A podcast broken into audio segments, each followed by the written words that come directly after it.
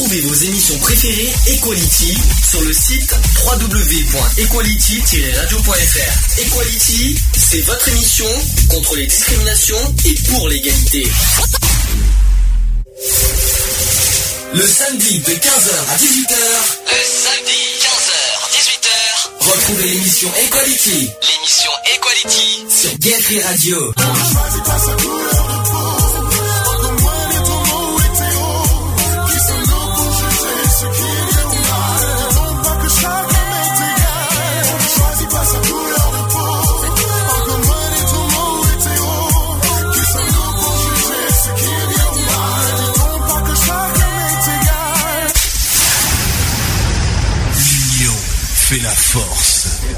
Bonjour à tous, bienvenue dans l'émission Equality en direct. Il est bien 15h05. Oui, un peu en retard à cause euh, des mises à jour. Merci Windows au passage.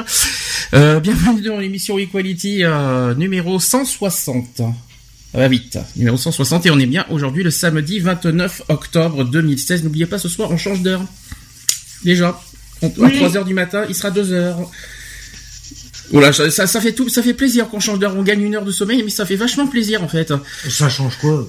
Bah, qu'on gagne une heure. Parce que dans trois mois, on va la perdre. Alors, ça change quoi? Non, non, plus que ça. C'est en mars après. C'est fin mars, je crois, le, le- le changement d'heure après. Donc Oui, il me semble, on passe sur Ouais, l'heure bah. fin mars, oui. Bon, voilà. Ah bah, tu fais novembre, décembre, janvier, février, mars. Ça fait cinq mois après. Voilà, ça fait pas De 4 toute déjà. façon, que tu l'avances ou que tu la recules, l'heure, euh, Oui, de toute façon, comment- ça change pas grand-chose. hein. Comment veux-tu, veux-tu? Non, c'est pas ça. Euh... bonjour Alex. Au... Bonjour Alex au passage. Bonjour à tous, bonjour Chacha. Ah, Attends, euh, Charlotte, on n'a pas encore dit. C'est bien, tu dis bonjour Chacha, mais c'est bien. euh, tu laisses là de, de- arriver parce que ça fait un moment que Charlotte n'était pas là d'ailleurs. Oui, Ça oui, fait combien de bah, temps Ah oui, mais je crois que oui, t'étais là qu'à la première en fait, je pense. C'est ça. Et t'étais pas là depuis. T'étais pas revenu depuis. Sniff. Non. Oui, a petite, euh, petite explication. Tu as beaucoup d'occupations associatives et professionnelles, donc euh, forcément, euh, projet- tu fais de ton mieux, on va dire, pour être présent déjà avec nous. euh, C'est ça. Oui, C'est déjà ça. Ça va sinon, Charlotte? Ça va très bien, merci. Bonjour à tous et bonjour à toutes. Bonjour Sandy, bonjour Lionel. Euh, bonjour Lionel. Il est pas là, Lionel. Il est bonjour pas là. Alex. Oui, Lionel n'est pas là. hein, euh, Eh oui. il, est, il est en pleine formation, donc c'est pas possible. Euh, et puis, puis voilà, j'ai tout dit. Euh, le petit sujet, on va pouvoir le présenter. Miss Charlotte l'a choisi d'ailleurs. Tout à fait. Pourquoi t'as- je, je, me, je me suis bien demandé, je me suis demandé, mais pourquoi Charlotte a choisi ce sujet? Je me le demande bien. Pourquoi? Bon, quand même. Non, bah parce qu'en fait, euh, bah le track, gérer son track, gérer son stress, le fait de passer euh, euh, à la télé ou à la radio, et ben bientôt ça va m'arriver. Je te, remer- je, te, Voilà. je te remercie d'avoir choisi ce sujet parce que vu l'expérience que j'ai eue à la télévision, euh, c'était, je te remercie de ce, de ce cadeau d'ailleurs. En le voyant, j'ai rigolé, je dis c'est lui qu'il faut qu'on fasse. D'accord. Bon ben oui parce que t'as, tu, euh, au début c'était prévu parce qu'il y avait quelqu'un qui m'en avait parlé et puis je me suis dit tiens on va en parler euh, un jour. Puis comme t'es pas là souvent, je me suis dit bon je vais te, le- je te, je le fais, je vais le faire rien que pour toi ce sujet. Oh, quel privilégié que je suis. Ah, t'as vu ça hein? Mais- Merveilleux. Euh, Donc vaincre son trac à la radio euh, et à la télévision. Pourquoi? J'expliquerai après. De toute façon, ça sera plus simple. On va d'ab- d'abord donner des nouvelles, les nouvelles associatives. D'abord, Charlotte, est-ce que tu as quelques petites choses à à nous donner comme nou- nouvelles? Non, t'as des nouvelles à donner? Pour l'association euh, Refuge et Aide, on est déjà en partenariat. Mhm. Et euh, on a prévu une, une action en commun pour euh, le Noël. Bah, je crois que j'en ai déjà parlé la dernière fois, mais là c'est bien confirmé et on a tout fait dans l'ordre avec un fly et tout ça. Tu sais ce que j'en pense, Je- hein Je remercie euh, Nicolas Noguet de me faire confiance par rapport à ça parce que c'est un projet qui me tient vraiment à cœur.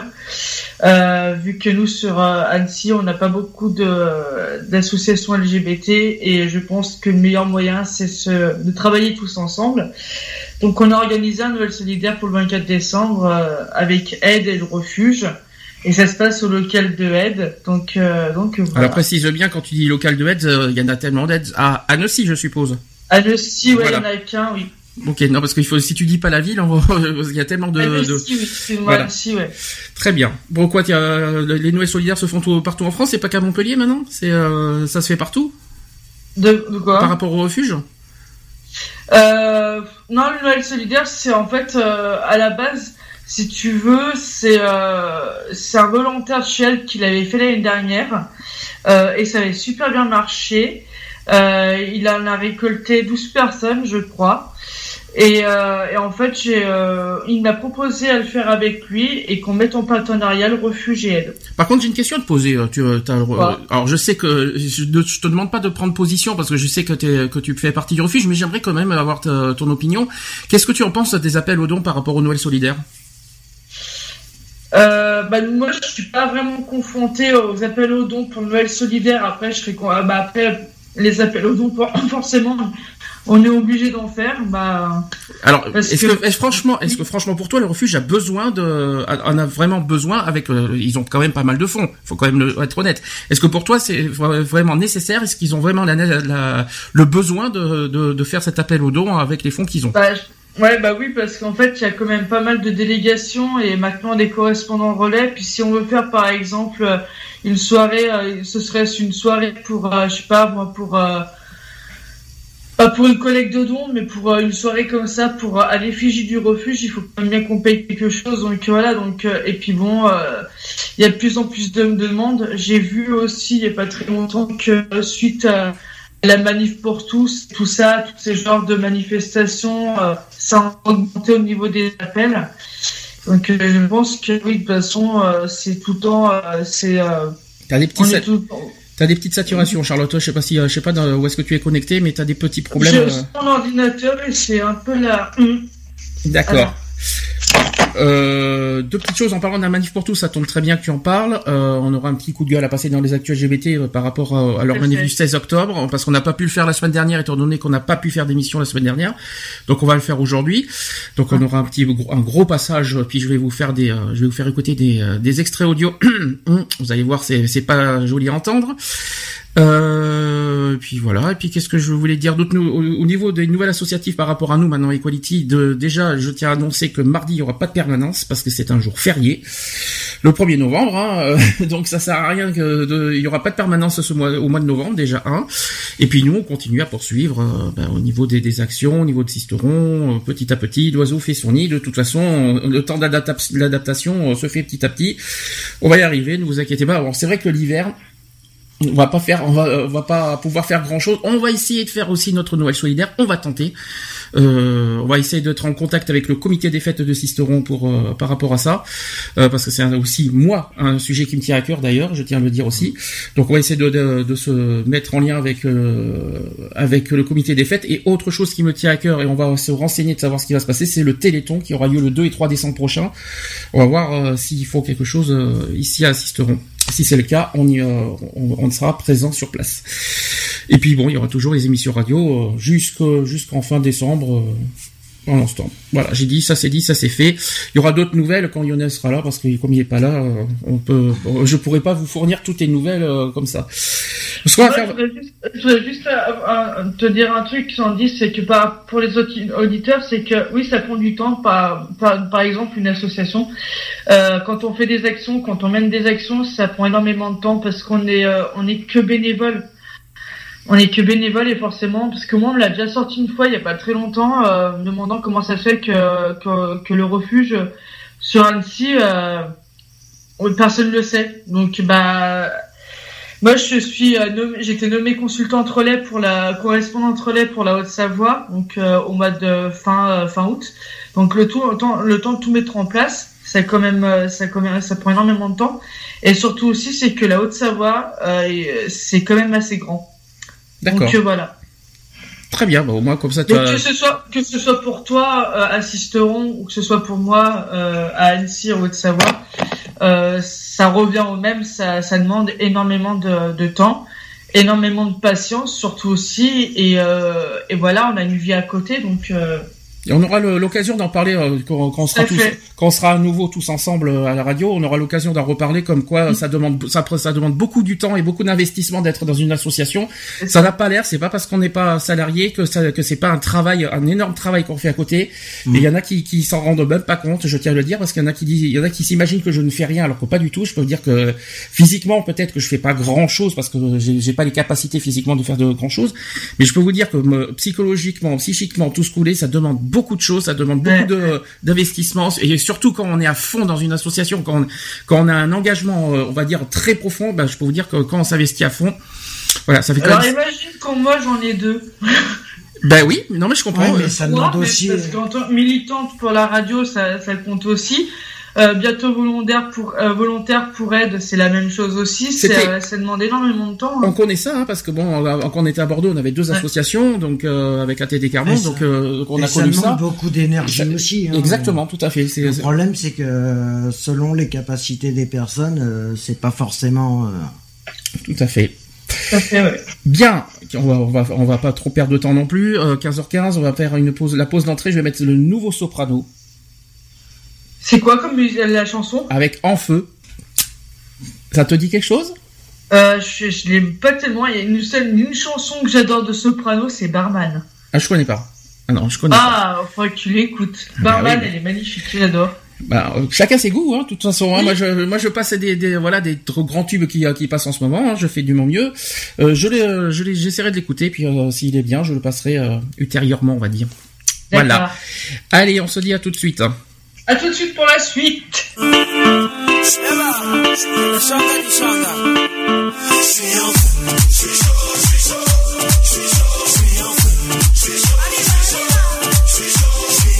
Comme Zinedine Zidane face à l'équipe du Brésil. Ce soir tu me souris, même Monica Bellucci.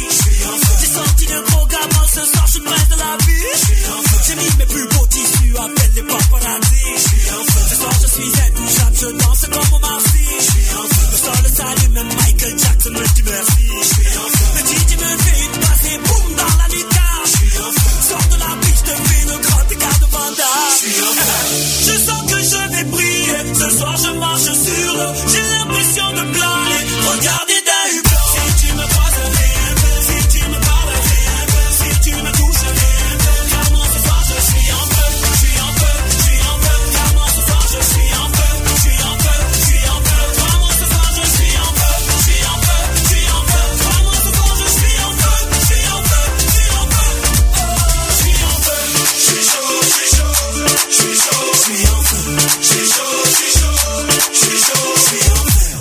d'Algérie en Coupe du Monde au Brésil.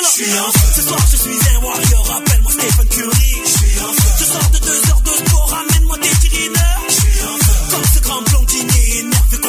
Contre Freezer. Ce soir, je ne joue pas, mais je repars avec les trophées. Tu m'appelais Kirikou, ce soir, je donne Covey. Comme la sœur de Beyoncé dans l'ascenseur avec Jay-Z. Comme les trois petits à 6 heures du mat sur mon lit. Je sens que je vais briller. Ce soir, je marche sur l'eau. J'ai l'impression de planer. Regardez d'un hublot. Si tu me croises, si tu me parles, si tu me touches,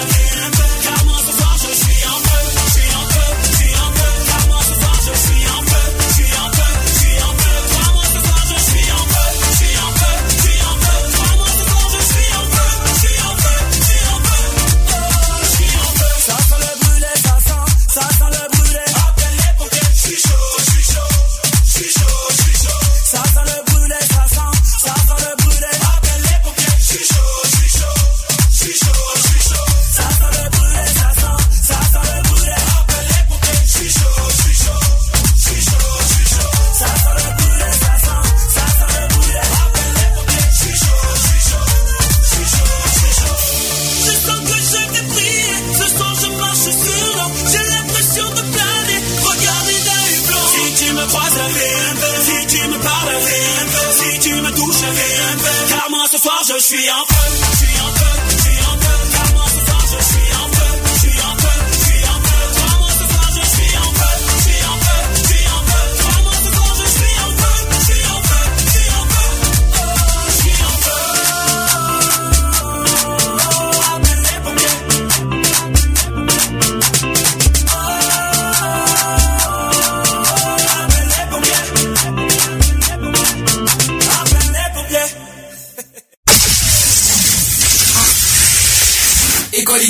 sur Gay Radio, une émission basée sur l'engagement et la solidarité.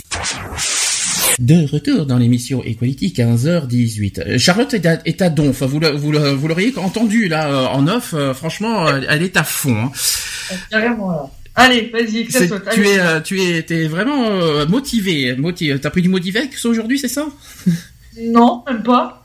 Même pas. Bon, on commence par le jingle sujet du jour. Allez, vas-y. C'est parti. Equality. C'est le sujet du jour.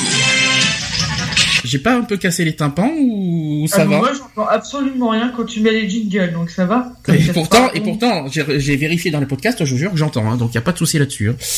Euh, donc sujet du jour, on va parler de- du track à la radio, à la télé. euh, des- on va parler des, des outils de, pour bien se pour bien prendre la parole, on va dire en quelque sorte, pour euh, bien interviewer. que- Quels sont les outils pour euh, par rapport aux interviews, bien être présentable aussi, notamment à la télé. Je dirais rien là-dessus parce que franchement, franchement, non? Franchement, oui, c'est du vécu, et c'est ça qui, qui me fait peur, même à la radio, hein, c'est, du vécu quand j'ai été interviewé, parce que là aussi, euh, ce qui, est, ce qui paraît étonnant, c'est que j'ai dû, j'ai plus de facilité à animer qu'à être interviewé. Bizarrement, mais c'est vrai, c'est comme ça. Je pense que ça doit être pareil pour toi, euh, Charlotte, je sais pas pourquoi. euh, Ouais, pareil. Je pense, hein, je pense. Alors moi, maintenant, j'arrive à m'y faire à la radio. J'arrive à m'y faire, parce qu'au départ, je n'arrivais absolument pas à m'entendre. ouais. Maintenant, ça va beaucoup mieux. Par contre, à la télé, j'ai vraiment du mal à me voir. Ah oui, c'est bizarre, hein, c'est la même euh. Je, je, je peux pas, enfin, je, je peux pas. Alors. Ça m'est arrivé vraiment très très peu de fois de passer à la télé, même dans une, euh, dans une vidéo comme ça, euh, mais je peux pas me voir. Avant qu'on commence le sujet, deux choses. Je rappelle qu'on peut nous joindre euh, soit par Skype, gayfree.radio, n'est-ce pas Charlotte, comme par exemple, Tout à fait. ou alors vous avez aussi le numéro de téléphone. Est-ce que tu le connais, ce nouveau numéro de téléphone, Charlotte? Non, je m'en rappelle plus. C'est un 04, alors je sais que tu vas pas pouvoir le, le, le connaître par cœur. Est-ce que tu le reconnais Toi aussi, tu le connais pas par cœur non plus, je suppose? Euh, attends, si je me trompe pas, c'est 0485. Non, perdu. Merde. 0486 Ah, 15 15 45 75. Non, ça c'est l'association. Ah. C'était l'association. Dommage. Donc l'émission radio c'est 04 86 15 44 45. Ah bah, C'est c'est j'en étais loin. Oui, complètement. Mais, euh, le numéro de l'association, on le dira à la fin. Donc 04 86 15 44 45 ou alors sur Skype gayfree.radio. N'hésitez pas à nous joindre en direct. Et ben justement sur la liberté de la parole de la radio, justement ne pas avoir peur, mais justement avoir essayé de trouver le moyen de convaincre justement pour donner euh, envie aux gens de parler sans avoir peur justement. Ben ça va être le thème du jour. Pourquoi avoir choisi ça au fait Charlotte? Parce qu'en fait, euh, dans, au mois de décembre, j'ai une, une première action qui va commencer pour le refuge. Mhm. Et euh, justement, ça va être en relation avec, euh, avec le thème d'aujourd'hui parce que euh, il faut que j'arrive à gérer mon track puisque je vais parler devant un certain nombre de personnes dans une salle de théâtre. Très bien. Ah oui, alors ça c'est c'est ce qu'on dit souvent. D'ailleurs, c'est ce qu'on m'a un petit peu euh, recommandé, c'est de faire de, un petit peu de théâtre pour avoir. euh, pour- Oui. Je sais pas, Hein. pourquoi, je sais pas pourquoi. C'est euh, c'est c'est chose qui revient souvent. Alors écoute, j'en ai fait quand euh, j'étais plus jeune du théâtre et euh, franchement, euh, ça m'a pas aidé à grand chose à vrai dire. Ouais, mais le théâtre est un bon moyen pour euh, le- pour euh, s'exprimer aussi, mais euh, aussi Oui, mais pour euh, je sais pas si c'est ça qui va enlever le trac devant une devant une caméra Pas télévision. forcément. Euh, franchement. pas euh, forcément. euh, le, la- le- le théâtre, euh, oui, mais après, quand si tu fais une pièce de théâtre devant euh, 1000 personnes, je sais pas si tu auras le même, euh, la même impression, je vous le dis. Hein. je, vous, je vous dis franchement. sûr. Alors, avoir la voix qui tremble ou la respiration qui se bloque, se sentir ridicule, je dirais rien, c'est ce qui peut arriver lorsqu'on doit prendre la parole en public. Alors ça aussi quand euh, en public parce qu'il y a, il y a pas que dans la radio et le Ouais. et, et Ah oui, la oui, télévision, on peut on a aussi euh, moi c'est ce qui m'arrive souvent c'est que prendre la parole en, public, j'ai vraiment un blocage là-dessus. Alors, c'est un exercice difficile auquel nous ne sommes pas souvent confrontés, mais de temps en temps, on ne peut pas y échapper. Alors, que ce soit pour la prise de parole, en général, un entretien d'embauche. Euh, Ça aussi, c'est pas oui. facile, hein. Oui, bah oui, C'est- bah oui. C'est pour ça qu'ils demandent à se préparer au niveau des entretiens d'embauche pour. euh, Une réunion, Mm. Un coup de téléphone, aussi, Ouais. un examen oral ou tout simplement un rendez-vous important. Alors ce manque de confiance en soi, tout le monde l'éprouve, car rares sont ceux qui sont nés avec la faculté d'être à l'aise en public, et pourtant imaginez ce que vous pourriez faire si vous étiez plus à l'aise lors de vos prises de parole. Alors il existe des exercices qui sont très courts et faciles à faire, et on n'a pas l'impression de travailler, et on acquiert euh, un grand nombre de techniques qui permettent d'un, de découvrir sa voix, parce que déjà quand, quand vous parlez à la radio, parce que y a- moi ça m'arrive souvent, est-ce que vous est-ce que vous supportez votre voix quand vous vous réécoutez en podcast, par exemple? Non. Ouais, non. Charlotte, je crois que tu me l'as déjà dit ça. Hein. Euh, ouais, ouais, je me supporte pas, je supporte pas m'entendre. Oui. Euh, dans les... Maintenant, ça va un peu mieux, parce que, mais au départ, euh, je, j'osais même pas écouter les podcasts, Mhm. parce que je trouvais que je bafouillais beaucoup, que je me répétais souvent. Et, euh, et par contre, à la télé, c'est hors de question. Euh, quand on me, je me vois à la télé, je me planque en fait, en gros, parce que j'aime, pas euh, qu'on va me juger. D'accord. Alors on va travailler sa voix aussi, on va en parler juste après justement. On doit, on- il faut aussi améliorer sa diction. Ça c'est pas Ouais. évident, ça aussi. euh, les travails de diction, d'où pourquoi l'importance d'aller dans un théâtre, parce que justement c'est Mhm. c'est là l'importance de bah, travailler sa diction, parce qu'on n'a pas forcément pour articuler par exemple, pour euh, pour faire des phrases et pour pas pour pas faire d'hésitation non plus les e par exemple là. Euh, oui, euh, voilà, euh, euh, voilà. Ça, on, on va essayer, on va essayer, on va essayer de trouver euh, des, des astuces par rapport à ça. Et il faut aussi travailler sa respiration. Ça, c'est pas évident non plus. Je vous Non. dis franchement, euh, notamment quand t'as tout un texte à, à dire, je peux vous dire que travailler sa respiration, c'est pas évident du tout. Alors la, conséquence, la conséquence de tout ça, c'est que désormais armé de toutes ces techniques, on va tout naturellement améliorer sa confiance, sa propre confiance. Parce que est-ce que vous avez confiance en vous quand vous quand vous parlez à radio? Parce que toi, c'est pareil, t'as des problèmes, toi aussi, à la radio. Tu, Pas tu, forcément. t'as- oh oui, t'as des, t'as des difficultés aussi à parler. Oui, si, oui, mais c'est pas forcé que même en travaillant euh, sa voix euh, et les textes, c'est pas forcé que tu gardes une confiance quand même en toi. J'aurais une question à poser là-dessus. Est-ce que, est-ce que si vous avez un texte, ça serait fa- plus facile? Et si vous n'avez pas de texte, est-ce que vous arriveriez, est-ce que vous arriveriez, c'est ça qui est pas facile à dire, à trouver les mots? Non. Pour moi, pour là, ma part, non. Alex. Pour ma part, non. Charlotte? Euh, dans le premier temps, oui, mais après, non. Même pour trouver les mots, même pour euh, pour donner vos opinions, vous avez, il faut, il vous faut à tout prix un texte ou vous arrivez facilement Euh, à trouver les paroles? les, dé- dans les débuts, dans les débuts, quand je maîtrise pas forcément le sujet, que c'est la première fois que je fais, oui, il me faut un texte.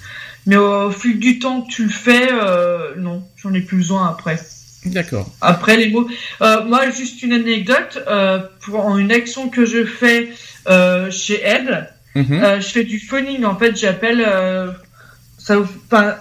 Des, des prostituées, si tu veux, on les trouve sur euh, sur euh, un site internet que je ne citerai pas. Mhm. Euh, on le trouve sur un site internet, on récupère leur numéro et en fait, on va les appeler pour pouvoir euh, leur proposer nos services. Euh, soit des, des préservatifs gratuitement ou euh, éventuellement de faire un bilan euh, IST et puis aussi un test du VIH. D'accord. Dans les premiers, dans les premières fois, j'avais un texte pour euh, pour le dire et euh, dans les premières fois, je bafouillais énormément. Ce qu'on appelle une trame, c'est ça, comme, C'est comme par ça, exemple, tout quand, tu fais du phoning, notamment euh, quand tu fais des, euh, des Pour trucs- une société de, Voilà. pour, Ouais. euh, pour des contrats d'assurance. Vous saviez pour à l'époque, à l'époque quand, il fallait vendre du euh, des euh, des euh, comment on appelle ça déjà des, des petits outils, des voitures, tout ça, tout ce qu'on faisait par Mhm. téléphone. On avait une trame. Et, Ouais. On a toujours un texte pour euh, pour tout ça, mais mais bon, pas facile. à- Et puis, est-ce que vous arriverais plus facilement à faire sans texte finalement au téléphone, c'est ça, Charlotte? Ouais, bah maintenant j'arrive sans texte. D'accord, parce que tu arrives à euh, Après, après, après, parce que je le fais euh, deux fois par mois, donc euh, tu vois, donc euh, voilà, ça après, euh, quand tu le fais euh, régulièrement, après ça va beaucoup mieux. Mais quand tu fais par exemple plein de trucs, euh, je sais pas moi, euh, admettons, admettons en ce moment moi qui viens pas souvent. Je fais une émission de radio avec vous et que je viens pas souvent, que viens peut-être une fois, euh, peut-être une fois tous les trois mois. Je serai obligé d'avoir une trappe sur moi pour pouvoir parler, euh, dire, même dire ce que je pense, tu vois. Pour moi, c'est pas ne pas être dans le ridicule non plus, tu vois, parce que quand tu veux dire une connerie, voilà. Mais euh, mais sinon, si tu fais régulièrement, pour moi, moi, j'arrive à faire sans trame ni rien. Est-ce que tous les sujets qu'on propose dans la radio, par exemple, est-ce que ça, quoi qu'il en soit, vous arriverez toujours à dire quelque chose, ou est-ce que c'est selon les sujets que vous parlez? C'est selon les sujets que par Par exemple, c'est pas parce non pas parce que t'as pas envie de parler, mais parce qu'il y a le, le ce que tu n'as. pas, tu- tu ne sais pas, tu ne sais pas, puis t'as pas envie de dire de bêtises, et puis Mm. aussi, il faut se dire aussi que t'as certains sujets qui ne te, qui ne correspondent pas, et ou, ou que, voilà, qui qui t'intéressent pas, donc, euh, bah, si, quand t'as un truc qui t'intéresse pas, t'as pas forcément envie de, de t'investir plus que ça. Mhm. Enfin, pourtant, en tant qu'animateur, je pense que ça doit être encore plus horrible, ça. Tu crois? Ah, je Bah, crois pas. imagine, Ah, mais- imagine, je je te pose la question. Imagine, t'as as un sujet que tu maîtrises pas du tout et que et que voilà que ça te Alors justement, pas. Alors, fais comment? Alors justement, moi, la facilité que j'ai, j'ai l'avantage euh, par rapport à ça, c'est que j'ai une trame, j'ai un texte pour euh, pour euh, pour raconter tous mes sujets. Donc j'ai cet avantage-là. Maintenant, pour donner mes impressions, mes opinions, évidemment, quand je ne connais pas, je ne vais pas non plus raconter une, des histoires que je ne connais pas. En revanche, je donne toujours mes opinions sur ce que sur de ce qu'on parle, même si je ne, on va dire, il y a il y a il y a plein, il y en a des sujets. On est quand même à la 160e émission. On a fait, on en a fait des sujets que, que, que qui ne correspondent pas et qui nous ressemblent pas. Et pourtant, on a toujours donné nos euh, nos avis, nos opinions, euh, ce qu'on en pense. Euh, on a toujours trouvé le moyen de donner nos opinions et c'est ce qui fait aussi un peu la force. Il y a des sujets qu'on qu'on n'a pas tout fait. Je m'en souviens quand on avait fait la prison. Ça, c'est un sujet que je ne maîtrise pas. Mmh. on avait fait ce sujet-là. j'ai lu et j'ai donné un ce que j'ai dit ce que je pensais euh, pour ou contre par exemple. Et je suis pour quelque chose je suis contre quelque chose mais je ne maîtrise pas forcément le sujet. Donc en animant euh, moi en tant qu'animateur c'est facile parce que j'ai un texte mais en tant qu'intervenant c'est-à-dire comme vous euh, au même titre que vous je fais je suis au même niveau que vous c'est-à-dire euh, selon peu importe les sujets que j'évoque eh ben, je donne toujours mes opinions par rapport à ce, qu'on ce que je dis donc voilà. Je sais pas si vous, vous comprenez un petit peu ce que je, je veux dire. Maintenant, le, le problème n'est pas le, le moyen de, de, de, dire sa pensée. Maintenant, c'est comment convaincre quelqu'un pour venir à, la radio pour parler avec nous, parce que j'ai l'impression moi ce que je ce que j'en pense c'est qu'il y a beaucoup on a beaucoup d'auditeurs je dis franchement on a, j'ai regardé les chiffres et tout on a beaucoup d'auditeurs et de podcasteurs mais qui n'osent pas on va dire euh, intervenir ou participer avec nous de, mmh. de pour pour dire ce qu'ils en pensent Maintenant, pourtant qu'on leur, on leur facilite les choses en plus. J'essaye, juste de trouver les, de donner des outils, comme parce que comme Charlotte l'a proposé, et puis ça nous permet à nous de, de, de, de, on va dire de rendre, de donner de la confiance aux auditeurs pour nous rejoindre. Voilà, de, du pourquoi, euh, et pourquoi, pourquoi, j'ai du mal à comprendre pourquoi ils n'osent pas parler, ou est-ce que tout simplement parce qu'ils n'ont pas envie, ou est-ce que c'est pas leur truc de parler à la radio, ça peut arriver ça aussi. Hein. Donc je sais pas. Voilà la question. Et toi, Charles, tu en penses quoi? Merci, merci pour poser la question. Je te remercie. je t'en prie. c'est une bonne question. Bah, je pense peut-être aussi, c'est que beaucoup de personnes n'osent pas parler à la radio. Euh, comme je te dis depuis le début, euh, de peur d'être ridicule et de dire des choses, une bêtise. Euh, moi, au tout début, à la radio, c'était ça. Au départ, je, ne, je ne parlais pas beaucoup. Parce que je n'osais pas raconter raconter n'importe quoi, même si le sujet je le maîtrisais aussi. Il y a une chose que tu m'as dit, Charlotte. Oui. Euh, que tu, tu nous en as parlé à la fois à la 150e, c'est-à-dire en mai dernier, mais aussi à la conclusion de la, de, la, de la saison précédente, en juillet. Tu m'avais dit il faut toujours une première fois pour, pour, pour, pour, pour, pour aller mieux, parce que je me souviens, de, tu avais parlé de ta première. Ouais. tu, tu, c'était un souvenir, on va dire, euh, mémorable et que tu ne, que tu ne, que t'as toujours du mal à, à ne pas accepter cette première. Et puis finalement, et puis finalement cette première, depuis, et puis après, ça t'a aidé à rester finalement. Il faut, en fait, pour toi, il faut une première fois pour qu'après ça, ça se débloque en quelque sorte. Bah après, après c'est aussi le, contenu de la radio qui m'a aussi plu. Euh, dans les circonstances, comment nous on s'est rencontrés, donc euh, par Facebook et tout ça. Euh, déjà, j'ai un petit peu vu comment ton site internet comment c'était et tout. Déjà, moi, j'ai besoin de ça pour pour déjà me sentir un peu à l'aise, de savoir si on est dans les mêmes ondes. Euh, oui, il faut déjà un début, à une, enfin une première fois à tout. Euh, et puis bon, bah c'était pour moi la meilleure occasion de commencer dans un truc, une radio et tout. En fait, moi, ce que j'ai, c'est que j'ai besoin tout le temps, euh, constamment, à dépasser mes limites pour être, pour être sûr de moi, pour toujours acquérir de la confiance en moi. Il y a une chose, là, je parle de personnel cette fois parce que il y, a, y, a, qui ne, pour ceux qui me connaissent, vous savez que je suis quelqu'un de très timide et qui, qui, qui est très réservé, qui tout ça, enfin très réservé, sauf sur Facebook parce que quand je fais mes coups de gueule, je vous raconte pas. euh, mais c'est vrai que au niveau à la radio ou même à la télé, je suis pas, je suis pas quelqu'un d'expressif. Et pourtant, euh, il a suffi que je que je crée cette euh, cette émission radio pour finalement, mais que ça puisse m'aider finalement à m'affirmer, à me. C'est à, en fait, si tu veux, ça te permet justement d'avoir créé la radio. Ça mmh. te permet de t'affirmer, ça te permet de vaincre ta timidité en fait, parce qu'on te voit pas quand tu parles. Hmm. Euh, quand de créer une émission de télé, par contre, vaincre sa timidité, je ne pense pas. Non, parce que c'est pas parce qu'il y a. Alors justement, c'est ça que je veux dire, c'est que la, la, télé c'est du visuel, donc forcément c'est pas du tout la même chose. T'as peur d'avoir avoir une sale tronche à la caméra, et c'est ce qui m'est arrivé. Euh, voilà, il a fallu que, que je sois tout rouge. Euh, on se souviendra encore.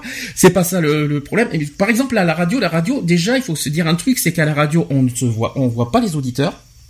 C'est anonyme parce qu'on n'oblige pas les gens à donner son nom. Euh, et puis euh, l'autre chose, c'est qu'on n'est pas une radio FM. Là, je parle en, en notre nom personnel. Hein. On n'est pas une radio FM, donc on a on a une totale liberté d'expression que que d'autres radios ne font pas. Voilà. Donc nous déjà, les gens peuvent venir nous voir. Mais quand il y avait GG par exemple, à euh, une époque, elle, elle disait ce qu'elle pense. Et quand elle disait merde, elle disait merde. Hein, euh, elle, était... comme ça. elle était franche. C'est euh, vrai qu'elle était. On, a toujours eu, ça va, ça fait cinq ans que l'émission existe. On a toujours eu des personnes qui étaient avec nous pendant ces années, qui se sont exprimées de manière naturelle comme ils sont. Et c'est ce que je demande aux auditeurs. Restez comme vous êtes. Ne ne ne ne, vous on va dire ne vous forgez pas une, une autre personne pour repasser bien la radio. Non restez comme vous êtes et exprimez-vous comme vous le ressentez. C'est ça qui est très important. Bah, j'ai une question qui est devant moi. C'est est-ce qu'il faut avoir une bonne voix pour faire de la radio? Pas forcément. Pas forcément alors pour vous, euh, peut-être dans une radio FM, une radio généraliste FM, peut-être, mais pour nous, euh, personnellement, comme une radio, une, émission radio comme nous, est-ce qu'il faut pour vous avoir une bonne voix pour faire de la radio? Bah personnellement, pour moi, euh, je dirais non, parce que c'est vrai que même pour les radios FM, on peut toujours modifier, on peut toujours modifier les voix, on peut toujours améliorer avec la technique, voilà. Mhm. Mais c'est pas la question. Est-ce qu'il faut quand même, est-ce qu'il faut une bonne voix pour euh, faire de la radio, c'est-à-dire pour animer ou voix Est-ce que, est-ce que, est-ce que quelqu'un qui aura une voix super aiguë comme ça, bonjour, est-ce que tout ça? Et alors? Il y en a qui l'ont, hein. Hum. Euh, ou ça ne les empêche pas de. Parce qu'en fait, les bonnes voix, c'est souvent les voix graves. Vous savez, pour les hommes, ou bon, vous savez, les voix comme ça, euh, bonsoir, tout ça. Apparemment, il faut des voix graves. Je sais c'est un peu exagéré, je trouve. Hum. Il y en a où c'est un peu exagéré en voix grave. Qu'est-ce que t'en penses, toi, Charlotte? Toi, t'es, euh, toi, t'es pas d'accord non plus. Euh, t'es, euh, il faut pas forcément une bonne voix pour ça. Bah non, puis je pense que c'est même pas la peine de changer sa voix pour autant pour mieux passer à la radio. Après, ce que par, par contre, pour moi, je pense que oui, il faudra peut-être une bonne voix, c'est quand t'es en radio FM, parce que c'est en FM, t'es t'es, t'es écouté par des, des millions et des millions d'auditeurs, quoi. Donc, il mm. faudrait que la voix passe. Mais quand c'est une radio telle que comme toi, par exemple ou, ou autres euh, autres radios euh, qui sont peu connues euh, puis qui ne sont pas du tout en FM je pense que voilà c'est pas la peine d'avoir une bonne voix par contre, on dit qu'il faut avoir, faut avoir du rythme dans sa voix, dans, dans le son de, notre voix. Il faut, il faut avoir du rythme. Ça veut dire, faut pas être plat, faut pas être. Bon. Bah, il faut que ce soit quelque chose qui dynamise aussi, parce que pendant, imagine, nous, euh, par exemple, toi, tu fais des, euh, des émissions qui durent quoi 4-5 heures? Alors, si tu imagine, euh, imagine, t'as une, une voix qui a Bonjour, je m'appelle Sandy. Oh, tu vois, pendant 5 heures, ça va être l'horreur. Hein. oui, t'imagines Tiens, ça me fait penser à quelqu'un. Bonjour, je m'appelle Olaf. non, c'est pas ça. non, c'est pas ça. D'ailleurs, je sais même pas s'il continue sa radio. Ah, tu, euh, tu parles de qui? Le pauvre, non, tu vas pas t'y mettre aussi. Non, non, non, mais pas. C'est vrai qu'il a une non. après, euh, voilà. Chacun son truc. Je vais donner des règles, justement, pour la voix, et lui nous dire si vous êtes d'accord avec ces règles. Alors, premièrement, il faut s'adresser à quelqu'un. C'est ce que je fais, parce que c'est ce que je, c'est justement pour ça que j'ai pas fait l'émission radio la, semaine dernière. Je me voyais mal faire un, monologue tout seul, hein. je me voyais mal faire, mal faire un sujet. Bonjour, qu'est-ce que tu en penses? Eh bien, écoute, c'est bien, si, je ne voyais pas parler tout seul la semaine dernière. C'était pas la peine de raison. D'où pourquoi j'ai annulé l'émission de la semaine dernière. Donc, il faut s'adresser à quelqu'un. Donc, il faut au moins être minimum deux pour faire un sujet. C'est ce que moi c'est ce que je recommande toujours à la radio. Il faut être deux minimum. Être tout seul, ça sert à rien, je vous le dis franchement. C'est sûr. Euh, vous n'êtes pas sur la place publique pour un discours, vous parlez à une personne. Ensuite, il faut lever le nez régulièrement de votre papier et regarder le technicien. Ça, par contre, effectivement, je te rassure, ça me rappelle quelqu'un aussi. Maintenant, euh, c'est votre premier auditeur, votre ami, et il peut vous faire signe de ralentir. Et en radio, on parle plus lentement que dans la vie. Eh ben, moi, je suis pas d'accord parce que euh, bon, c'est sûr qu'on n'a pas intérêt de parler à la, à la Speedy Gonzalez, sinon on comprend pas du tout ce qu'on nous ce qu'on dit mais il faut au moins un minimum de rythme, voilà, parce que sinon, sinon ça va durer 6 heures le sujet, hein, si on n'a pas un minimum de rythme. Ensuite, il faut écrire pour parler. Est-ce que vous êtes d'accord avec ça? Ça, c'est la deuxième règle. Écrire, pour parler. Est-ce que vous êtes d'accord avec ça? Ah Ouais, c'est écrire tes idées, moi, je pense. Ouais, c'est faire un petit brouillon de, de, de, de, ce que tu penses, de tes idées, du sujet, de voilà. T'essayes de mettre un peu les mots qui te qui te viennent. Euh... Ben en fait, euh, pendant que vous écrivez, il faut murmurer vos phrases. C'est possible ça? Bon, moi personnellement, ça me. Bah, quand tu fais ta lettre au Père Noël, tu dis bien ce que tu veux. Oui, mais tu crois franchement que tu obtiendras ce que tu veux? Je suis pas sûr, tu vois. Mmh, alors ensuite, sûr. alors ensuite, troisième règle, et troisième règle, et je pense que c'est la plus importante, il faut sortir, sortir sa voix parce que les premières fois au micro, on est timide, n'est-ce pas, Charlotte? Tout à fait. Tu t'en souviens de ça, de ce moment-là? Oui, c'est pas la peine de la remettre. Hein. Donc, on lit son texte comme on le fait d'habitude pour soi-même. Donc la voix, euh, elle est morne, euh, sans éclat. Il faut enlever le texte et il faut demander à la personne de redire ce qu'elle a écrit. C'est compliqué ça. Hein. Tout de suite, vous voyez la différence. La personne reprend sa voix naturelle et sortir sa voix, cela peut vous, euh, peut vous, oui, sortir sa voix, il faut pas crier. Effectivement, ne criez pas à la radio, par contre, si c'est possible. Mmh. C'est trouver, il faut trouver un juste milieu entre sa voix naturelle et le ton pour dire des nouvelles. Et là, par contre, on est d'accord. C'est pas la peine de hurler. Hein. Je, je, te regarde toi maintenant en face quand il y a des quand il y a des actus politiques par exemple, hein, euh, que tu gueules. Ça, ça, ça sert à rien. Tu peux gueuler autant que tu veux. Euh, c'est pas pour autant. Euh, ça change rien. Enfin, est-ce que est-ce que les coups de gueule à la radio, ça, euh, est-ce que vous criez ou hurlez à la radio, est-ce que vous, pour vous ça vous dérange, Charlotte? Oui. Pour dans quel sens? Ça fait un je peu. comprends rien. Tout simplement. Au bout d'un moment, c'est au bout d'un moment, c'est plus intéressant. Mm j'ai une certaine émission qui s'appelle France Inter où c'est euh, voilà où il y a, une certaine émission dans France Inter qui euh, quand c'est des débats politiques et tout ça et que, que ça gueule euh, enfin c'est plus ma mère qui écoute ça mais mais elle zappe parce que parce qu'au bout d'un moment c'est chiant quoi alors autre chose, il faut également s'entraîner, toujours au niveau de la voix. Il y a des techniques de diction comme lire un texte avec un crayon entre ses dents. Est-ce que ça vous l'avez déjà fait ça? Ouais. Donc maintenant, tu sais quoi faire, Charlotte, pour, euh, pour descendre. Alors ensuite, cela aide à mieux articuler et muscler ses lèvres, tout simplement. T'étais au courant ça, euh, euh, Charlotte? Non. Ensuite il, ensuite, il faut se réécouter en regardant sa voix comme un objet. D'accord? Et on peut demander l'aide d'un comédien à ses collègues ou à son rédacteur en chef, car la radio est une équipe et on doit pouvoir s'entraider pour s'améliorer. C'était pas le cas dans mon ancienne radio au passage. Hein. Euh, je, me suis débrouillé toujours tout seul pour faire de la radio d'ailleurs. Hein. Ensuite, cinquième règle, c'était la mise en bouche. Je tiens, euh, je, je, rassure, c'est pas mettre le micro dans la bouche, hein, ça n'a rien à voir. Hein, ne mettez, c'est pas du tout, c'est pas du tout ce que j'ai dit. Donc c'est la plus fondamentale et valable pour tous les journalistes ou débutants ou professionnels confirmés.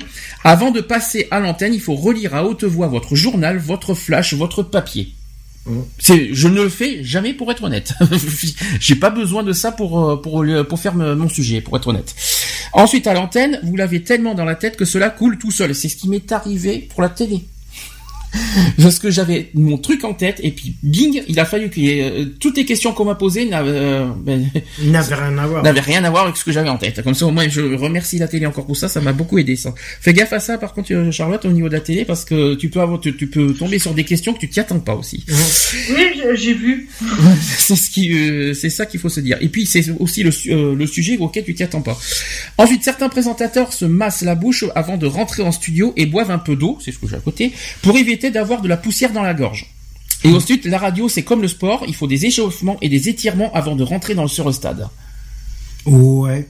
Ah ben il faut quand même entraîner sa voix. Il faut quand même un petit peu. Euh, puis, euh, si possible, le matin, euh, le jour de votre interview, tout ça, le matin, n'essayez pas de.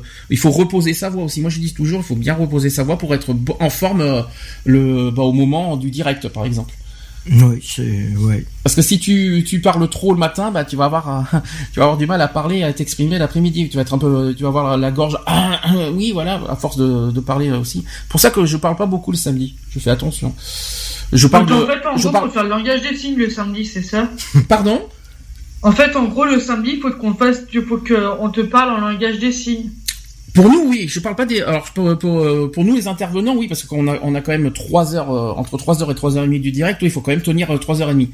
Maintenant, pour ceux qui, qui, qui vont qui, qui sont là juste pour un quart d'heure de téléphone, non, là c'est inutile. Il n'y a pas besoin de, de, de, chauffer sa voix pour mmh. pour pour intervenir juste pour un quart d'heure. Par contre, pour nous, effectivement, euh, qui sommes là en direct pendant, on va dire, 2-3 heures, effectivement, il faut au moins un minimum reposer sa voix pour tenir tout le long. Ça, c'est sûr. Ouais, je, je comprends, ouais, je comprends. Ensuite, j'aime bien, j'aime bien la sixième règle, c'est qu'il faut pas manger le micro. Heureusement, merci parce que euh, ah oui. Alors quand il dit ne pas manger le micro, c'est par exemple ce que j'ai dit tout à l'heure, c'est pour ça que je te dis sans cesse de reculer, c'est qu'il faut pas parler à 20 cm du micro. Voilà pourquoi. Donc euh, non, là, on m'entend plus. Non, t'as pas compris. 20 cm, ça, ça va. Mais t'as pas besoin non plus. Voilà. Alors, je vais vous, je vais, alors, vous allez voir la différence en direct. Là, je suis quand même à, à, à une distance euh, normale. Là, je, je vais m'approcher de mon micro. Vous allez voir ce que ça fait. Bonjour. Vous avez vu, c'est horrible là. Tu vois, non, ouais. non, mais... Donc vous n'avez pas intérêt de vous, vous avez pas intérêt de vous approcher. Excusez-moi pour les auditeurs, hein, c'était juste pour vous montrer ce que ça fait d'être trop proche du micro. Et ben voilà, c'est inaudible après. Et puis ça sature en plus le son d'être trop proche du micro. C'est très important de le dire ça aussi. Mais par, pour les ordinateurs, t'as pas de micro, toi, Charlotte. Donc, euh, je sais pas comment tu, comment tu, fonctionnes, toi, sur Skype. T'as un micro casque, c'est ça? Bah, en fait, j'ai le micro qui est intégré dans, euh, sur, euh, sur mon ordinateur et euh, oui, je suis avec, avec un casque. Micro casque en fait. C'est ça? Ouais, mais ouais, mon casque, c'est mon casque pour écouter de la musique, donc. Chose que je recommande au fait que j'ai oublié de dire aux auditeurs, quand vous, si vous souhaitez intervenir sur Skype, ayez un micro casque. C'est le meilleur moyen pour bien s'exprimer et pour qu'on vous entende bien. Par rapport au téléphone, eh ben c'est un téléphone. voilà, c'est tout. Un téléphone, ça reste un téléphone. On peut pas faire autre chose. Il faut juste pas être là où il y a des bus aussi, parce que ça peut être embêtant des fois. Quand t'appelles quelqu'un puis que t'as un bus qui te passe ou quelqu'un qui klaxonne à côté, c'est superbe. Ok. Alors, maintenant les techniques au niveau des interviews. Chose qui nous est arrivée au niveau de. Alors toujours pour l'instant, on n'est qu'à la radio, hein, euh, Charlotte. Au niveau de la télévision, tu vois, à moins que ça peut t'aider aussi euh, au niveau de la télé, ça peut t'aider quelque part. Alors avant l'interview, la première démarche, il faut se documenter, connaître son sujet et le profil de la personne en face. Comment on fait quand euh, si c'est une, interview télé qu'on te fait à la, sauvage Comment vous faites ça? Ça va pas être facile. Parce qu'il suffit, il y a aussi des journalistes qui viennent vous voir, c'est ce qui nous est arrivé des fois à Bordeaux, et c'est-à-dire qu'ils viennent nous voir en disant qu'est-ce que vous pensez de ça? Euh, Tu t'es même pas préparé à être interviewé, t'as un journaliste qui vient à la sauvage vers vous en disant qu'est-ce que vous pensez de de la manif, de ci, de là? Là, comment vous comment vous réagirez là là-dessus? Euh, Je pense que moi je fuirais un peu. T'aurais peur à ce moment-là? Euh, Ouais, non, j'aurais du mal à répondre. Moi, quand le, le sujet je, je ne maîtrise pas, faut que je me documente un petit peu avant. Quand je le sujet, je le maîtrise pas, j'ai, euh, ça, ma voix se bloque à un moment donné.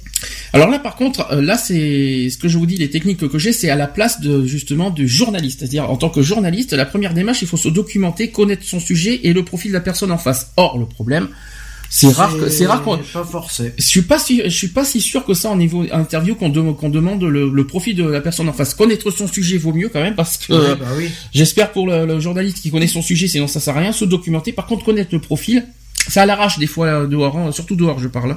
Après, quand ce sont des interviews, euh, ben, je suis désolé parce qu'à la télé, c'était pas vrai. C'était pas vrai. Parce que quand j'ai fait l'interview télé à, à, à DC TV il y a, il y a quelques semaines, eh bien, on ne s'est pas renseigné sur nous.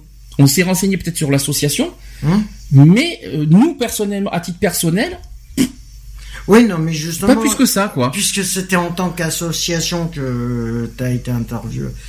Voilà, ils, oui, mais, se sont renseignés sur l'assaut. Oui, mais attends, c'est non et non justement parce que c'était, on est censé venir associativement, sauf qu'il a posé des questions à titre personnel et là, ah, c'est ça, et c'est ça, et c'est ça qui nous a, c'est ça qui nous a un petit peu perturbé quoi.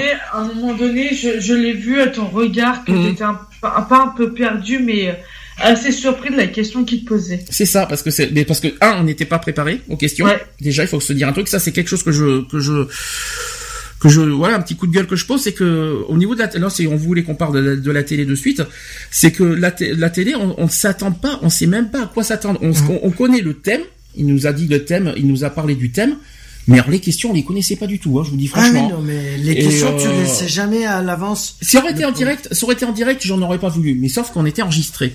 Donc c'est pour ça que c'est pas forcément, euh, je comprends pas la, j'ai pas compris la méthode euh, à ce niveau-là. J'étais vraiment mal à l'aise parce que dans le sens où je connaissais pas les questions, tout simplement. Mmh. Tu l'as, tu l'as ressenti à ce point-là, Charlotte, c'est ça? Ouais, ouais, ouais, je l'ai ressenti à ce point-là parce qu'en fait, j'ai vu à ton regard, euh, mmh. à un moment donné qui, euh, où t'as, t'as, Ouais, on sentait que tu étais assez surpris par, euh, par la question qu'il te posait. Et effectivement, c'est on parlait de l'association et d'un coup ça bifurquait sur une une question personnelle. en C'est ça, et qui, et qui n'était pas prévu au programme au passage. Oui, mais normalement, si par exemple si par exemple il bifurque sur une euh, si par exemple le journaliste il bifurque sur une euh, raison euh, sur une question personnelle t'as juste à lui dire bah désolé ça n'a rien à voir avec le sujet c'est une non, personnel non non non c'était pas hors sujet c'était pas hors sujet oui, juste c'est juste personnel. Non t'as pas compris. Qu'est-ce qu'il a rentré dans le truc je ne lui en veux pas dans le sens où on était dans le sujet parce qu'il nous a expliqué il nous a donné le thème et tout ça. Maintenant ce que je nous on était venus en tant qu'association on n'était pas mmh. venus à titre privé. Et malheureusement ça il y a eu un mélange des deux et euh, c'était euh, même le journaliste a cru qu'on était en couple avec Lionel. C'est c'est pour vous dire. Euh, il croyait qu'on était venu en couple. Je dis là il y a un problème. Non pas du tout. Et en plus ça a tout ça a tout modifié notre tout ça. Alors, ouais mais t'étais pas obligé de lui répondre. J'étais oui, mais bon, parce que il avait pas le temps non plus de rester parce qu'il y avait les, JT après, donc on pouvait pas rester éternellement. Oui, non, et, préparé les questions. Tu lui Bref, c'est pas désolé, je veux pas répondre à la question. Maintenant, maintenant, maintenant, moi, ce que je, je si j'espère pour toi, Charlotte, que ça t'arrivera pas pour des, en décembre. Euh, j'espère que tu vas pas t'entendre dans des questions surprises euh, comme moi j'ai eu. Ah non, non, euh, moi c'est juste, en fait, moi c'est juste pour pour présenter qui je suis, mais euh, en fait, si tu veux, euh, j'expliquerai ça plus tard, par contre. Euh, mais en fait, je vais parler devant un grand nombre de personnes. Et quand on t'impose ça, pas imposer, me dire voilà, il y a tant de personnes, il y a 270 personnes. Mhm. De parler devant eux, de dire qui tu es, quel est ton rôle dans ce, dans, dans, dans cette association-là, voilà. J'ai le temps d'y préparer mais c'est euh, en fait c'est euh, de gérer mon stress en gros par rapport parce que je sais qu'il y a euh, 270 personnes qui vont voir les regards braqués sur moi et peut-être que parmi les 270 personnes, t'en as qui me connaissent. Oui, voilà, ouais, c'est ça. C'est plus la peur. C'est pas le fait de euh, de le dire devant autant de gens, c'est parce que il y a peut-être des personnes qui qui te connaissent et c'est là la peur qu'elle joue. Attends, ah, ah, pour toi, Charlotte, t'as plus de peur, euh, t'as plus peur euh, avec des gens que tu connais que des gens que tu connais pas.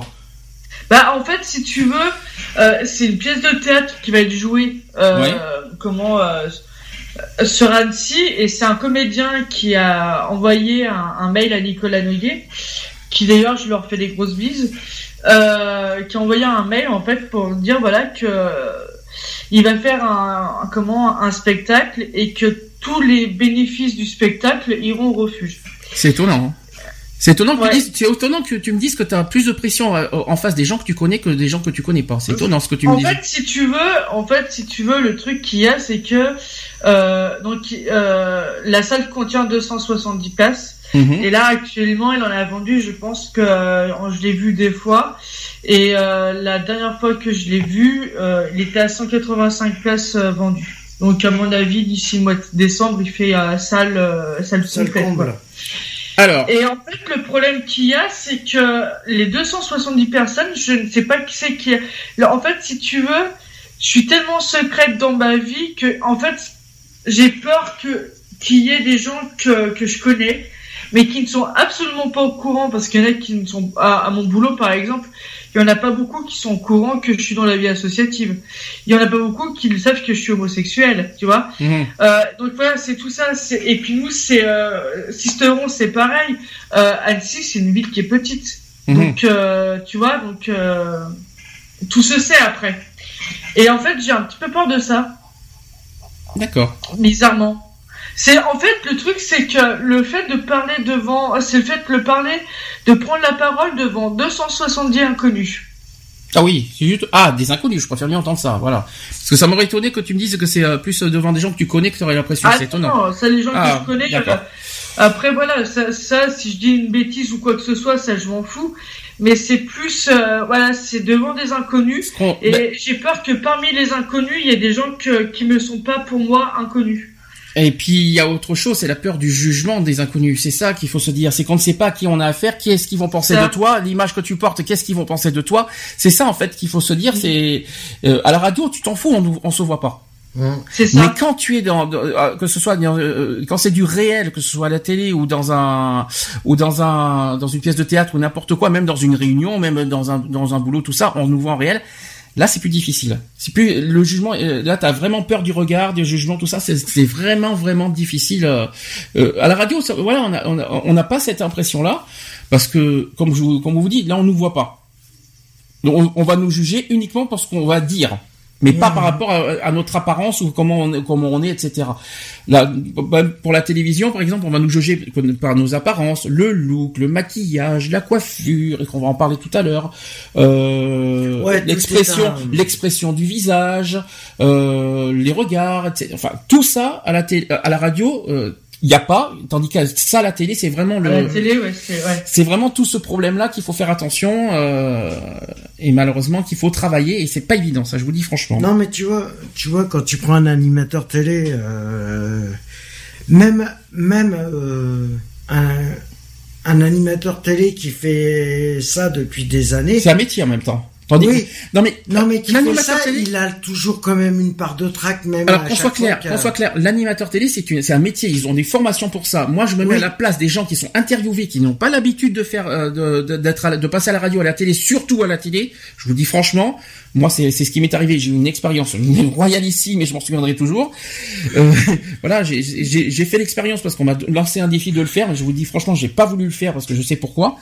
Euh, mais mais voilà quoi, il faut se mettre à la, un animateur, je m'en fous, un animateur a l'expérience et c'est un métier. Mais le track il l'a toujours. Hein. Quoi que, peu importe. ah mais peu importe. Oui, mais mets-toi à la place aussi des gens qui passent à la radio pour une première fois ah et qui ne savent et qui ne sait pas forcément quoi dire, quoi raconter. Non mais par exemple aussi quand moi je me mets à la place des gens comme par exemple les gens d'émissions comme euh, comme c'est mon choix ou, euh, ah avant toute une histoire. Par exemple. Euh, T'as des gens qui viennent pour la première fois expliquer un truc. Euh, je me mets à leur place. Je me dis moi j'aurais pas le courage de le faire. C'est vrai. On va poser des questions et tout ça, certes, mais on est avant.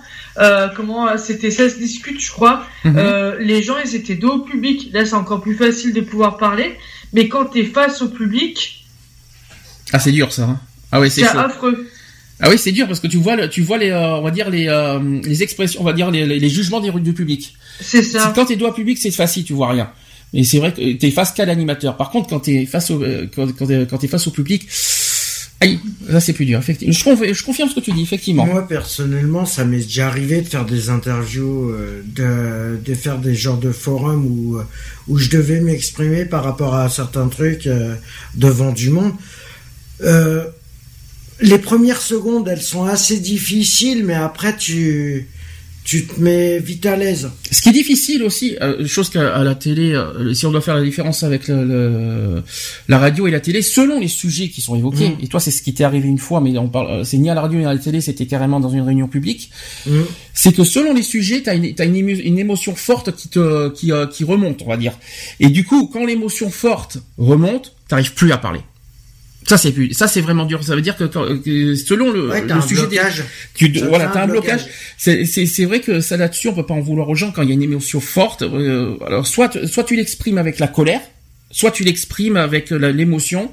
Mais quand t'as trop d'émotions, t'arrives plus à parler, t'as un blocage, t'arrives plus à parler. Et ça malheureusement on peut pas en vouloir aux gens.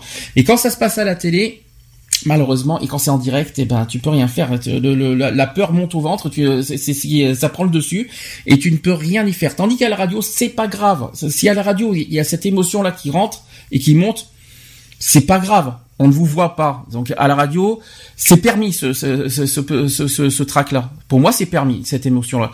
À la télévision, est-ce que franchement, est-ce que ça, franchement, ça vous aurait dérangé ce, ce genre de peur? Quelqu'un qui est bloqué, euh, qui a du mal à s'exprimer tout ça à la télévision, est-ce que ça, ça vous aurait euh, dérangé Non. Moi non parce que moi je, je, compatis avec la personne et je me mets à sa place que que de parler à la télé devant tout le monde et, surtout quand c'est des sujets qui sont assez forts mhm. comme par exemple moi je te donne un exemple par exemple le viol qu'une nana qui va faire un témoignage parce qu'elle s'est fait violer euh, il y a forcément des émotions qui sont très fortes et qu'à un moment donné elle peut plus parler euh, ça il faut absolument pas leur en vouloir c'est euh, bah, déjà d'avoir l'audace de venir parler à la télévision d'un vécu comme ça ou euh, voilà donc euh, c'est c'est euh, juste pour la, pour la personne en question c'est juste héroïque et forcément d'avoir des émotions c'est tout à fait normal et on est humain avant tout donc après que ça dérange des gens ou pas Donc là, tu, là, on est en train de parler finalement des émissions de témoignages. Donc en fait, là-dessus, c'est c'est vrai que là-dessus, c'est les, les, moments les plus forts. Euh, voilà, on connaît l'intimité. Par contre, est-ce que ça vous, c'est vrai que c'est une question que je me pose maintenant, euh, qui vient de me sortir. Est-ce que vous y, arriverez à dévoiler votre intimité devant une télévision? Non. Parce que quand on parle de témoignage, finalement, on dévoile quelque part son intimité à la télévision. Est-ce que vous l'auriez, est-ce que vous le feriez ça? Moi non. Est-ce que vous tu l'aurais fait à visage caché, visage découvert euh, ou à visage caché? Je l'aurais même pas fait ni à visage découvert ni visage caché. Même avec la voix truquée Même avec la voix truquée. D'accord. Et à la radio À la radio, ça me dérange pas. Alors, voilà, c'est ça que je comprends pas. Quelle est la différence entre la radio et la télévision maintenant finalement? C'est quoi, la, c'est quoi la différence? Pourquoi on n'arrive plus à faire Je pense, je pense que pour, euh, je pense que la radio, t'as plus, t'as, as plus d'aisance qu'à la télé. Tu penses? Parce qu'il n'y a pas le visuel. Euh... Ouais. Il y a une différence de visuel. À la télé, tu, à la télé, tu, tu vois la personne, même si elle est floutée. Euh, si le visage est flouté, si la voix est, modifiée. Dans les émissions, dans les émissions de témoignage, il y a pas, tout le monde n'est pas flouté. Hein, non, franchement, hein. parce que c'est les personnes qui veulent mmh. que euh, ça soit pas flouté. Mais après, si tu euh, voilà, qu'à la radio, tu as juste la voix qui euh, qui apparaît et le le visuel, il y est pas. Bah, donc, donc pour vous, le visuel a, plus, euh, pour toi, c'est ce qui te bloquerait finalement de témoigner à une télévision finalement, euh, Charlotte? Ouais. Et pourtant, tu vas quand même parler à une interview euh, en décembre. Alors, qu'est-ce qui te pousse finalement à le faire? C'est pas forcément une interview, c'est simplement juste d'expliquer à des gens qui vont voir un spectacle et que voilà que que, euh, que, voilà que le, les euh, que les, euh, les, bénéfices sont pour pour une association. C'est pas vraiment une interview. Tu t'es pas mis tu t'es pas mis en tête en, tête en, n'importe quoi. Tu t'es pas mis en tête que que que tu peux que tout on peut te poser tout genre tout genre de questions que tu t'y attends pas justement. Ouais, mais euh, je pense pas qu'on va me le poser directement euh, quand je serai sur scène, mais plus après. Question, j'ai une question, c'est en direct ou enregistré euh, ce que tu vas faire en décembre? Oh, c'est carrément en direct. Ah, c'est en direct. Ah, c'est encore pire. Ouh la vache. D'accord. Et ça, ça passe. et ça... Voilà. Mais bon, euh, comme je disais tout à l'heure, c'est que moi j'ai toujours besoin de me, sur, me, me, surpasser et, euh, et ça, ça en fait partie. Donc, donc ouais, ça me j'ai envie de le faire parce que bon bah déjà je suis un peu, euh, je suis quand même la représentante, euh, représentante euh, comment pour la Haute-Savoie quoi, donc c'est mm. pas rien. j'ai été nommée correspondante relais, ce n'est pas rien non plus. donc du coup c'est aussi à moi de le faire, mais je sais que j'ai des personnes, des, des amis qui qui seront derrière pour me soutenir, ça c'est clair et net. Le comédien sera à côté de moi et, et je sais que je peux lui faire confiance et que voilà. Et on a eu tellement une belle, euh, un très bel échange avec ce comédien-là qui s'appelle euh, Jean-Marc Patron. Euh, on a eu un, échange fabuleux. Il m'a expliqué pourquoi il a, fait du théâtre, parce qu'il rêvait de faire ça, et pourtant c'est, une passion pour lui. Il n'est pas du tout comédien euh, H24. Euh, il a aussi un boulot à côté, mais il, il, fait ça parce que par, par vraiment par, par plaisir. Et euh, en fait, enfin, je vais pas raconter sa vie, mais enfin, ça a été euh, ce mec m'a bluffé quoi en gros. Et euh, et en fait, j'ai vraiment envie de travailler avec lui parce que c'est quelqu'un qui m'apporte beaucoup. Alors, je vais essayer de donner les règles d'or d'un journaliste, hein, de celui qui vous interviewe. Vous allez voir, vous allez me dire si vous êtes d'accord. Alors, avant l'interview, il doit d'abord se documenter. Il faut ensuite qu'il prépare ses questions. Et ensuite, il, il suffit qu'il se présente. Est-ce que euh, nous, personnellement, on a, moi personnellement, dans mon expérience, euh, il a tout fait. Se documenter, je ne sais pas s'il a fait au niveau de l'association. Hein. Euh, préparer des questions, on a, moi personnellement, j'ai jamais, je connaissais pas les questions. Donc je ouais, mais lui, il les a préparées pour lui. Ouais, mais est-ce que franchement, les questions que les euh, que le journaliste prépare, est-ce qu'il doit vous les partager avant, avant l'interview, je parle? tu peux demander, oui. Tu, peux, demander à les avoir. Ouais, mais si jamais il ne le fait pas? Bah, tu peux refuser l'interview.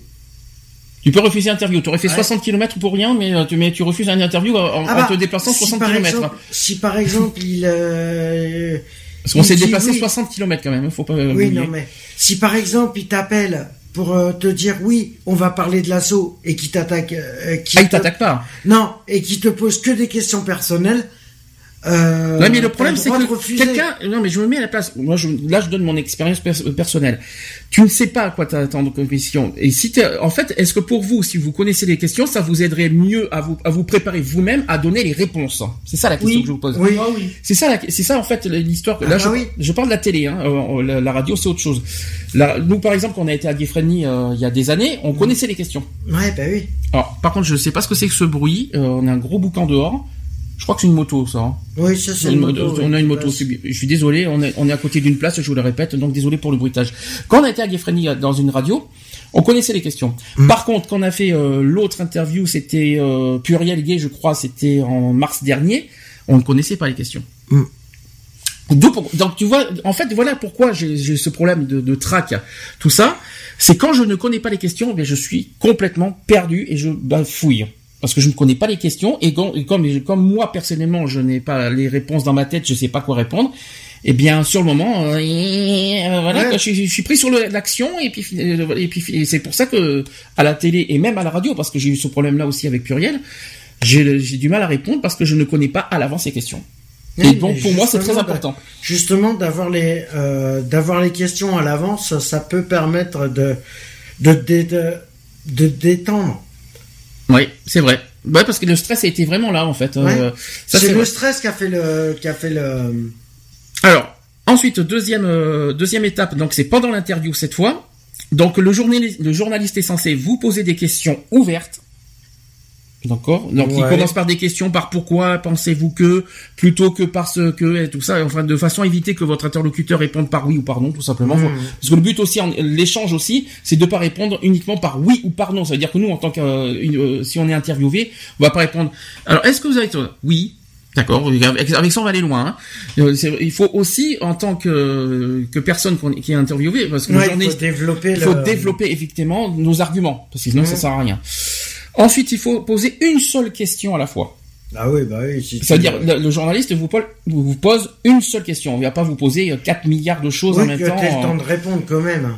euh, justement, je sais pas si tu as le temps de répondre avec une seule question, mais bon. Mais, faut- si, mais au moins c'est précis. Une question, comme ça, t'as le temps de répondre à la question, et lui, il a le temps de préparer sa deuxième question. Autre chose que le journaliste doit faire, il faut pas qu'il il ne il ne doit pas affirmer sa position. Ça veut dire qu'il n'a pas à vous juger. Ni ce que vous faites, ni vos actions, tout ça. En tant que journaliste, il n'a pas à vous... euh, À Il vous a pas à gros. Oui, il n'a pas de jugement. Je- en- en- dans l'interview, hein. Ouais. Pendant l'interview, on parle euh, en dehors, il, il- il pense ce qu'il veut, il, dit- il vous dit ce qu'il veut, mais par contre pendant l'interview en direct, il n'a pas. Alors ça, ça, par contre, est-ce que ça, est-ce que ça vous dérangerait que cette personne vous dise en face, ah ben c'est bien ce que vous faites, c'est pas bien ce que vous faites. Est-ce que ça, par contre, ça vous dérangerait? Bah non, il donne son point de vue. Est-ce que ça te dérangerait, par exemple, s'il te dit euh, en face euh, qu'il est contre ce que tu fais? Bah écoute, après c'est euh, il fait son boulot et, euh, et voilà donc euh, moi fran- franchement ça me dérange pas trop. Ça me ça me met très mal à l'aise mais me déranger je sais pas. Non je pense pas. Moi, personnellement, c'est, par exemple, si un journaliste me disait, oui, ça, je trouve ça que c'est pas bien. Hum. Et moi, je lui dirais, mais alors pourquoi faire cette interview si ça vous, si ça vous plaît pas?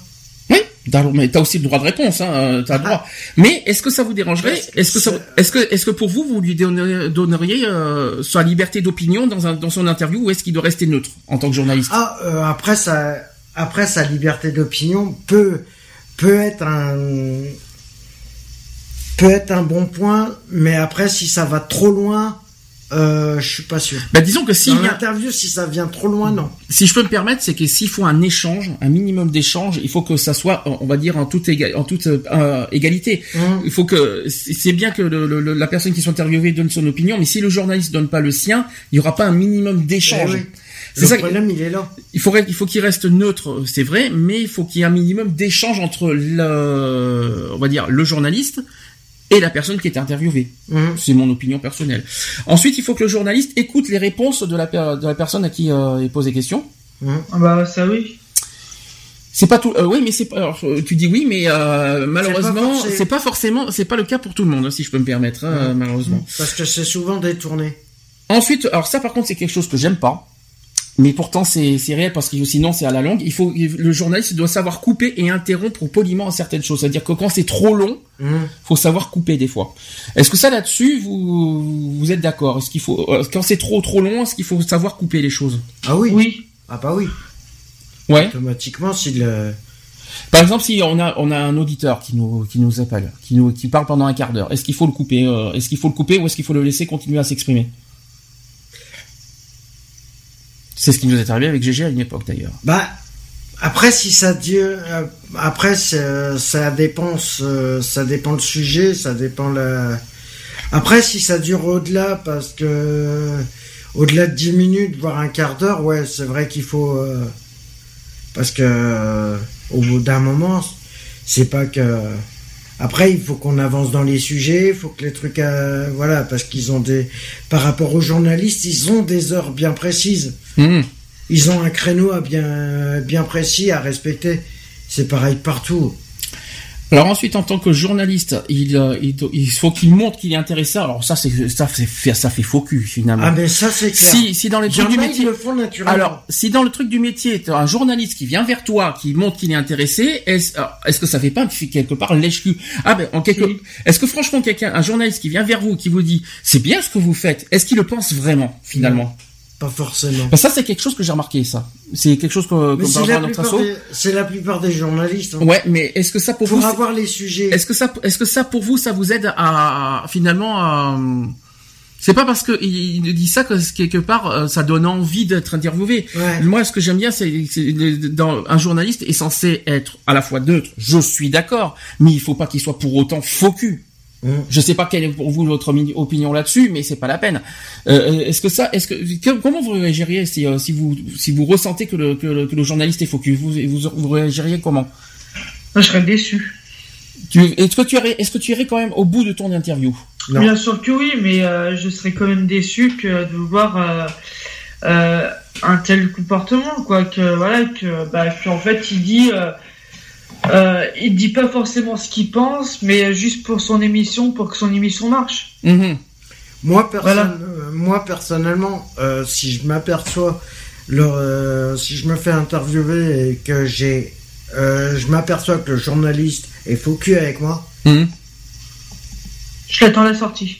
c'est pas, c'est pas ça. C'est que en plein direct, en pleine émission, je vais lui dire vous euh, vous êtes focus avec moi, j'arrête l'émission. Alors moi personnellement, moi je le claque devant tout le monde. De toute façon, c'est très simple. Vous le ressentiriez, euh, vous, vous ah, que c'est focus direct. Autant de sa voix déjà. Déjà rien que la manière qu'il s'exprime tout ça en disant c'est bien ce que vous faites. Non mais euh, il dit ça. Ah, bah, ça fait pas, très sincère. On va on va dire ça fait c'est on dirait que c'est juste pour faire plaisir, tu sais. Bah oui. Mais et, mais des fois des fois tu tu ressens pas en retour cette que c'est vraiment sincère. Tu le ressens. moi personnellement ça ne me ça ne m'intéresse pas. Moi, ce que, il vous montre, et c'est pas parce qu'un journaliste vous montre euh, très poli, euh, très tout ça, que ça donne envie d'être interviewé. Je vous dis franchement en retour, hein. c'est pas d'accord. On est obligé, on est obligé de, de faire. là, je parle associativement. On est obligé d'aller de faire des interviews, faire faire connaître l'association. Il n'y a pas le choix. Mais franchement, je, moi qui déteste les faux culs, vous savez comment je dis, je, je, dis tout le temps sur euh, sur Facebook ça aussi, je déteste les, les hypocrites et je déteste ça quelqu'un qui se montre, on va dire limite comme ça, ben ça me ça va me bloquer plus qu'autre chose et ça me donnera pas envie de parler et euh, à son interview. ça, ça, donnera pas envie. Moi, ça me rappelle une émission radio que j'ai faite euh, que j'ai faite et que en fin de compte euh, l'animateur radio était là pour le sujet. Et puis moi j'étais tellement dedans dans le sujet qu'à un moment j'ai senti qu'il était focus comment tu l'as senti qu'il était faux Comment tu l'as senti? Parce que son euh, le ton de sa voix a changé. Mhm. et au moment, c'était pendant la pause que je me suis aperçu de ça, la pause. Et au moment de reprendre l'émission, je suis d'accord. Juste avant de recommencer l'émission, je suis d'accord. Je lui fais, je suis désolé, mais là, là vous, vous êtes focus avec moi, je préfère arrêter les Alors je suis d'accord avec toi, je suis d'accord avec toi parce que quand c'est quelque chose que je vous ai pas dit et je pense que Lionel il aurait été là, il aurait été d'accord avec moi, c'est que quand on a été interviewé à la télé euh, parce que c'est des enregistrements, je tiens à vous le rappeler. Mmh. Quand il est avec nous, il, il, fait, il fait le sourire, il fait tout, il fait poser questions avec le sourire, c'est bien, en, en, nous faisant comprendre que, que c'est bien ce qu'on fait, etc., etc. Et, et une fois qu'on est en pause, eh bien, il part direct. Ouais.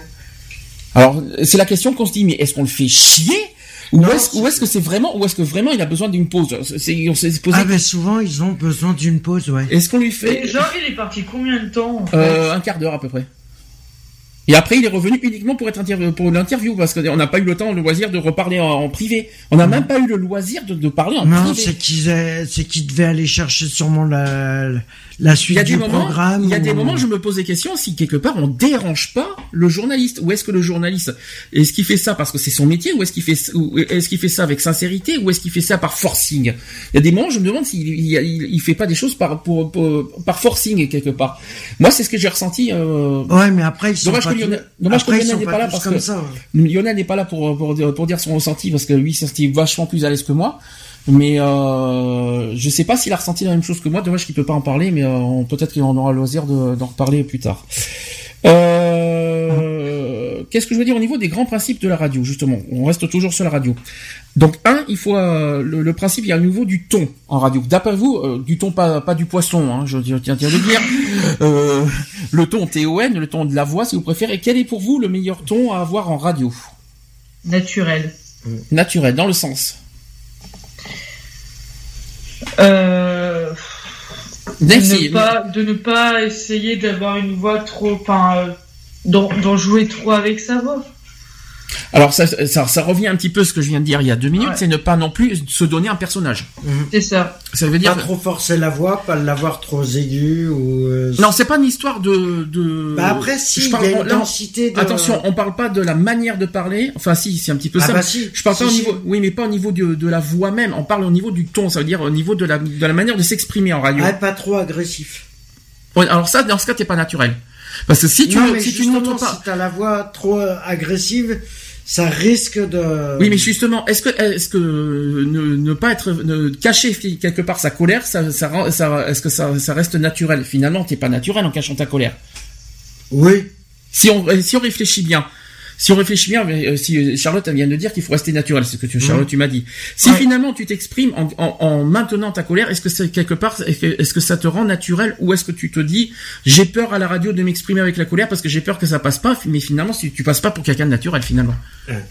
Ouais, mais bon après c'est un dosage. Euh, après il faut un dosage. Un dosage, je t'en prie. Hein.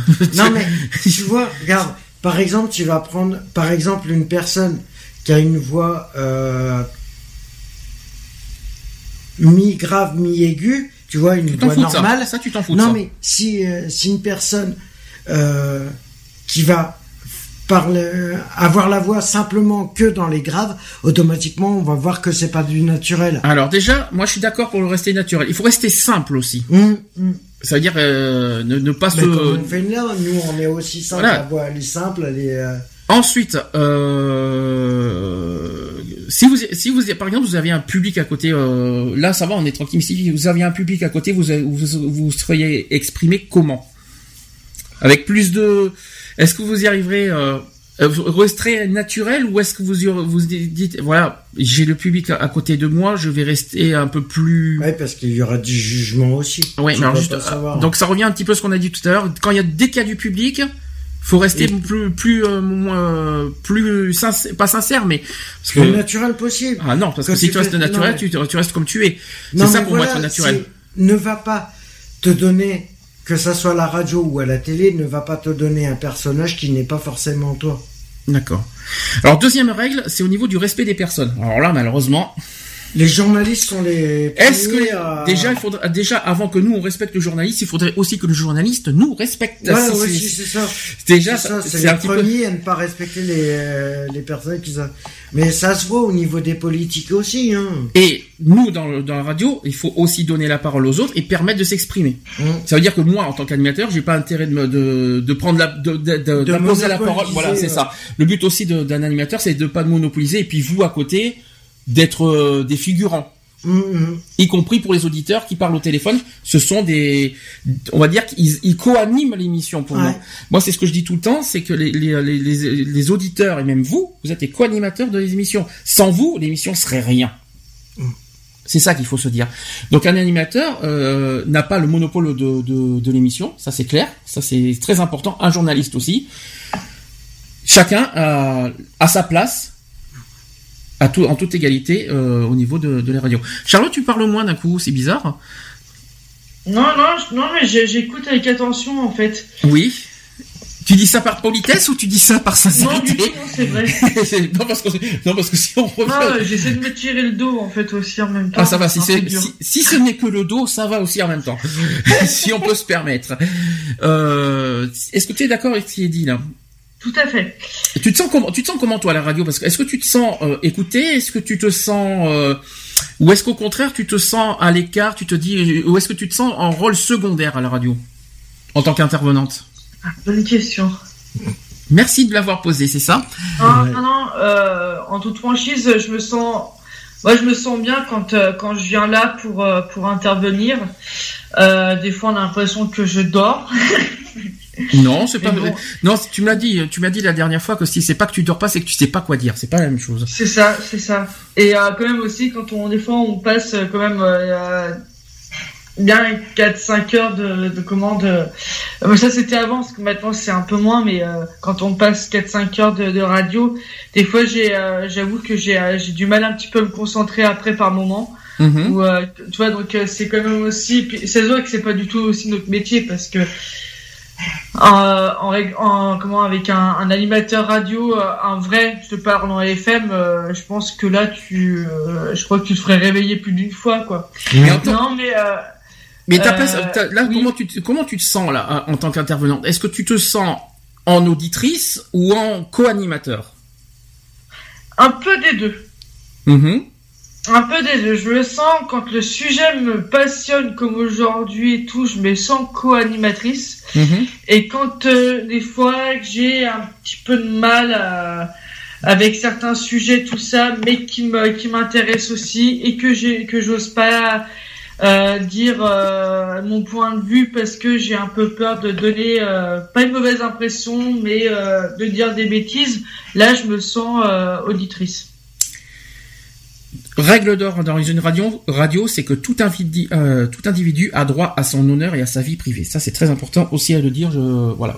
Ça veut dire qu'on ne doit pas forcer à la radio à raconter sa vie privée. Mmh. Euh, c'est pas une obligation. On moi, en tant qu'animateur, j'ai pas à forcer quiconque à parler de sa vie privée. C'est selon vous, bah, votre bon vouloir. J'ai déjà parlé plus d'une fois de ma vie privée, mais tu m'as jamais forcé pour autant. Parce je pose des questions. C'est un sujet qui me plaisait et, euh, et que je voulais en faire part avec les auditeurs. Alors, c'est je vous pose des questions, des fois privées, mais vous n'êtes pas obligé d'y répondre si, si pour vous ça, ça paraît. Voilà, vous c'est pas obligatoire. Ça c'est très important. Donc moi, en tant que je, je c'est normal que je pose des questions. Je suis là pour poser des questions aussi en même temps. Après, tout n'est pas là, euh, tout n'est pas obligatoire. Euh, Si quelqu'un dit non, j'ai pas envie d'en parler, eh bien moi, je dois, euh, moi en tant qu'animateur, je dois respecter cette décision. C'est très important de dire. Donc, donc les auditeurs, ne vous inquiétez pas, je vous, si vous appelez, vous ne serez pas piégés. C'est ça qu'il faut se dire aussi. Il faut que je rassure aussi là-dessus. Il n'y a pas de piège.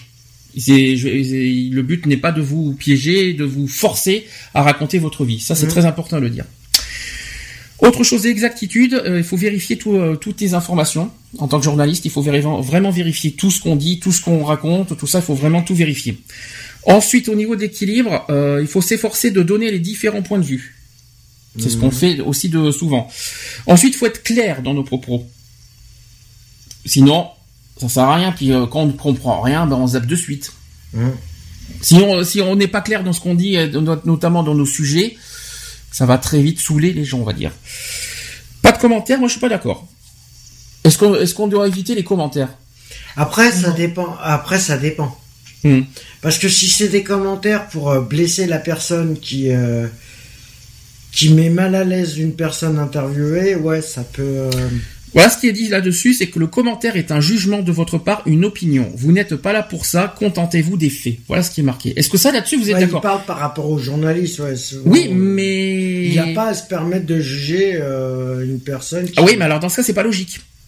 Dans ce cas, c'est pas logique. Si le, journaliste, si le journaliste doit pas doit pas faire de commentaires, la personne non plus en échange. Ah oui, non, c'est sûr. Il faut que, pour moi, il faut que ça soit à égalité, sinon, sinon ça, c'est pas, sinon c'est pas logique. C'est vrai que le journaliste est là pour poser des questions, c'est vrai, je suis d'accord. Mais, si c'est pour attaquer sa vie privée ou son. Ah ça, je suis d'accord. Non, mais là, c'est différent. fonctionnement. Euh, Voilà. Mais euh... il n'a pas à se permettre de. Moi, je suis pas journaliste, donc je peux dire ce que je veux. J'ai le droit de faire des commentaires. Je suis pas un journaliste, donc Mm. euh, moi, je suis un animateur. Je suis pas un journaliste déjà un.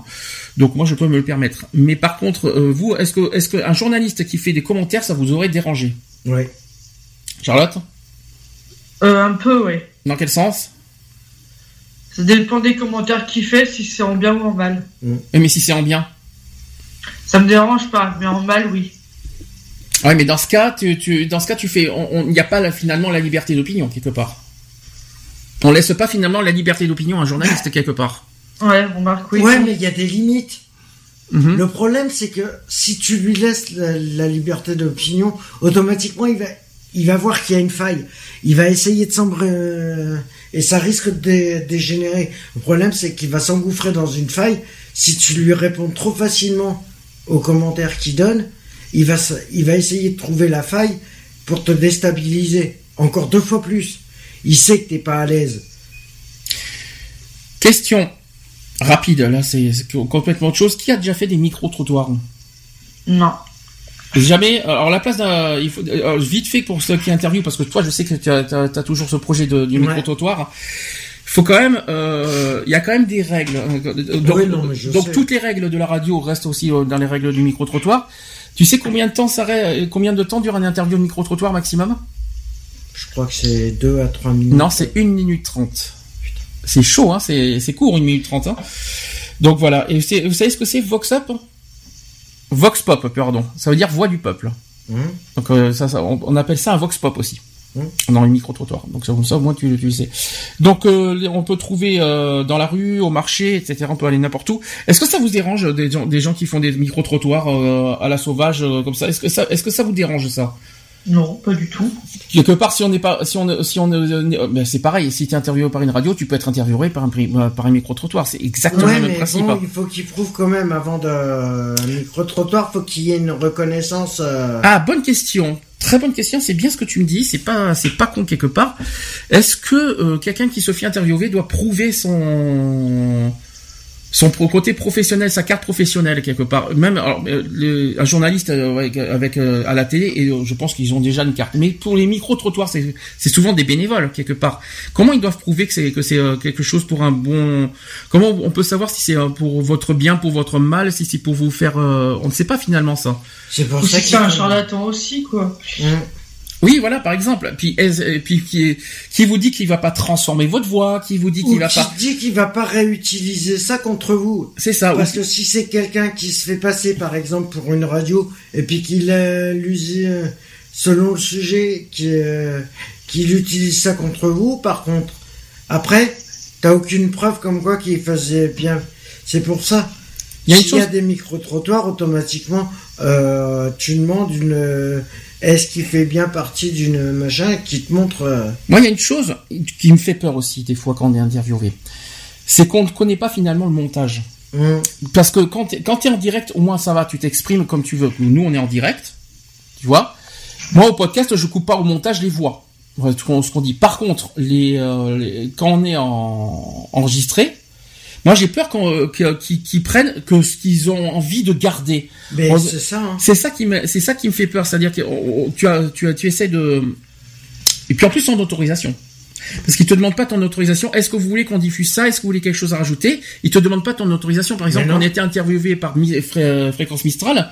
Euh, on a ça a duré ont 7 coupé minutes. tout. Mais non, ils ont pas tout coupé, mais ils ont coupé ce que eux ils veulent. Est-ce que ça, Ouais. est-ce que ça, par contre, c'est à vous de donner vos, vos, vos- votre opinion, votre décision en disant, voilà, je veux ça, je veux ça, je veux ça, ou est-ce que c'est le journaliste qui doit décider du, mon- décider du montage, ou est-ce que c'est aux deux de décider? Est-ce que c'est le journaliste seul qui doit décider euh, montages Moi, c'est la, la personne qui se fait interviewer. Pour vous, c'est pour vous, c'est la personne qui doit être inter- qui est interviewée qui Oui. doit décider du montage. Ouais. Normalement, c'est aux deux. C'est en accord. Normalement, Est-ce c'est que en pour accord vous- avec le journaliste et la personne. euh, Ça vous dérange pas dans les reportages, notamment dans les journaux, dans les journaux télévisés ou dans les euh, même dans les n'importe où dans les radios, que finalement le montage, euh, voilà, il vous coupe des certaines choses qui sont essentielles et, et qui, qui vous paraissent essentielles de toute façon et qui, qui sont- qui sont coupées au montage. Comment comment vous le ressentez ça? En tant qu'interviewé? Ça vous c'est Moi moi, je l'aurais mal pris. Bah, c'est plus frustrant. Regarde, regarde euh, l'interview que vous avez fait TV. Ah, il était entier. Télé, euh, Il a été entier parce qu'au moins j'ai même pas eu de montage parce qu'ils ils ont montré tous mes défauts. Comme ça, comme ça, c'était vite fait. Ouais, mais par rapport à ce qu'avait été, ce que vous avez dit, je suis pas sûr que tout soit passé. Ah si, tout est passé. Si si. Ah bon. De A à Z. Moi, je parle, je parle au niveau de la radio parce que souvent ils te coupent euh, certaines euh, certaines paroles Non, que mais tu je te parle par rapport à la télé. C'est pareil. C'est exactement la même chose. Quand je te parle d'enregistrer. Si, jamais tu, il y a des choses que, qui ne sont pas forcément dites à la télé, à la radio, que tu as, que tu as, que- des messages que tu as transmis et qui ne sont pas forcément mis au montage. Qu'est-ce Ça, que, par contre, ça serait, ça, ça serait dégueulasse. alors, est-ce que, est-ce couper que, tout ce qui peut être euh, intéressant Hmm. pour, euh, ouais, pour faire connaître au moins, tu vois. euh, oui. Pour faire connaître euh, la, la cause que tu défends, je suis désolé. Couper des, des trucs importants, non, ça c'est. Mais ça, après, t'as pas le, t'as pas le monopole là-dessus. Le problème, c'est que ils peuvent te dire oui, on va le garder, puis en fin de compte, par derrière, C'est ça. le refaire, Tout à fait. le montage. Ou le couper. Ou le couper carrément, carrément, cou- ouais. tout couper même, hein, parce ou que. pas le passer du, euh, ouais. Et ça, par contre, c'est quelque chose qui me frustre. Voilà, c'est quelque chose que je que je comprends pas. Euh, moi, je trouve que les journalistes ont beaucoup de pouvoir, que qu'ils Ils n'ont- ont- ils ont ils trop ont- de pouvoir et ils des en choses- prennent de trop. Ouais, bon, ça c'est une, c'est autre chose ça. Qu'est-ce que t'en penses toi, Charlotte? De couper au montage, moi, je, moi, je, moi je- franchement, je l'aurais mal pris. Moi. Bon, c'est vrai que Euh, si, euh, si par exemple, t'es interviewé pour X raisons et puis qu'au montage, ça arrive à un de mes amis. Euh, il faisait une, une petite interview euh, parce que lui, il est commerçant. Euh, je sais plus de quoi et en fait, ils l'ont coupé en montage et tu le vois que 5 secondes. Ok. Alors maintenant, je vais te donner des règles au niveau de la télé parce que t'attends que ça. N'est-ce Oui. pas, Charlotte? Alors, un, je, ça va reven- Il y a des choses qu'on a dit pour la radio qui vont revenir un petit peu à la télé. C'est normal, mais il va y avoir plus de détails à, à, à appliquer, notamment sur les maquillages, etc. Alors, un, il faut d'abord que le ton de votre voix et votre posture. Euh, attention à la posture aussi à la télévision, c'est très important. Euh, Votre posture qui peuvent amplifier le contenu de votre discours et il faut vous rendre plus crédible et permettre au public de nouer un lien personnel avec vous. Si le public vous apprécie et s'identifie à vous, il sera plus réceptif à votre message. Ça, c'est très important, être réceptif. faut vraiment euh, que le message soit, voilà, soit Soit fait de façon à ce que ça soit, euh, imprégné au public, quoi, que ça soit bien, que le public écoute bien votre message. Si le message euh, n'est pas important, eh bien le public s'en foutra complètement, je vous dis franchement. Deux, ensuite, le public ne pourra pas se concentrer sur ce que vous dites si quelque chose dans votre voix ou votre posture distrait son attention. Mm.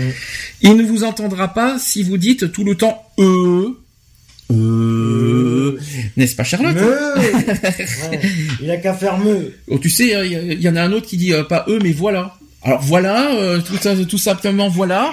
Mais voilà, euh, tout va bien. Mais voilà quoi. N'est-ce pas Lionel, bonjour.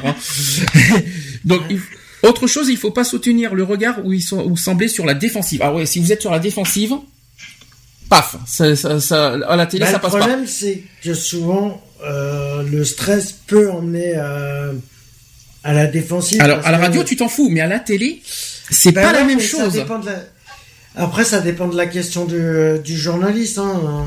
Là, nous sommes sur le point de la télé. Là, nous sommes Mm. pas sur la radio. Autre chose, c'est que si votre discours dit une chose, que votre corps en dit une autre, Mm. aïe. À la radio, on ne voit pas le corps. C'est ce que je vous dis depuis tout à l'heure. Oui. Mais l'expression du corps à la télé, Ouais, On le voit. fait- on le voit. Donc le public croira que ce qu'il dit, votre corps, en fait. Ça veut dire que votre discours verbal, en fait, je, Il n'aura plus aucun intérêt. alors, même mieux que ça, j'ai, en, en fait, par rapport à ce qui est dit, j'ai l'impression que le public jugera plus l'expression de votre corps que votre parole. Hmm la parole n'aura plus aucun intérêt. La parole n'a pas aucun intérêt. Si votre corps, euh, voilà, s'exprime autrement, ben le corps pas, pri- est, plus, sera- euh, le, public jugera plus votre l'expression de votre corps que votre parole. Mhm. Ça, j'espère, euh, Charlotte, que ça va euh, t'aider un petit peu là-dessus. Oui. J'espère que, j'espère que la- Elle n'a pas l'air rassurée. J'espère aussi. j'ai l'impression que j'ai l'impression que ça te rassure pas du tout finalement. non. Je, ben écoute, t'as voulu faire ça, t'as voulu faire ce sujet aujourd'hui, il va falloir faire un petit peu assumer. Non, mais voilà, c'est voilà, c'est c'est pour ça que j'ai voulu faire ce comment ce, ce thème-là, Mhm. justement pour que ça m'apprenne un petit peu par rapport euh, à la date fatidique. Alors ensuite, j'aime bien cette phrase que je vais vous dire, c'est que une interview sans dynamisme, c'est comme un steak cuit à feu doux. Pourquoi? Je vois pas le rapport là. Parce que pourquoi? Ça prend doucement. Parce que c'est terne, ennuyeux et qui n'a pas la flamme. Voilà pourquoi. Donc ça, vous avez, donc, donc, à la télé, vous avez intérêt d'être dynamique. Parce que ouais, mais trop dynamique et trop... À la télé. Ouais, non, mais si t'es trop dynamique, euh, et on va te dire que t'exagères, que t'en fais trop, et après, euh, voilà. Ah, je suis d'accord avec toi. Ouais, c'est pas mal. Ah oui. Oui, je suis d'accord. Parce que si le corps à la télé est une, ah, une expression, euh, le public, ils vont voir que tu es dynamique, mais si si t'es trop dynamique, ils vont dire attends, il est monté sur ressort ou quoi Non, je, suis d'accord avec toi. J'étais parti sur autre chose. Je veux dire, être trop dynamique, ça fait pas naturel quelque part. Eh oui. Est-ce que tu es eh d'accord avec ça, Charlotte? Oui, tout à fait. Ouais. Est-ce que bah, après, après, bon, après les gens vont croire que t'es que es quelqu'un de sanguin, quoi. Dès, dès qu'il y a un truc qui va pas te plaire, tout de suite, tu vas rentrer dans l'art des gens, quoi. Mm. De toute façon, on voit ça quand, on regarde des émissions de jeux, par exemple. Ouais. On a l'impression que, on a l'impression, mais, ah on a, on a que des ovnis, quoi, dans les jeux. On, se, on, ah se, pose des questions si ce sont des vrais personnages ou s'ils sont vraiment naturels comme ça. Si ça, si c'est un jeu, si c'est des personnages qui se créent pour être dynamiques, pour mettre de l'ambiance dans un mmh. jeu, on se pose des questions. Est-ce que c'est, des fois, c'est, c'est vrai que si c'est pour se créer un personnage, pour être dynamique, pour donner de l'ambiance, alors que c'est en plus il y en a certains qui qui se forcent à s'amuser, mmh. euh, qui s'amusent voilà pour mettre de l'ambiance, mais qui finalement euh, font ça pour. Ouais, euh, ouais, ouais, ouais. J'ai déjà vu aussi, ouais. J'ai l'impression, c'est l'impression des fois que je me donne. Alors c'est peut-être de, demandé par la prod, mais finalement c'est ça qui m'embête, c'est que finalement derrière derrière tout ça, dans les coulisses, on vous demande à la télé de de, de paraître avec le sourire, avec le dynamisme, avec aussi avec là. Mais si c'est naturel, parfait. Si c'est quelqu'un qui est comme ça de nature, il n'y a pas de souci. Mais si c'est quelqu'un qui n'est pas comme ça de nature et qu'on lui demande, et même se forcer à faire ça, on va le ressentir ça à un moment. Ah bah, automatiquement. Dans les émissions de jeu, je le remarque ça des fois, hein. Hum. notamment dans Money Drop par exemple, qui va pas tarder à revenir. Hum. Mais euh, dans, dans, dans, ces genres de jeux, on le voit qu'il y a des gens qui, ouais, écoute, c'est pas bien ce que déjà rien qu'on tourne sa voix, la manière qu'il parle, on sent que c'est forcé, on le sent. C'est pas forcément où c'est vraiment exagéré parce qu'il hum. y en a où euh, où la prod elle demande euh, mais attends tu peux pas euh, tu peux pas demander à être trop euh, exubérant ou machin faut arrêter aussi moi pour moi les, jeux de télévision pour moi c'est j'ai l'impression que c'est tous des comédiens pour moi. C'est ça, c'est ça qui me, c'est ça qui me dérange. On se pose des questions si c'est, si c'est sincère ou si c'est, si c'est de la, oui quelque part c'est beaucoup de la comédie. C'est de la comédie. C'est pas les. Et être dynamique c'est un, c'est un, c'est un fait. Mais être comédien, ben, est-ce que ça se transporte le public? Ben, Le public tombe dans le piège quelque part. Eh Parce que euh, dans la vraie vie, est-ce qu'on, est-ce qu'on va les voir vraiment comme ça dans la vraie vie? Je ne suis pas sûr. Non. C'est comme le gars qui est dans, dans les 12 coups de midi là. Mmh. Euh, quelqu'un, enfin voilà, il a une cagnotte, j'ai vu tout à l'heure. 500 000 même. Et... Ouais, 500, 579 000 euros. Ah, euh, tu, tu, te dis, mais le mec, il, en fait, il, il sait tout sur tout, quoi. Oui, mais c'est pas, c'est pas la question qu'on pose, alors tu sais. Euh... Mais non, je sais, ouais, je sais, mais, euh, voilà, c'est, euh, tu vois. Après, après, il y a une question de Après, il y a une question de facilité aussi. Hein. Mmh. Oui. C'est est-ce qu'on lui donne pas les réponses avant pour que certaines réponses pour que. Enfin, donner une apparence joyeuse alors que dans la vraie vie tu, tu es à l'inverse, non, c'est franchement c'est une mauvaise idée. Mmh. Moi, je suis pas pour là-dessus. Hein. Donner une apparence euh, bénéfique, tout ça pour faire plaisir à la prod et pour que ça soit divertissant à l'émission, c'est plus rendre service à la production qu'à la personne. Parce que franchement, parce que là, on, demande à, la personne de créer un personnage pour faire bien, pour faire bonne figure dans une eh émission. Pour justement que pour que ça fasse de l'audience. C'est simplement. C'est moi je trouve simplement ça. Hein. Personnellement, je trouve pas ça bien. Voilà, je dis, je dis mon avis, je dis mon opinion. Voilà, je suis pas journaliste, j'ai le droit de donner mes mes mes, euh, mes avis. j'ai le droit. Autre chose, là, très important, je, je, donne des conseils aussi à Charlotte qui en a besoin. Il faut aussi regarder dans les yeux du journaliste pour être euh, quand on est quand t'es interviewé. Ça veut dire que les parce que les yeux en disent long pendant l'interview.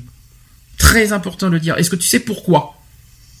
Non. Le regard, le regard, rien que le regard, tu vois que tu es sincère ou pas. Tu vois si tu es à l'aise ou pas aussi au niveau du regard. C'est pour ça que si tu si si tu si as le si as le regard qui est bas, on sent que t'es pas à l'aise finalement quelque part. Et si tu le regardes dans les yeux et que c'est le journaliste qui baisse les yeux, tu fais comment? Ah ben le journaliste, dans ce cas, il fait une faute professionnelle pour moi. S'il regarde pas, le, si le, journaliste regarde pas dans les yeux la, personne qui interviewe, pour moi, c'est une faute professionnelle journaliste. et si tu remarques bien, à chaque fois que ce soit des journalistes au niveau du journal, la plupart des journalistes euh, ne regardent pas euh, dans les yeux.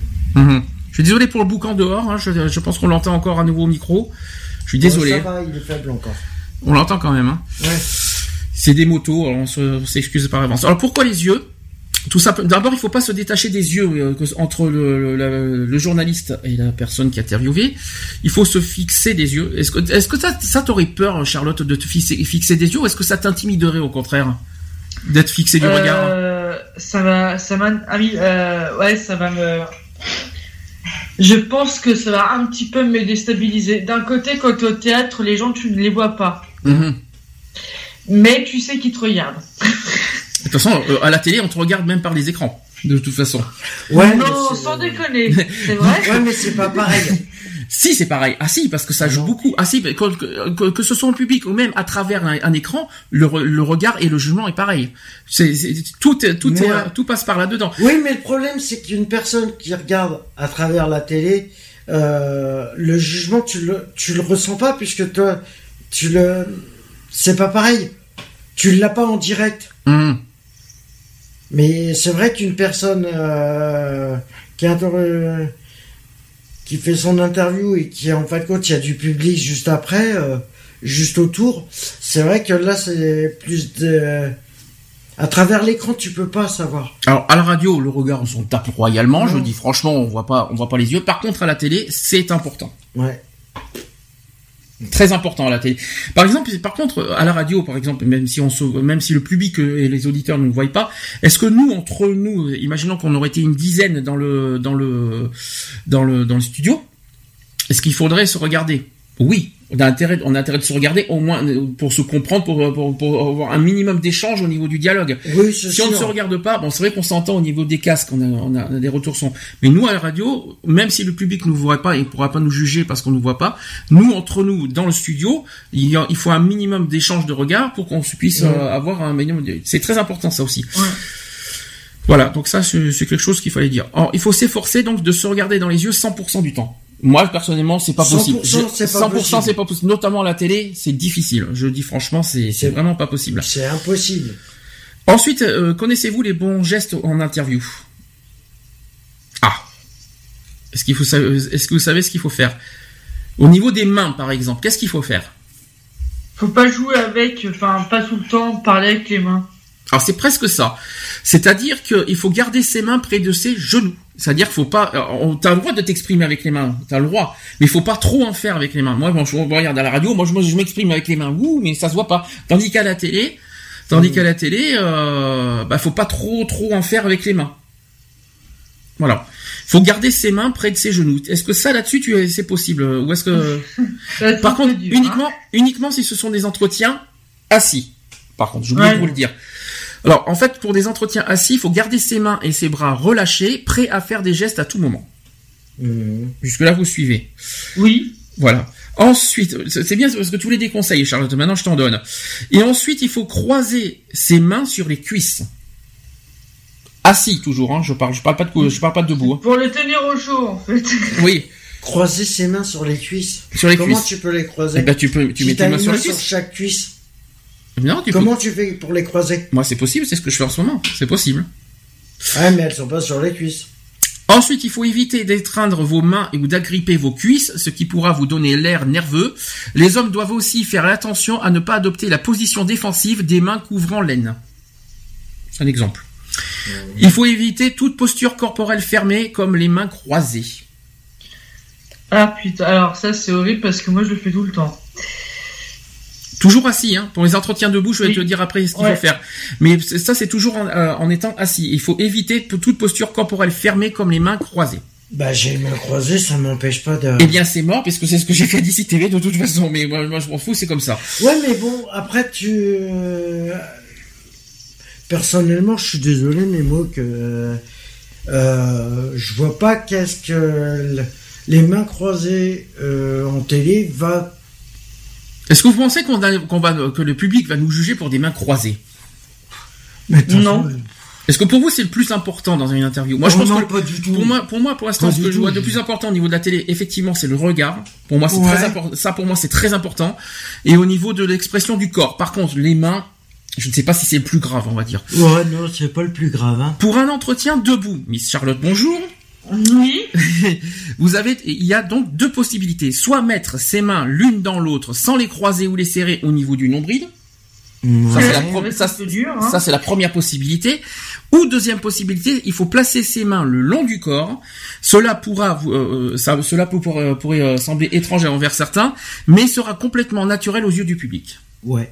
Ressembler à des Playmobil. Au garde à, tu sais, au garde à vous, Charlotte. Garde à vous, tink, vas-y. Ouais, euh, Playmobil. Bien sûr, ouais. Et façon Playmobil. Et enfin, certaines pe- personnes se demandent si elles doivent faire des gestes même si on ne verra que leur visage, leur cou et leurs épaules à l'écran. Et absolument, on y a droit. On a le droit de faire des gestes. Les téléspectateurs se rendent toujours compte si une personne fait des gestes, même s'ils ne peuvent voir leurs mouvements, parce que leur visage est alors plus expressif. En fait, le visage, l'expression du visage est le beau, est le plus important aux yeux du public. C'est très très important. Donc ça veut dire qu'il faut que tu t'aies- que tu t'entraînes, Miss Charlotte, sur l'expression de ton visage et de ton D'accord. corps. Ça va, Donc, tu je vais essayer de pas faire la gueule, en fait. Fais pas la gueule. Et le sourire, cheese Ouais, mais sourire forcé, souvent. Non, il faut pas en faire trop non plus. Hein. Alors la posture maintenant d'interview quand on est assis, il faut enfoncer son, euh, il faut s'enfoncer dans son fauteuil pendant une seconde déjà un. Ensuite, si vous êtes à l'aise, eh bien parce que maintenant il faut essayer de faire des gestes de manière enthousiaste. Cela n'est probablement pas facile parce que vous avez probablement l'impression que vos gestes sont forcés et ils sont trop détendus pour une interview. Donc ensuite, il faut essayer quelque chose de différent. Il faut s'avancer de manière à ce que votre derrière ne touche plus le dos de la chaise.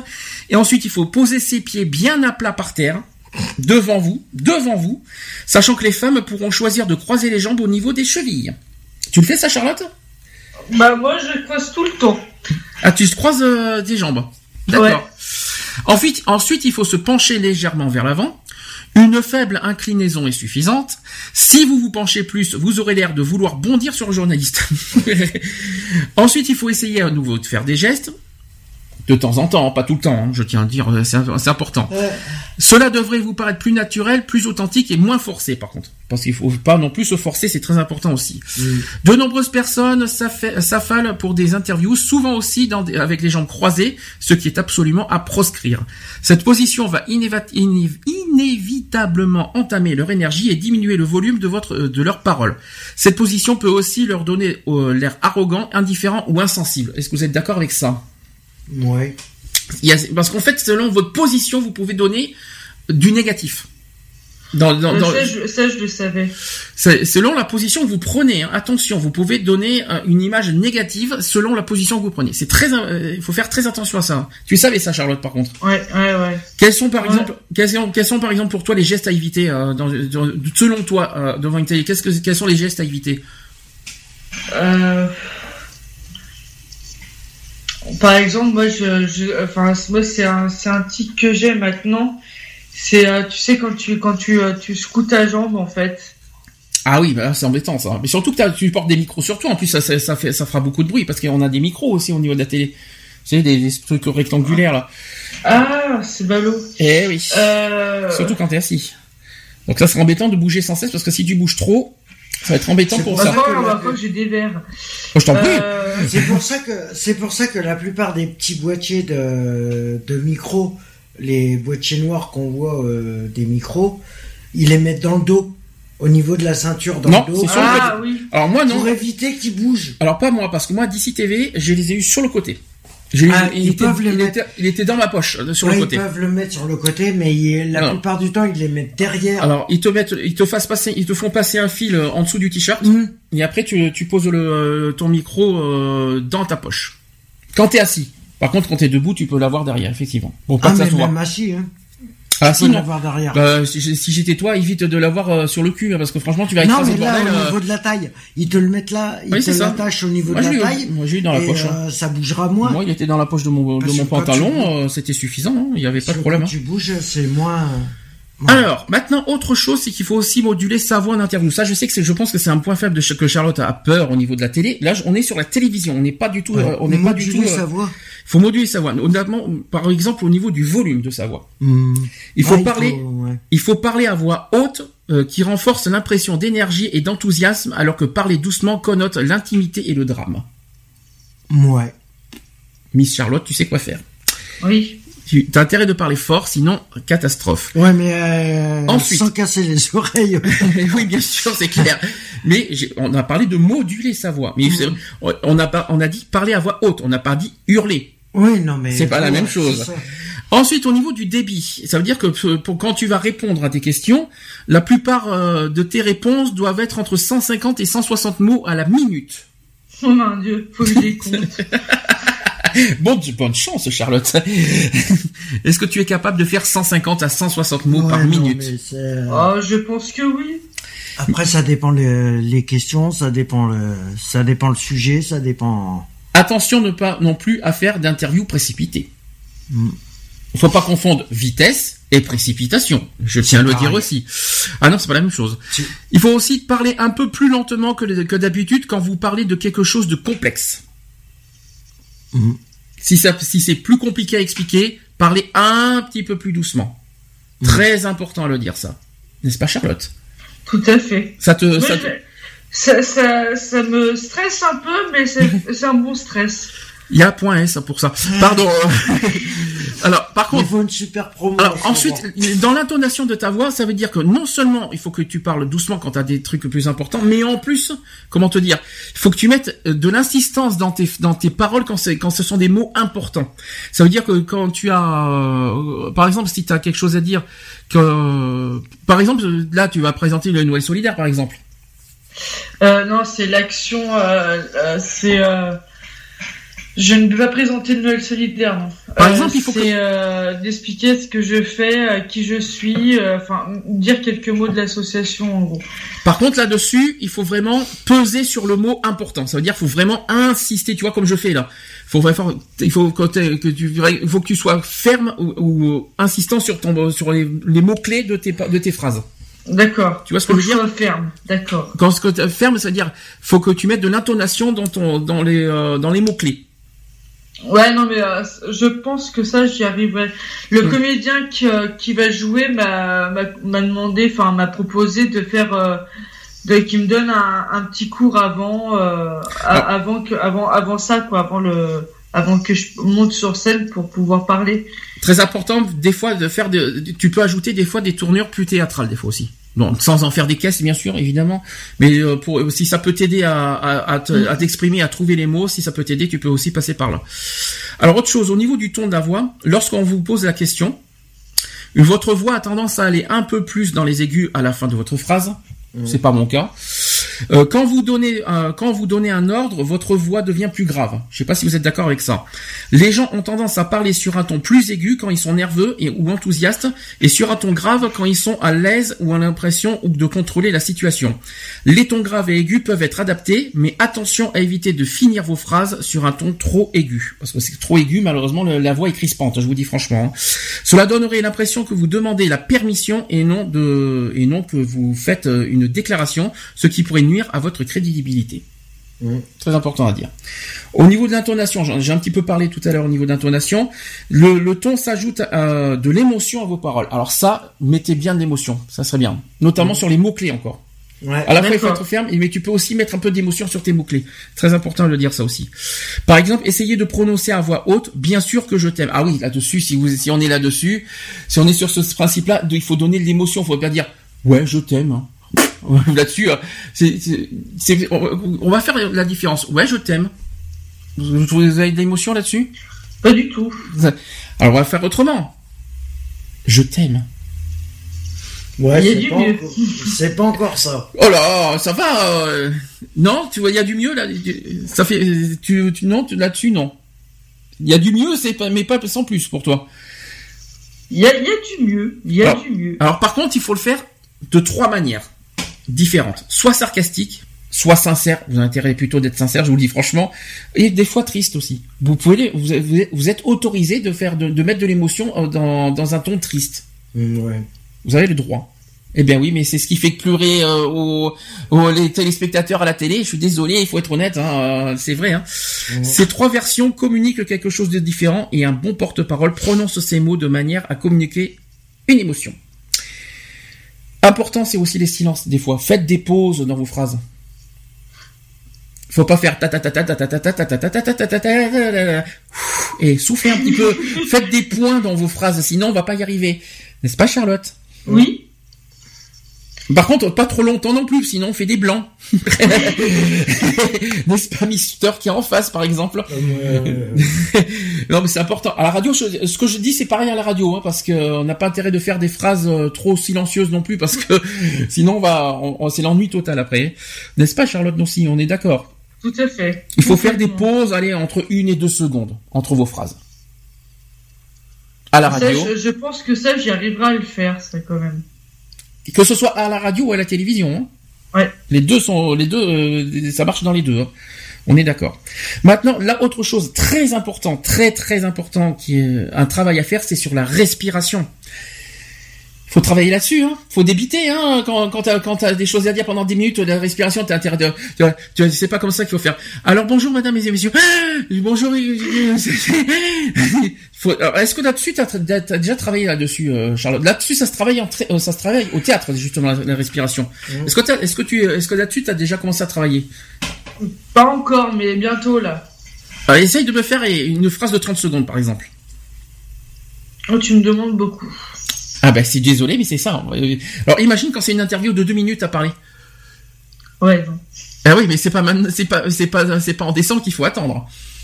C'est, un test. Tu vois ce que je veux dire? Non mais ouais ouais non mais de toute façon j'ai un comment euh, le comment il s'appelle le le comédien euh, on se voit bientôt là pour que justement euh, que je puisse euh, qu'il puisse me donner deux trois tuyaux et tout ça. Et de toute façon le 11 décembre on se voit on se voit avant euh, avant qu'il joue. Je serai à l'entrée pour donner les tickets d'entrée et tout ça parce que déjà pour moi ça va me permettre de voir un peu le public qui va avoir.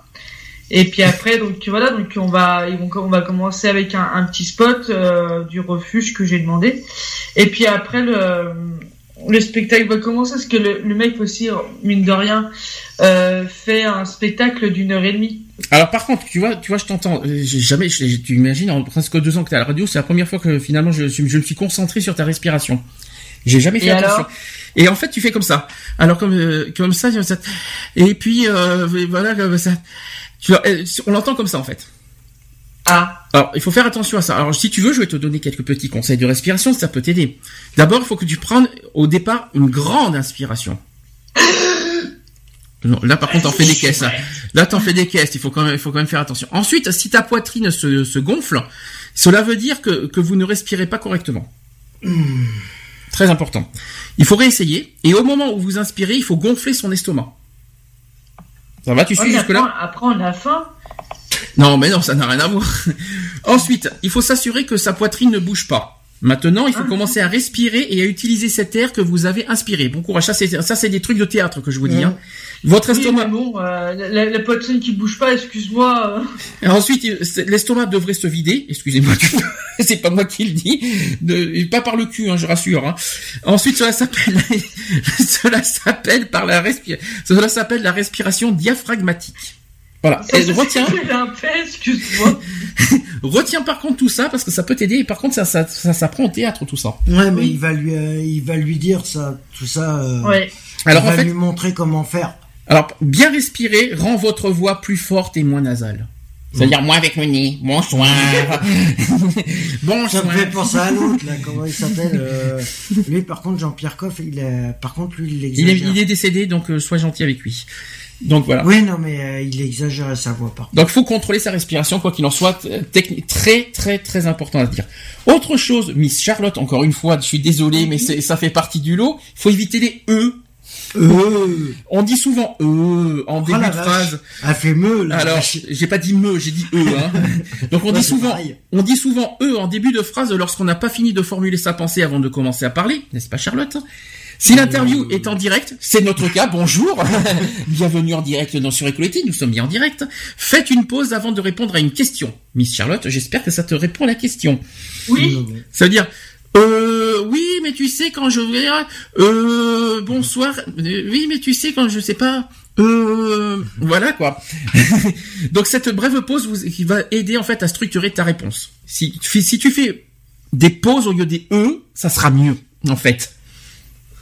Est-ce que ça, tu, es, tu en es capable Ouais, mais le. Je, je pense que j'en suis capable. Ouais, mais le E peut être source de, de surprise aussi. Une sorte de... hein, c'est ça que t'as dit Quand tu fais, euh, quand tu fais E à une question qu'on te pose, souvent c'est parce que tu, euh, c'est une question que tu t'y attendais pas. Et du coup, tu fais, euh, oui. Bah voilà, tu, euh, c'est bien, tu es dedans, voilà, euh, hein, voilà. Non, mais c'est par rapport aux questions qui, euh, qui te sont posées. Souvent, tu, euh, tu connais pas la, la question et du coup, euh, voilà. Alors c'est vrai que dans les directs, pendant les directs, les E, hein, comme nous à la radio, les E on les entend, hein, euh, ça c'est clair. Quand c'est pas en direct, l'entretien euh, est plus facile, ça, parce que le public verra rarement que des pauses que vous aurez faites dans un entretien, dans un entretien enregistré, notamment pour les montages. Mhm. S'il y a des montages, vous êtes tranquille hein, là-dessus.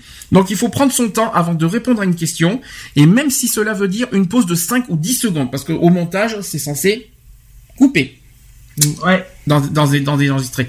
Par contre, en direct, c'est vrai que c'est plus coupé. difficile. Ah non, là, c'est pas coupé, Miss Charlotte. Tu, tu me vois faire des montages couper tous tes E, je vais pas y arriver. Hein. euh. Euh, là, si, si tu fais des montages et que tu coupes tous mes E, je parle plus. Ah oui, c'est ça, en fait. Alors, il faut éviter les E en- au beau milieu d'une réponse, par contre. Alors là, je sais pas si c'est plus, c'est plus facile ou plus difficile pour toi de faire les E en, milieu de phrase. Pas- Euh, je vais essayer pour en faire. fais, fais une phrase de 30 secondes, on va voir si, on va, si tu mets un E. Bonjour. Ah non, là, c'est, là, c'est pas je te parle tranquille. de quoi? Je te, je te parle de quoi? Donne-moi ton avis, par exemple. C'est affreux. C'est horrible. Hein. Ah, et t'imagines, je, t'imagines, je te fais, un- je te fais une interview en ce moment. T'imagines, je te fais, je te fais un exemple d'interview en direct et là, t'arrives même pas à répondre finalement. Non, parce que tu m'as pris pas de surprise. Oh, mais je t'en Et prie. voilà, c'est ça, c'est ça le problème, c'est que par Voilà. rapport à la surprise, tu non, peux mais, pas. Non, non, mais ne, ne, ne prends pas vraiment au mot, parce que franchement, là, on va, on va jamais y arriver. Mhm. Euh, de, d'essayer de faire euh, pas de E, c'est très difficile pour moi. Mhm. Tu vois, là, j'essaye, euh... j'essaye, mais ça sort tout seul. Alors tu sais qu'il il- Voilà. il donne une méthode. Je ne sais pas si ça fonctionne. Je l'ai jamais testé. Se mettre dans le cul. Non. Oh bah j'espère que non. Oh, bah, punaise. Euh, non là c'était pas eux là c'est me là que tu fais. Hein. euh, là c'est la vache qui rit que tu fais là. Donc Ben, Donc en fait, donc en fait, il y aurait une méthode. Je ne sais pas si ça fonctionne. hein, je vous dis franchement. Il suffit de regarder autour de la pièce et choisir un objet. Par exemple, tu as un objet ici, euh, tu as une télé, tu réfléchis à cette, euh, tu vois cet objet, tu réfléchis ça et tu penses. pas. Il faut, et en fait, il faut pas y réfléchir. Une fois que tu vois cet objet, tu ne réfléchis, tu ne réfléchis pas du tout. Mais t'as pas besoin de réfléchir. Trouver, il faut juste trouver euh, un objet et crier que c'est un, euh, euh, que ce que c'est. Par exemple, je me Caniche. Par exemple. un objet dans la dans une pièce caniche. Euh, non, ça fait tarte dans une en milieu de réponse. hein. De quoi? Alors, euh, je vais essayer. Éviter les E, en plus. je vais faire une phrase. Commencez à parler, de- on va parler, on va parler de cet objet pendant 30 secondes en plus. Ah non, c'est pas possible, je vais parler de la télévision pendant 30 secondes. Dans deux ans, on y est encore. Euh, Je, je vais pas y arriver. Il faut se chronométrer, ça va se mettre une pression finalement. Bon. Mais éviter les E, je pense qu'il faut plus faire des pauses plutôt que penser à un objet, je pense. Ce sera plus simple. Oui, Ouais, oui, je pense que ça sera mieux. Hein Ouais, je pense que ce sera la méthode la plus, la plus logique. Surmonter sa peur euh, de l'interview, c'est possible, ça, Miss Charlotte? Bah écoute, moi je surmonte ma peur de monter sur les planches et de parler devant 270 personnes. Alors, je vais te donner sept conseils, tu vas me dire ce que t'en penses. Alors, premier conseil, c'est en forgeant qu'on devient forgeron. Ça te parle, ça? Tout à fait. Alors, la plupart des gens disent que le meilleur moyen de réduire ses peurs et de s'y confronter et donc de, de s'entraîner à faire plusieurs faux entretiens. Euh, par exemple, donc nos clients nous disent aussi que la peur diminue au fur et à mesure qu'ils acquièrent plus d'expérience médiatique. Est-ce que vous pensez que c'est possible? Plus on est plus on est interviewé, moins on y a moins on a peur. C'est Donc il faut de l'expérience quelque part C'est pour, euh, pour possible, canaliser- pour- mais- pour sa peur. Ouais, ouais. c'est. Moi, il y a une chose, il y a une chose que Lionel m'a dit, euh, c'est il, il suffit de s'entraîner nous-mêmes Ouais non. avec euh, avec nos propres micros, c'est-à-dire nous nous entraîner hors direct par exemple, hein, de faire de, de, de- on va dire de de monte, euh, de, créer faire- de créer des interviews entre nous hum. en privé et qu'on s'entraîne avec les micros. Est-ce que ça, merci, je sais pas ce que c'était que ce bruit, mais est-ce que ça c'est possible ça? En s'entraînant nous-mêmes en privé. Par exemple, toi, tu as des amis, Charlotte, c'est possible. Est-ce que tu penses, avec tes amis, te- pouvoir t'entraîner avec des interviews, c'est-à-dire euh, des questions qui, qui te posent Tu prépares des questions et finalement, tu tu t'entraînes, on va dire, euh, plusieurs fois, pas, pas une seule journée, mais vraiment, allez, une fois, deux fois, trois fois par semaine, avec les mêmes questions. Est-ce que tu penses que c'est possible, possible euh, que tu, au moment du direct, ou est-ce que tu as, ou est-ce que tu penses qu'au moment du direct, tu auras toujours ce blocage? Non, je pense que c'est possible, ouais. C'est possible. Donc l'entraînement peut, peut aider? Oui. D'accord. Si vous, mais il n'y a pas besoin d'être parfait. Je tiens à vous le dire aussi quand on est interviewé et c'est pas la peine, c'est pas la peine de cacher ses défauts non plus. On aura toujours des, tout le monde a toujours des défauts. C'est pas la peine de les cacher. On n'a pas, le but de l'interview n'est pas d'être parfait. Ça, c'est très important à dire. Personne ne vous juge à, euh, à l'aune de la perfection. Ça, c'est, on n'a pas besoin de parfait. Vous avez le droit de chercher vos mots, de dire eux, parfois, ou d'oublier un mot de temps en temps.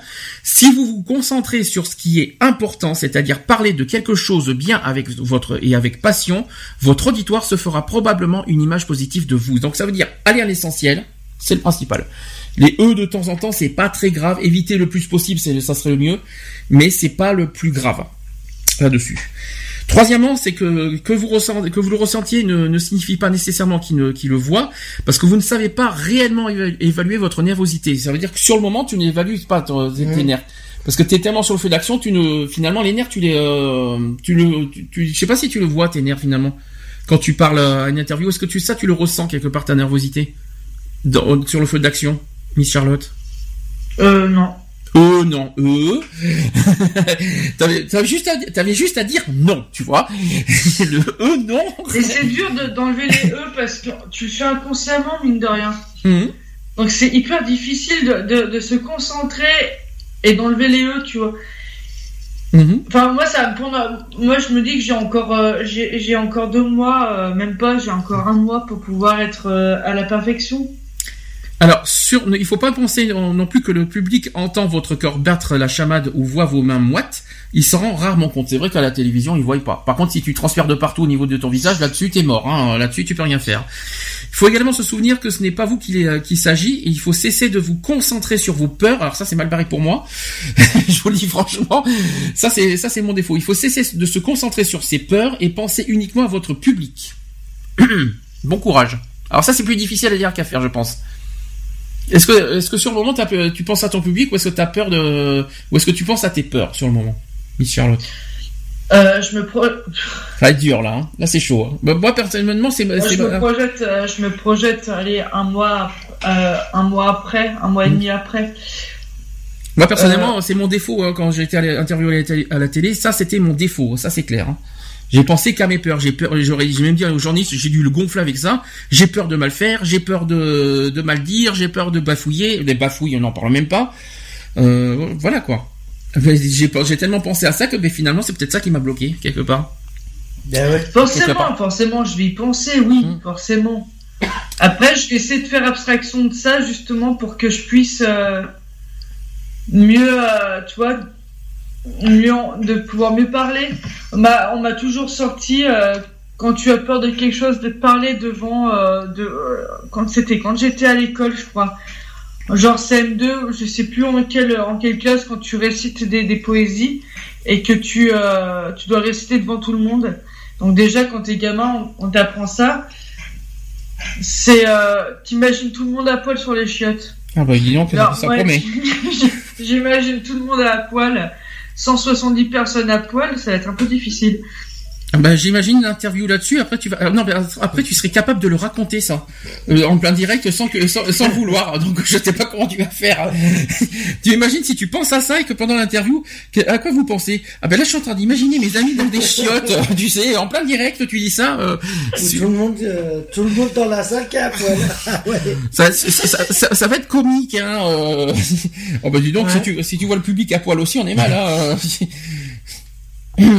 Bon courage quand même là-dessus. Ensuite, autre, donc on a, on a, on a l'a dit là-dessus, il faut respirer profondément, sachant qu'il faut inspirer et expirer 12 fois par minute en moyenne. Mmh, mmh. Ça, c'est très important. Autre chose, il faut contracter ses muscles, parce que vous pouvez aussi essayer une version modifiée de la technique dite de la relaxation musculaire, consistant à contracter puis détendre les muscles.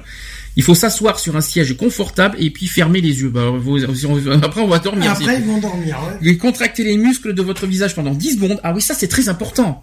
C'est vrai qu'il faut détendre. Vous savez les exercices de, de théâtre. Ouais. Vous savez que tu sais quand tu dois détendre les muscles de des, des joues, des trucs comme ça. Les mais- zygomatiques. les- voilà tout ça. Très important à, à faire de, avant la télé. Chose que je n'ai pas fait parce que j'ai complètement zappé. Mais c'est vrai que c'est important ça. Est-ce que ça peut vous détendre ça d'après vous ça de, de décontracter, euh, de, de, de, de, de travailler euh, comme tu dis les zygomatiques, les joues, euh, les lèvres, tout ce que tu veux là? Ouais, c'est pas forcé. Pour l'addiction c'est peut-être important. Oui, Ouais. mais t'as pas l'air con quand tu le fais. Pas en direct, avant, avant le dire, avant, mais même- avant, avant l'interview quand même. Bah oui. Mais même quand tu le fais devant une glace, tu vas te marrer parce que t'as, enfin, T'as pas l'air un peu Après, c'est pas, après, c'est pas forcé que ça te détende. hein. Autre règle d'or euh, à la télévision, euh, il faut être cohérent. Ça veut dire qu'il faut impérativement que votre apparence soit cohérente avec ce que vous représentez, on l'a dit tout à l'heure. Si vous êtes l'ambassadeur d'une maison de, co- de couture, ne vous habillez pas comme un, comme un chercheur, par exemple. Il faut être, euh, voilà, ça sert à rien. Logique. Et vice versa. Si vous, si vous représentez une marque à l'image plutôt décontractée, vous pouvez vous habiller d'une manière plus informelle, mais vous devriez toujours avoir l'air professionnel et bien aimé. On, va- on pourra, on pourra parler du look juste après. Il faut rester aussi soi-même. Même ap- après quelques ajustements, vous devriez être vous-même. Vous devez être à l'aise avec votre allure pour ne pas avoir à penser à votre apparence et au contraire projeter l'image euh, de confiance en soi qui renforcera votre image. De manière générale, et là on va en parler, ça sera la conclusion, vos vêtements, votre maquillage, votre coiffure doivent être simples et discrets pour ne pas distraire l'attention du public de votre visage ou de ce que vous dites. Alors ça tombe bien, j'ai les trois conclusions. Il y a les vêtements. Comment il faut s'habiller d'après vous devant une télé? Quels, sont pour vous les, euh, les conseils là-dessus? Décontracté, non? Alors il y en a qui demandent d'être, d'avoir des couleurs, des couleurs unies déjà au niveau de la télé. Est-ce que ça pour toi c'est possible? Oui. Les costumes des hommes doivent être bien coupés et leur pantalon doit être assez long pour couvrir leurs chevilles quand ils sont assis. D'accord? Et il faut porter des chaussettes hautes et foncées. Et ensuite, il faut opter pour une cravate discrète sans motif voyant, une couleur tapageuse ou matière brillante. Jusque-là, tu suis. Pour les femmes, elles doivent être particulièrement, euh, elles doivent faire particulièrement attention à leur décolleté. Ah bah ça oui. Notamment les hauts à col euh, en V ou à l'encolure dégagée sont plus flatteurs et affinants. Donc, euh, mets des cols en V, ça sera, plus- ça sera parfait, Miss Charlotte. Merci. Là tu vas, là tu vas, là tu vas faire tomber tous les téléspectateurs là. Il faut éviter, pour les femmes, il faut éviter à tout prix de porter un haut trop décolleté. Dans le doute, il faut s'abstenir d'ailleurs. Oui. Ça oui. Concernant le maquillage, maintenant, comment il faut se maquiller Comment il faut se maquiller?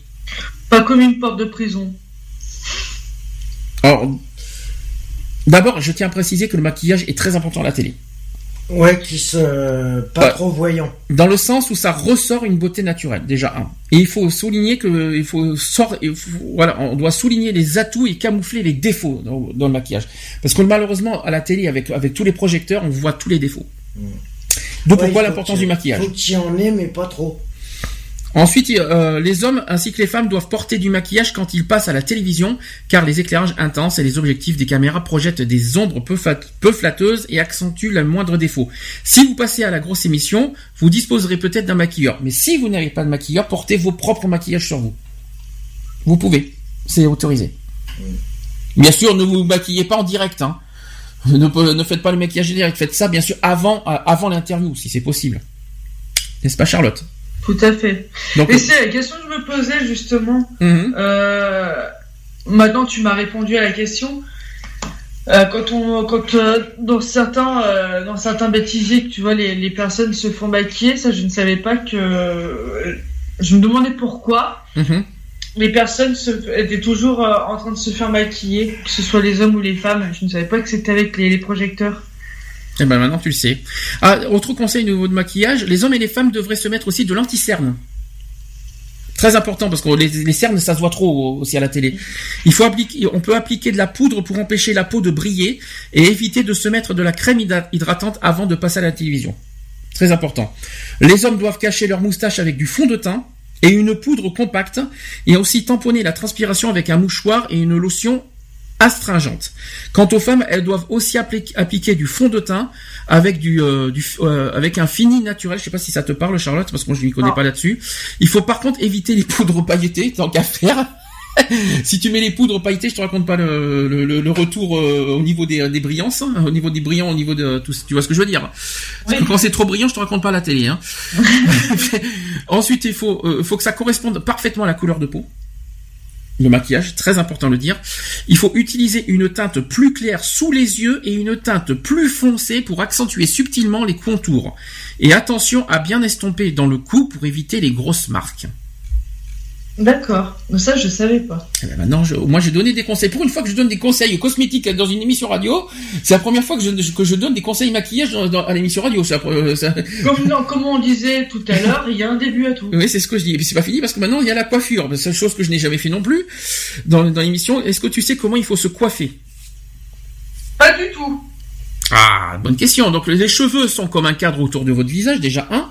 Et comme un bon cadre, vos cheveux doivent donc flatter vos traits sans trop attirer, sans trop attirer attention. Et vous pouvez aussi arriver à ce résultat avec une coupe de cheveux moderne. Les coupes de cheveux qui vont le mieux aux hommes sont celles qui couvrent la moitié des oreilles et atteignent presque le col à l'arrière faut quand même pas exagérer non plus. Il faut vérifier, il faut vérifier que ces cheveux ne dépassent pas et il faut tailler, et il faut bien tailler les moustaches et les barbes qui en dégagent bien les lèvres en dégageant bien les lèvres, pardon. Si, sauf si vos cheveux sont une partie intégrante de votre style. Et si vous n'avez plus beaucoup de cheveux, eh bien, être chauve n'est pas un problème, je tiens à rassurer tout le monde, du moment que votre crâne ne brille pas. voilà. Être chauve, c'est pas un problème parce que, mais il faut pas que le crâne brille à la télé, parce que je te raconte pas l'effet retour au niveau de, la lumière. Bah, on met du fond de teint sur le crâne, non? Ah, peut-être. Alors dans ce cas, on peut appliquer un peu de poudre et garder euh, la mâchoire. Ah, bien sûr oui, bah après tu peux maquiller le crâne. Par exemple. Et une dernière remarque, c'est qu'il faut éviter euh, de, se couper les cheveux juste avant de passer à la télévision. Pourquoi? Parce que cela paraîtrait une plus naturelle si vous vous faites couper les cheveux quelques jours avant. Et là, c'est le drame. T'étais pas au courant de ça Non. Donc euh, pour finir, en plus de vos vêtements, votre maquillage et la coiffure, il y a d'autres aspects à prendre en compte que votre, euh, dans votre apparence physique avant de passer à la télévision. Et il faut garder en tête certains éléments à l'ère des émissions en haute définition. Le public pourra voir vos mains, donc appliquer un petit peu de fond de teint sur les taches de vieillesse. Et vérifiez bien que vos ongles sont impeccablement propres et taillés. Très important. Les, ah teintes, les teintes claires, légèrement rosées ou euh, couleur chair sont idéales pour les ongles. Si vous portez des lunettes, très important à vous dire aussi, il faut opter pour des verres et des, euh, et des montures qui n'attirent pas l'attention. Il faut éviter les montures brillantes et colorées et il faut vérifier que vos verres ne masquent pas vos sourcils et d'autres traits du visage. J'aurais fait des jolis conseils aujourd'hui au niveau de la télévision quand même. Tout à fait. Et je suis à l'heure, il est 17h15, c'est génial. voilà, avec mon petit quart d'heure de retard du début, mais je suis toujours à mon petit quart d'heure de, de retard, mais on est à l'heure sinon. Qu'est-ce que vous voulez faire une petite conclusion peut-être? Qu'est-ce que vous en pensez? Quels, sont pour vous les maintenant quels sont pour vous les moyens de convaincre maintenant un auditeur aussi de voilà de, s'exprimer aussi à la radio? Charlotte, toi qui as fait l'expérience d'ailleurs. Franchement, venez. Ah bah, euh, c'est une super équipe. En plus, on est très très bien accueillis. Euh, effectivement, j'ai fait l'expérience et je le regrette absolument pas. C'est toujours un plaisir de venir, même si en ce moment je ne peux pas venir tous les samedis, mais c'est toujours un, plaisir de venir euh, passer euh, 3, 4 heures, voire même des fois 5 heures euh, à la radio. Euh, on apprend beaucoup de choses. La preuve, il a les, conseils, Sandy m'a donné beaucoup de conseils. Et, euh, et puis bon, ça aussi, ça permet aussi de partager entre entre entre intervenants aussi. On n'a pas tous les mêmes opinions, donc euh, ça peut faire euh, une émission riche. Donc voilà. Alors déjà, ça tombe bien que tu dises ça, parce que comme ça, je vais faire, je moi-même la conclusion, parce que c'est bien de venir, mais aussi le but, c'est aussi de rester, de les faire rester, de, de, de continuer avec nous. Parce que toi, au départ, c'était pas prévu que tu restes. Charlotte, je me souviens, je me souviens de ta première fois. Au début, c'était juste pour parler de la Sochaba. C'est ça. Tu te souviens de ta première. Et finalement, tu es resté parce que tu t'es senti quelque part. Euh, je me suis senti, je me suis senti à l'aise dans le comment dans dans avec euh, avec tout le monde quoi. Donc mm. euh, j'étais en quelque sorte intégré dans l'équipe et, et, franchement ça a été c'était un bonheur total quoi. Donc mm c'est plus bénéfique que pour toi ou pour moi euh, quand on est quand quelqu'un un intervenant et surtout pour une première fois mhm. qui à la base ne devait pas euh, devait rester euh, qui devait parler juste de son euh, de, de, son association récente, enfin naissante plutôt, euh, c'est euh, c'est plus bénéfique en fait parce que voilà, on, moi je me suis senti vraiment euh, vraiment vraiment bien et surtout écouté quoi. Mmh.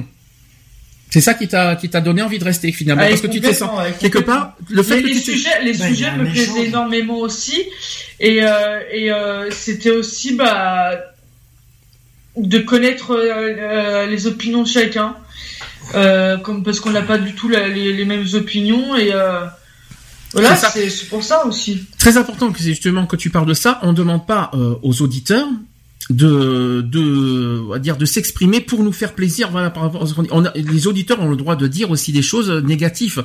On a, ils ont le droit de dire c'est pas bien c'est pas ce que que ils ont le droit de s'exprimer librement à la radio que, euh, que ce soit que ce soit Skype ou euh, ou même euh, par téléphone. Ils peuvent dire librement ah ben je, je m'ennuie je- c'est pas grave. Ça nous fera pas de mal même c'est c'est pas grave. Ça ça, ça, c'est très important. Restez naturel. Dites ce que vous pensez. Ça c'est ça c'est très important pour nous. Que ce soit bien ou en mal. On, Et on ne vous demande aucun jugement. on ne vous euh, donne et ça c'est très oui effectivement ça aussi c'est très important.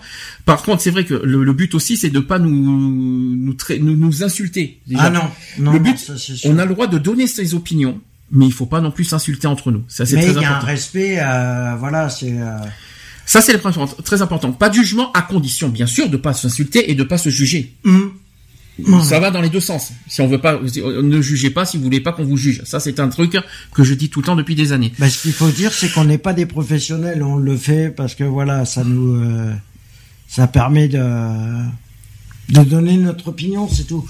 Alors, autre chose, euh, autre chose, c'est que venir euh, en tant qu'auditeur, je sais que le, pro- le problème numéro un des auditeurs, c'est, je pense que c'est ce que Charlotte a eu comme problème, c'est la peur de dire n'importe quoi, oui. la peur de dire des bêtises. Euh, non, nous on n'est pas une radio FM, on s'appelle pas France Inter, on s'appelle pas France Info. Euh, exprimez, exprimez-vous comme vous le, l'entendez, comme vous le voulez. On a, ça fait cinq ans qu'on existe. On a, on a- il y a déjà eu plein de monde qui sont passés. Charlotte, tu, tu les as connus aussi pendant deux ans.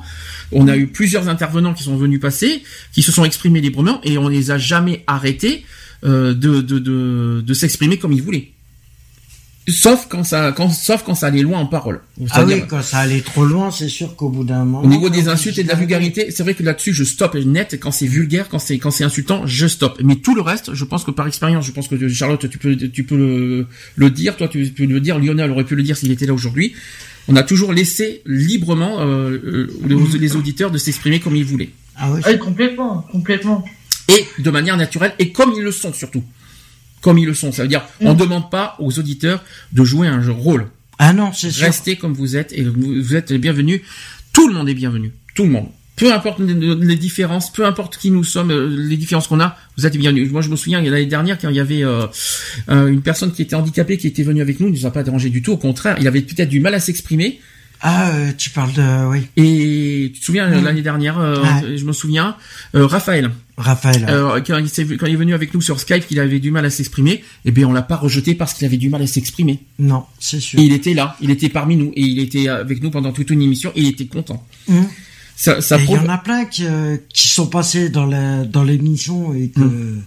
qu'on n'a jamais jugé. De toute façon, notre euh, on n'est pas là pour juger les autres. euh, chacun est comme il est et voilà, est libre de s'exprimer et voilà, c'est voilà. Après, c'est comme c'est comme on le dit à chaque fin d'émission. Nous, s'il y a des sujets qui que les téléspectateurs veulent donner. Les téléspectateurs à la radio. Oui, non, mais les, les auditeurs, oui. C'est mieux, oui. Non, mais c'est pareil, c'est, voilà, c'est, s'ils veulent donner des, des sujets, s'ils veulent intervenir, qu'ils, qu'ils hésitent pas, c'est ça. Le- ça tombe bien qu'on dise que je dis ça parce que beaucoup t'ont- pendant des années, on t'a jugé, beaucoup t'ont jugé par rapport à ta manière, ta manière de t'exprimer. Parce que tu dis des choses qui sont forcément, euh, qui sont pas forcément cohérentes, mais pourtant ce sont tes propres pensées. Ouais. Ah, Ça tombe bien parce que tu es un exemple type là-dessus. Parce que pendant des années, il y en a plein qui n'arrêtaient pas de te pointer du doigt parce que tu racontais n'importe quoi. Ça peut arriver. Ça peut arriver de dire n'importe quoi et puis tu de pas. dire n'importe quoi. J'ai quand même, euh, Et ça y a quand même que- des sujets où j'ai quand même. euh, Parce qu'on a, on a parlé de toi à la 150e, je sais pas si tu te souviens Charlotte de, ce qu'on avait dit. je sais pas, On a, ne t'étais pas là. C'est-à-dire qu'on on a dit sur toi, beaucoup, t'as été beaucoup jugé parce que tu dis des choses incohérentes, tout ça. Mais la différence près, et, et c'est vrai que les auditeurs ne le voient pas, c'est que toi, t'as aucune trame, t'as aucun, aucun texte. Faut pas oublier que les sujets, vous les connaissez. de autre- rien de prévu. les sujets, vous les connaissez sur le moment. Eh oui. sur l'instant. Rien n'est prévu. Rien, vous, vous ne connaissez rien de ce que je vais dire. Ça veut dire que là-dessus, c'est pas que tu, c'est pas que t'es incohérent, c'est que tu ne sais pas. Par contre, c'est vrai qu'il y a des choses que tu ne sais pas. Là-dessus, c'est la chose qu'on, la chose qu'on te reproche euh, en tant qu'intervenant. Y C'est que tu dis des choses, euh, du, tu, tu, tu annonces des chiffres, on va dire. Ouais, on sait ça, pas d'où tu les sors. On sait pas, on sait pas d'où tu sors des chiffres qui sont incohérents. Ça, là-dessus, on te le reproche. En revanche, tes opinions, ça t'appartient. Et les gens qui te critiquent là-dessus, on- tu les emmerdes. Ah ben tout à fait. De toute façon, je suis comme je suis. Ça plaît, c'est bien. Ça plaît pas, ben tu vas voir ailleurs. C'est pas hein. parce qu'on n'est pas d'accord avec toi que ça doit t'empêcher de t'exprimer. Ah non, c'est Et je dis la même chose aux auditeurs, c'est pas parce que vous n'êtes pas d'accord avec nous que ça doit vous empêcher de vous exprimer avec nous. C'est ça, c'est ça aussi le message que je tiens à dire aussi personnellement. Charlotte, je te laisse avec la conclusion. Une conclusion avant que je mette une pause? Charlotte, Venez, venez, venez, venez, venez. C'est tout. Non, non, mais, non, mais sérieusement, c'est- on est, on, c'est une équipe vraiment formidable. On est, euh, et puis on se marre bien, surtout. C'est, euh, et puis, euh, vous connaisserez aussi, c'est le, quand on fait les pauses et que, bah, quand vous, quand euh, Sandy passe de la musique et que nous derrière, on est toujours en train de faire les pitres aussi, c'est pas mal vrai. plus. Même en off, même après la Ah, radio, des fois on fait les, pi- les pitres aussi, même, Ah, euh, même après l'after, euh, avec l'after qu'on fait. euh, Oui, je me rappelle un coup aussi qu'on avait pris un délire, toi et moi, euh, Mm. sur Facebook, avant que j'ai mes 30 ans, et je sais plus, on avait sorti de ces trucs. Ouais, non, c'était, euh, ouais, c'est, c'est- non, c'est euh, une très très bonne équipe, et franchement, il n'y a aucune crainte parce que euh, on, on se sent bien comme à la maison. C'est la conclusion de Charlotte et je te remercie d'avoir euh, proposé ce sujet.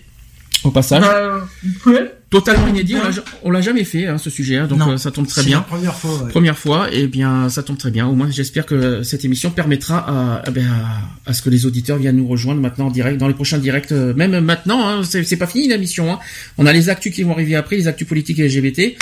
Euh, restez avec nous, c'est pas fini. On va faire une pause. Je vais vous mettre des bonnes pauses. Là, une bonne pause. Là, rien, bien dynamique. Le nouveau Black M Mhm. avec Askip, Ah oui. avec Askip. Ça, c'est ça, c'est une bonne euh, bonne musique. Son album qui est sorti hier d'ailleurs au passage. On skip. Askip. Il n'y a pas homo? Non, non, c'est pas ça. Et le nouveau Kenji aussi qui vient de sortir, le Oh, tout un. nouveau, le tout nouveau et qui, n'est- et qui est hors album celui-là. Il est même pas dans, euh, c'est même pas euh, un titre de son nouvel album. C'est un titre totalement inédit. Ça s'appelle Sonrisa. Euh, magnifique chanson. Et je vais je vais vous passer les deux. Et après on se retrouve juste après pour les actus. Allez, on se dit à tout de suite. Pour la suite. suite pour la suite. Welcome, ladies and gentlemen. Welcome, Askip TV, FM, comme vous voulez. One, two, one, two. Askip, le rap est démodé. On est loin de l'époque de MOB. Le black est surcoté. Sa fin est proche, il devrait se mettre sur le côté. Askip, si je ne vais pas voter, ils vont renvoyer ma communauté. Askip, je suis revenu pour tout rafler. Dites aux jaloux qui pourront jamais me saboter. Oh. The roof is on fire, les gars sont tous d'ailleurs. La mise elle fait des manières et moi je suis complètement ailleurs. The roof is on fire, les gars sont tous d'ailleurs. La mise elle fait des manières et moi je suis complètement ailleurs, ailleurs, ailleurs, ailleurs. Je suis venu faire le show,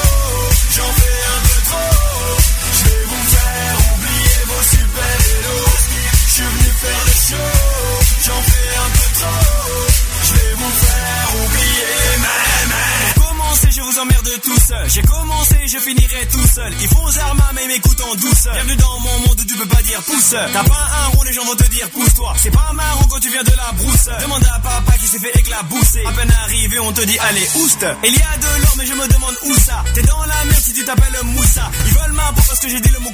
Je suis comme Michael, je me demande who's bad. À la base, j'ai pas demandé tout ça. Pas là-bas, le rap c'est nous, on ne bouge pas. Pa, pa, pa. Ça tire, mais ça ne me touche pas. Bla bla bla, le forum sur Bouska. The roof is on. Mes gars sont tous d'ailleurs. La miss elle fait des manières et moi je suis complètement ailleurs. The roof is on fire. Mes gars sont tous d'ailleurs. La miss elle fait des manières et moi je suis complètement ailleurs. Ailleurs, ailleurs, ailleurs. Je suis venu faire le show. J'en fais un peu trop. Je vais vous faire oublier vos super héros. Je suis venu faire le show. J'en fais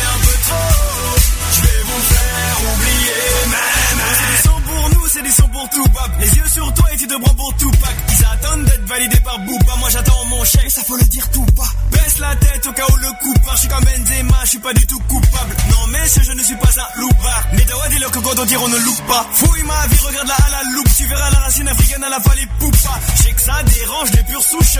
Odeur m'a fait gros couscous. Sûr de moi, non j'en ai pas la frousse. Je suis comme Mestre le commissaire Brousse. Depuis le début, ils sont tous à mes trousses. Section d'assaut Watibé, Harry, oui c'est mon pouce. on dit, on dit, on dit que je suis je suis dans ma folie.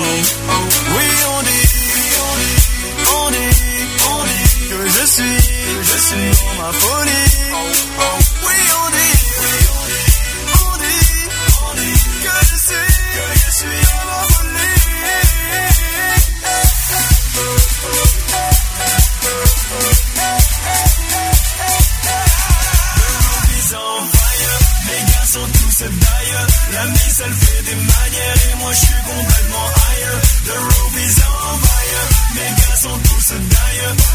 Elle fait des manières et moi je suis complètement ailleurs. Ailleurs, ailleurs, ailleurs. Je suis venu faire les shows. J'en fais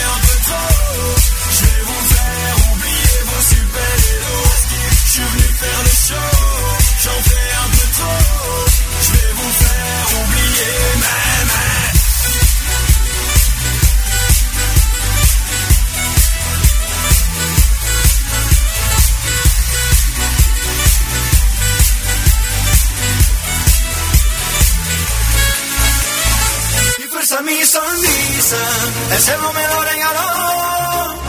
Me sigue noche y día, en la sombra me llega el sol.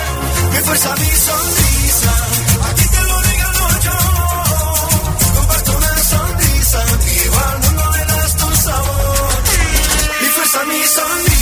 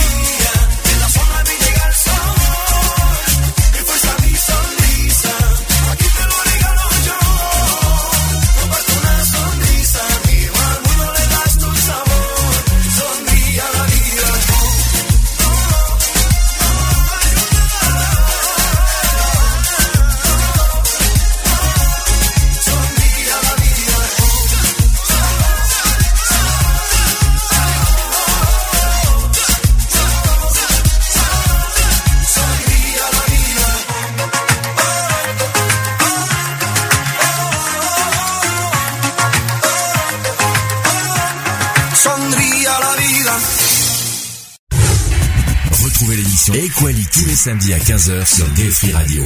Avec le débat du jour, sujet de société, actu politique, actu LGBT et messages de prévention. Et messages de prévention. De retour dans l'émission Equality. Euh, Charlotte, tu nous fais euh, la, pomme d'Adam maintenant? Non, c'est ça? Euh, C'est ça, tu croques, tu croques la pomme? Ouais, pardon. D'ailleurs, euh, en parlant de ça, je fais des bisous à Eve, parce qu'elle nous écoute, je pense, parce que ce week-end, elle pouvait, elle peut pas être là parce qu'elle est en famille. Elle sera là, je pense, le week-end prochain avec nous, en, principe. Non, parce qu'elle sera là, elle, euh, me l'a expliqué, elle est là tous les 15 jours. Donc, euh, ce week-end, c'est pas le, le, bon week-end, on va dire. Je lui fais des coucous au, passage. Bon aussi, bisous Eve. Euh, oh, bah, en sans transition, on fait les actus politiques. Je me suis un petit peu gouré. Equality. Les actus. Politique. Politique. Politique. Je m'étais gouré de jingle, c'était pas grave. C'est pas grave, c'en est un aussi. Alors, j'en ai cinq, euh, parce qu'effectivement, il fallait rattraper euh, aussi la semaine d'avant, donc on avait 15 jours d'actu politique à faire. Mhm. Euh, on commence par le chômage. Est-ce que vous étiez au courant des nouveaux chiffres du chômage? Il a baissé, oui. Il a baissé, effectivement. Ils disent qu'il il en baisse, mais... C'est la plus forte baisse depuis 1996. Eh bien oui, je sais pas si, si vous étiez au courant. 66 300 demandeurs d'emploi en moins comment ils ont calculé C'est l'INSEE qui calcule. Donc au total, le nombre de demandeurs d'emploi en catégorie A s'établit à 3,49 millions de personnes en métropole. Donc c'est un record parce que le nombre de demandeurs d'emploi inscrits à Pôle emploi en catégorie A, c'est-à-dire sans aucune activité, a reculé de 66 300 personnes en septembre selon les chiffres publiés par le ministère du Travail carrément le 25 octobre dernier. Cela représente un recul du chômage de 1,9% par rapport au mois d'août, soit en pourcentage la plus forte baisse depuis novembre 2000. En valeur absolue, euh, il s'agit de la plus forte baisse mensuelle depuis 1996, année où les statistiques ont commencé à être collectées sous ce format. Au total, le nombre de demandeurs d'emploi en catégorie A, je le répète encore, s'établit à 3,49 millions de personnes en métropole. L'indicateur de Pôle emploi passe sous la barre euh, des 3,5 millions pour la première fois depuis janvier 2015. Ensuite, par contre, dans le, dans, au contraire, il y a une hausse dans les catégories B et C par contre. Donc il n'y a, pas de baisse partout. Euh, en donc voilà, dans les autres catégories, la tendance est à la hausse en septembre. Ainsi, le nombre de demandeurs d'emploi tenus à de rechercher un emploi et ayant travaillé 78 heures ou moins dans le mois, donc les catégories B, c'est ce que tu vas avoir à partir du mois prochain, euh, est, est, en hausse de 1,8% par rapport au mois d'août. Et le nombre de ceux qui ont travaillé plus de 78 heures dans, euh, de, dans le mois euh, seront en catégorie C, qui sont en catégorie C, sont en augmentation de 1,2% par rapport au mois précédent. Donc le nombre de, de, de chômeurs inscrits à Pôle emploi sans être tenus de chercher un emploi, c'est-à-dire catégorie D ou en emploi catégorie E, c'est c'est resté quasi stable. C'est compliqué hein, tout ça. La catégorie E, c'est les emplois saisonniers. La catégorie D sont, sont voilà, où sont aussi répertoriés les demandeurs d'emploi en formation, diminue aussi un petit peu avec euh, une faible, euh, avec euh, ça a diminué de 0,2%. Quant à la catégorie E, observe l'effet inverse avec une augmentation de 0,3%. C'est compliqué. Hein. Par contre, il y a une hausse aussi des radiations au mois de septembre. Euh, en septembre, il y a 238, 238 900 personnes qui ont en effet été radiées de Pôle Emploi pour défaut d'actualisation, soit 66 500 personnes de plus qu'en mois d'août. Ah mais maintenant, maintenant si tu te t'actualises pas dans le, les dates imparties, parce que là l'actualisation pour le mois d'octobre, elle date du, du 28 jusqu'au 15 novembre. Je me pose des questions quand même. Il y a une, euh, on, perd, euh, il y a 66 000, je, suis en train de me dire si on, s'il n'y a pas un problème quelque part. Il y a 66 300 demandeurs d'emploi de moins. Oui. Parfait. Mais on, on nous annonce à côté qu'il y a 66 500 personnes qui ont été radiées. Forcément, ceux qui sont radiés ne sont plus demandeurs d'emploi. Eh non. Donc, je me demande si les chiffres sont pas un petit peu bizarres quelque part. Mais en fait, comment ils peuvent pas dire qu'il est en baisse le chômage? Hum. Parce que on peut pas dire que le chômage est en baisse parce que les 66 000... parce que il y a 66 000 chômeurs qui viennent de se retrouver encore. Euh, pardon, pardon, pardon, j'ai une bêtise. C'est 66 500 radiations, c'est 238 900 personnes qui sont radiées. Donc ça veut dire ça que fait la moitié, un quart. C'est là qu'on se pose des questions. Si franchement, c'est pas à cause aussi des radiations qu'il y a autant de demandes d'emploi en moins. C'est là qu'on se pose des questions parce que plus, ceux qui vont, ceux qui ont été radiés vont forcément être renouvelés, vont forcément renouveler leur demande d'emploi. Ils ont deux mois pour renouveler et forcément le, le, le, nombre de demandeurs d'emploi va forcément revenir à la hausse. Hein. Ah mais euh, automatiquement, comment on peut dire que le, chômage est en baisse or que vu toutes les entreprises qui embauchent pas et toutes les entreprises qui ferment, c'est pas possible. Charlotte, on pense quoi? Bah écoute, c'est déjà, c'est déjà une bonne nouvelle que le chômage est en baisse, mais j'ai l'impression que c'est plus ça, le fait que des personnes qui soient fait radier. c'est ce que je mmh. pense aussi. Je me demande si c'est pas. Non, mais c'est du, c'est du montage. je crois que la radiation, les radiations sont aussi. euh, Mais t'imagines que si tu fais pas mmh. ton actualisation, par exemple à la date impartie, le lendemain de la, de la fin de la date euh, qui est là, là pour le 15 novembre, ça veut dire que le ceux qui n'ont pas fait leur actualité, actualisation, leur actualisation au 16, le 16, ils vont être radiés. Mais ça, oui, mais ça, directement. Non, mais là on est en octobre. Sans, sans avoir courrier, là, nous sans sommes, rien. Nous sommes un en octobre et là on parle des chiffres de septembre. Donc on ne sait pas encore pour le mois d'octobre. On le ah mais pour le mois d'octobre c'est clair. On n'y est pas encore. On n'y est pas encore. Mais tu verras. Chaque chanson son temps parce que le chômage on les a tous les mois voire tous les deux mois les chiffres. Donc on, aura. Mais moi j'ai un petit peu peur aussi que que c'est un petit peu un chiffre caché parce que je pense qu'il va y avoir la... hausse derrière. Vous allez voir comment ça va morfler. Vous allez voir mmh. hein. la, hausse du chômage ils disent qu'il y a une baisse et tu vas voir que d'ici d'ici trois semaines ils vont de décoller en, en, euh, en machin. Je le sens pas du tout. Autre actu qui s'est passé aussi récemment, c'est le démantèlement euh, de la jungle de Calais. Ouais. Euh, oui, je pense que tu en as entendu parler ça aussi, euh, chère Charlotte. Alors, j'ai pas les chiffres exacts parce que c'est des chiffres qui datent de mercredi.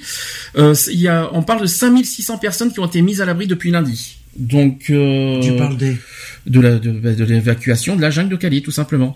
Donc la préfète. Et d'après ce que j'ai compris aussi, c'est qu'ils vont évacuer le, le camp euh, des migrants qui est à Paris.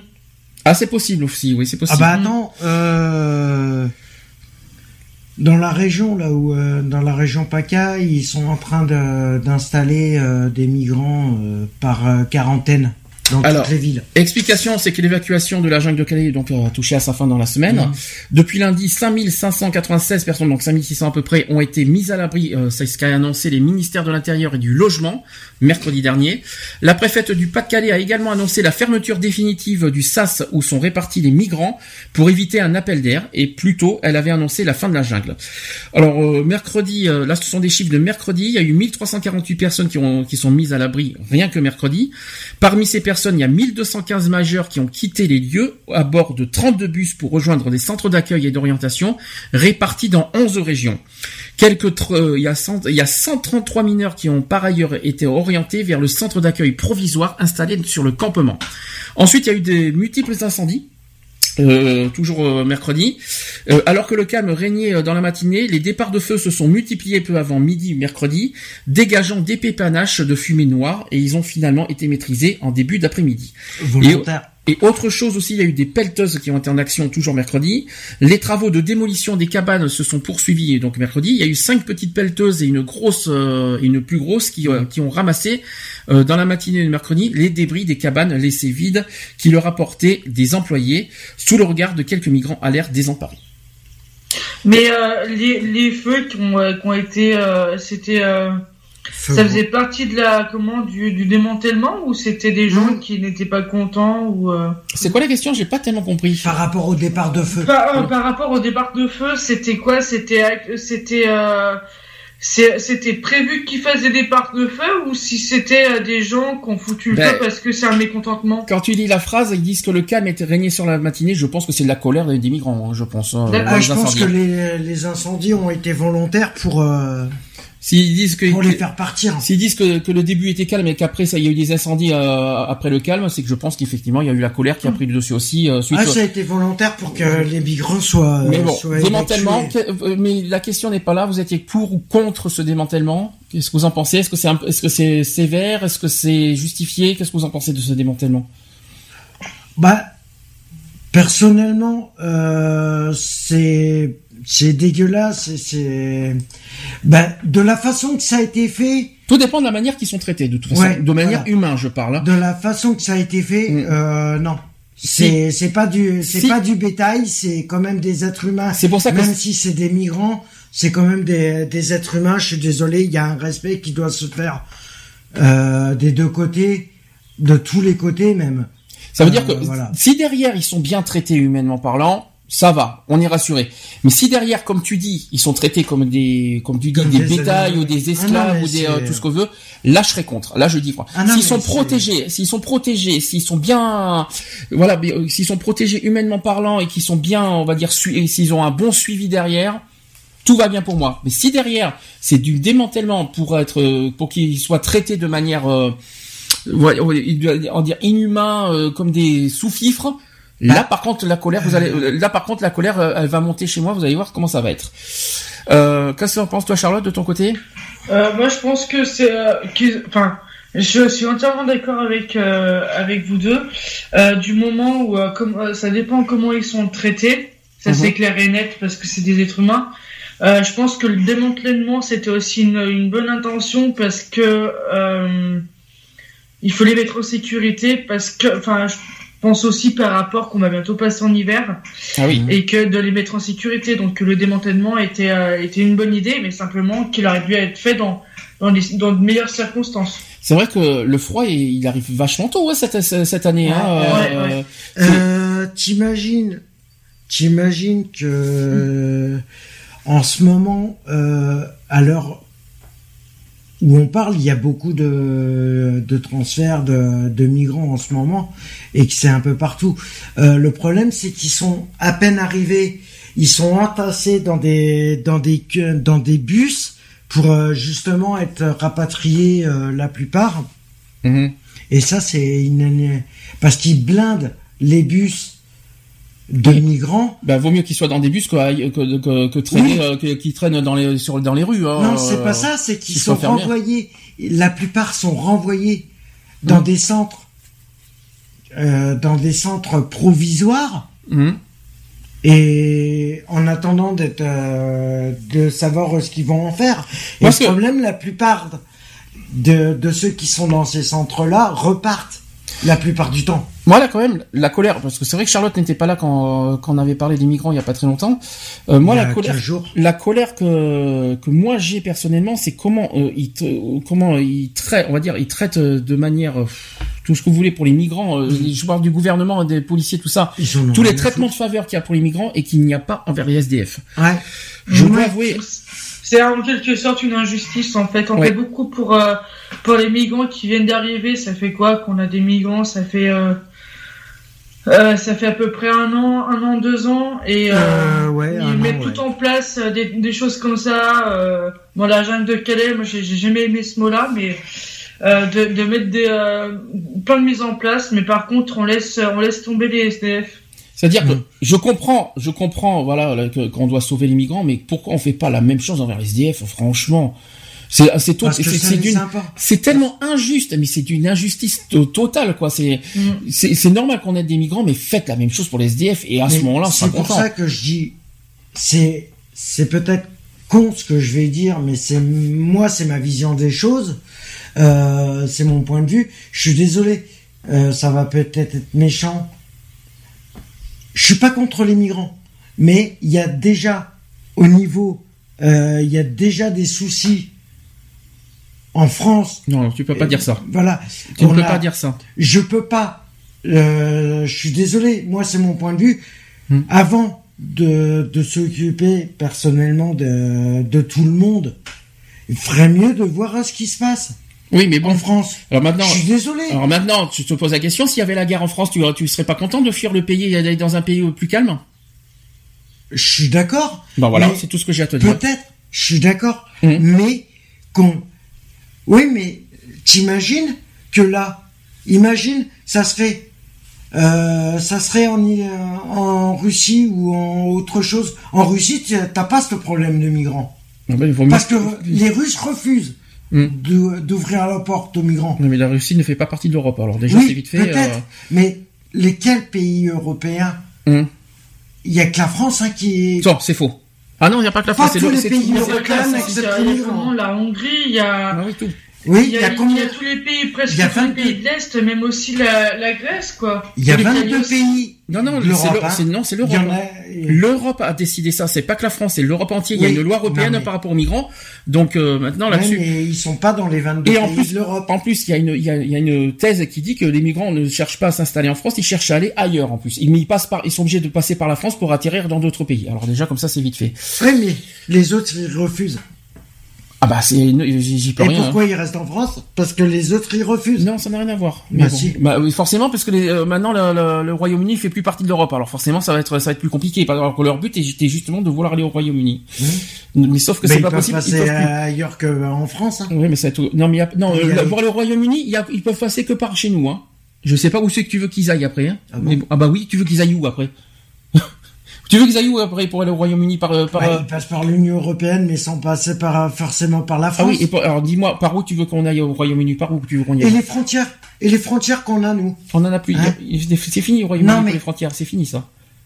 Non, mais fini. euh, les pays autres euh, Peut-être autour pas de la France. Peut-être pas aujourd'hui même, mais euh, passer. c'est fini au Royaume-Uni. Ils sont plus, ils font plus partie de l'Europe. Alors maintenant, c'est un peu compliqué. Oui, non, mais, Bref. façon, Ils verront bien. Peu hein. importe, c'est pas, c'est pas le problème. les C'est pas, c'est le sujet. C'est pas le sujet. Moi, ce que je trouve injuste, quoi qu'il en soit, c'est qu'ils, euh, que les SDF n'ont pas ce même tra- traitement de faveur. Ouais. Je trouve ça dégueulasse, personnellement. Ben Euh, Ce que, qu'ils font pour, euh, les- on va dire les, les traitements qu'ils font pour euh, pour euh, les migrants, faites la même chose avec les SDF et on sera content. C'est tout ce que j'ai C'est à dire. pour ça. C'est pour ça que je euh, que le dicton euh, vaut mieux balayer devant sa cour au lieu avant de balayer chez les autres. Et surtout en cette période de froid, parce que le froid est arrivé vachement tôt cette année, je trouve. Hein, Euh, Euh, je pense ouais. qu'à mon avis, euh, d'ici 15 jours, le plan grand froid va être déclenché.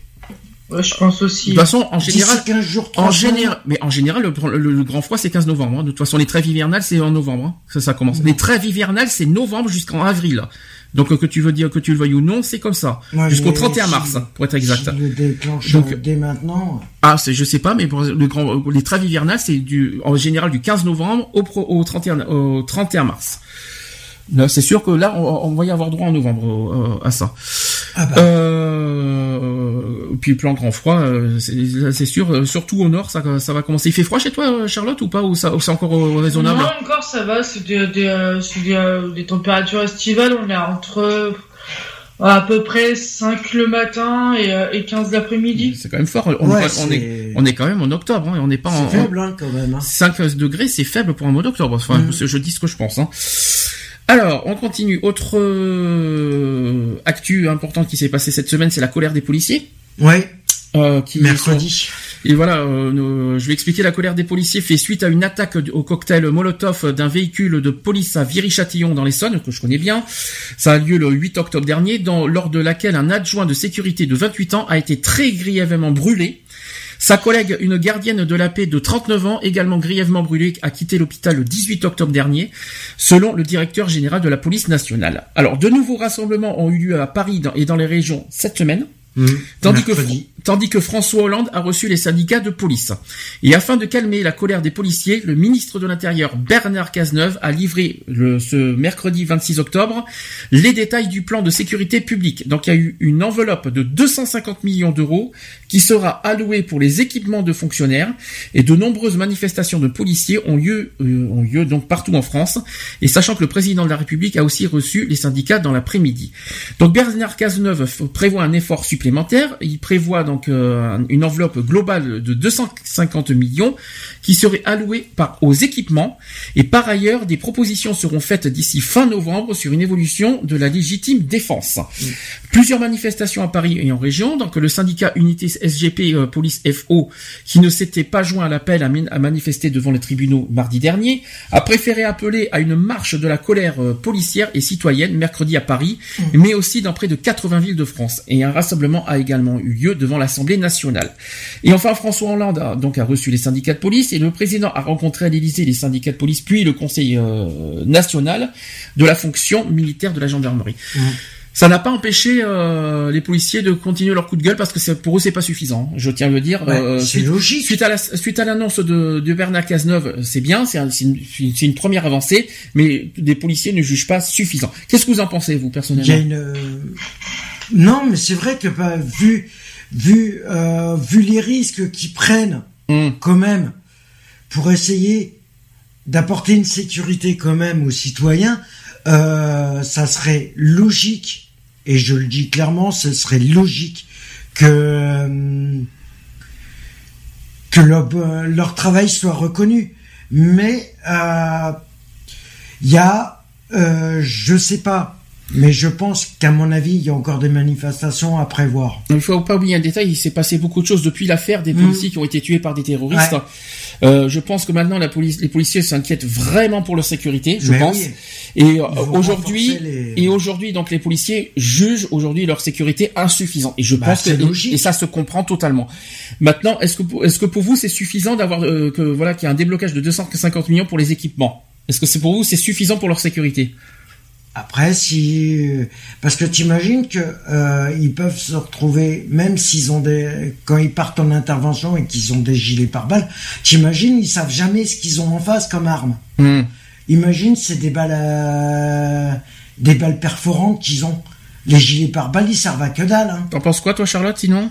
Bah, moi, je pensais que c'était, euh, quand j'ai entendu cette information-là, je, je pensais que c'était vraiment une attaque terroriste aussi. Hmm.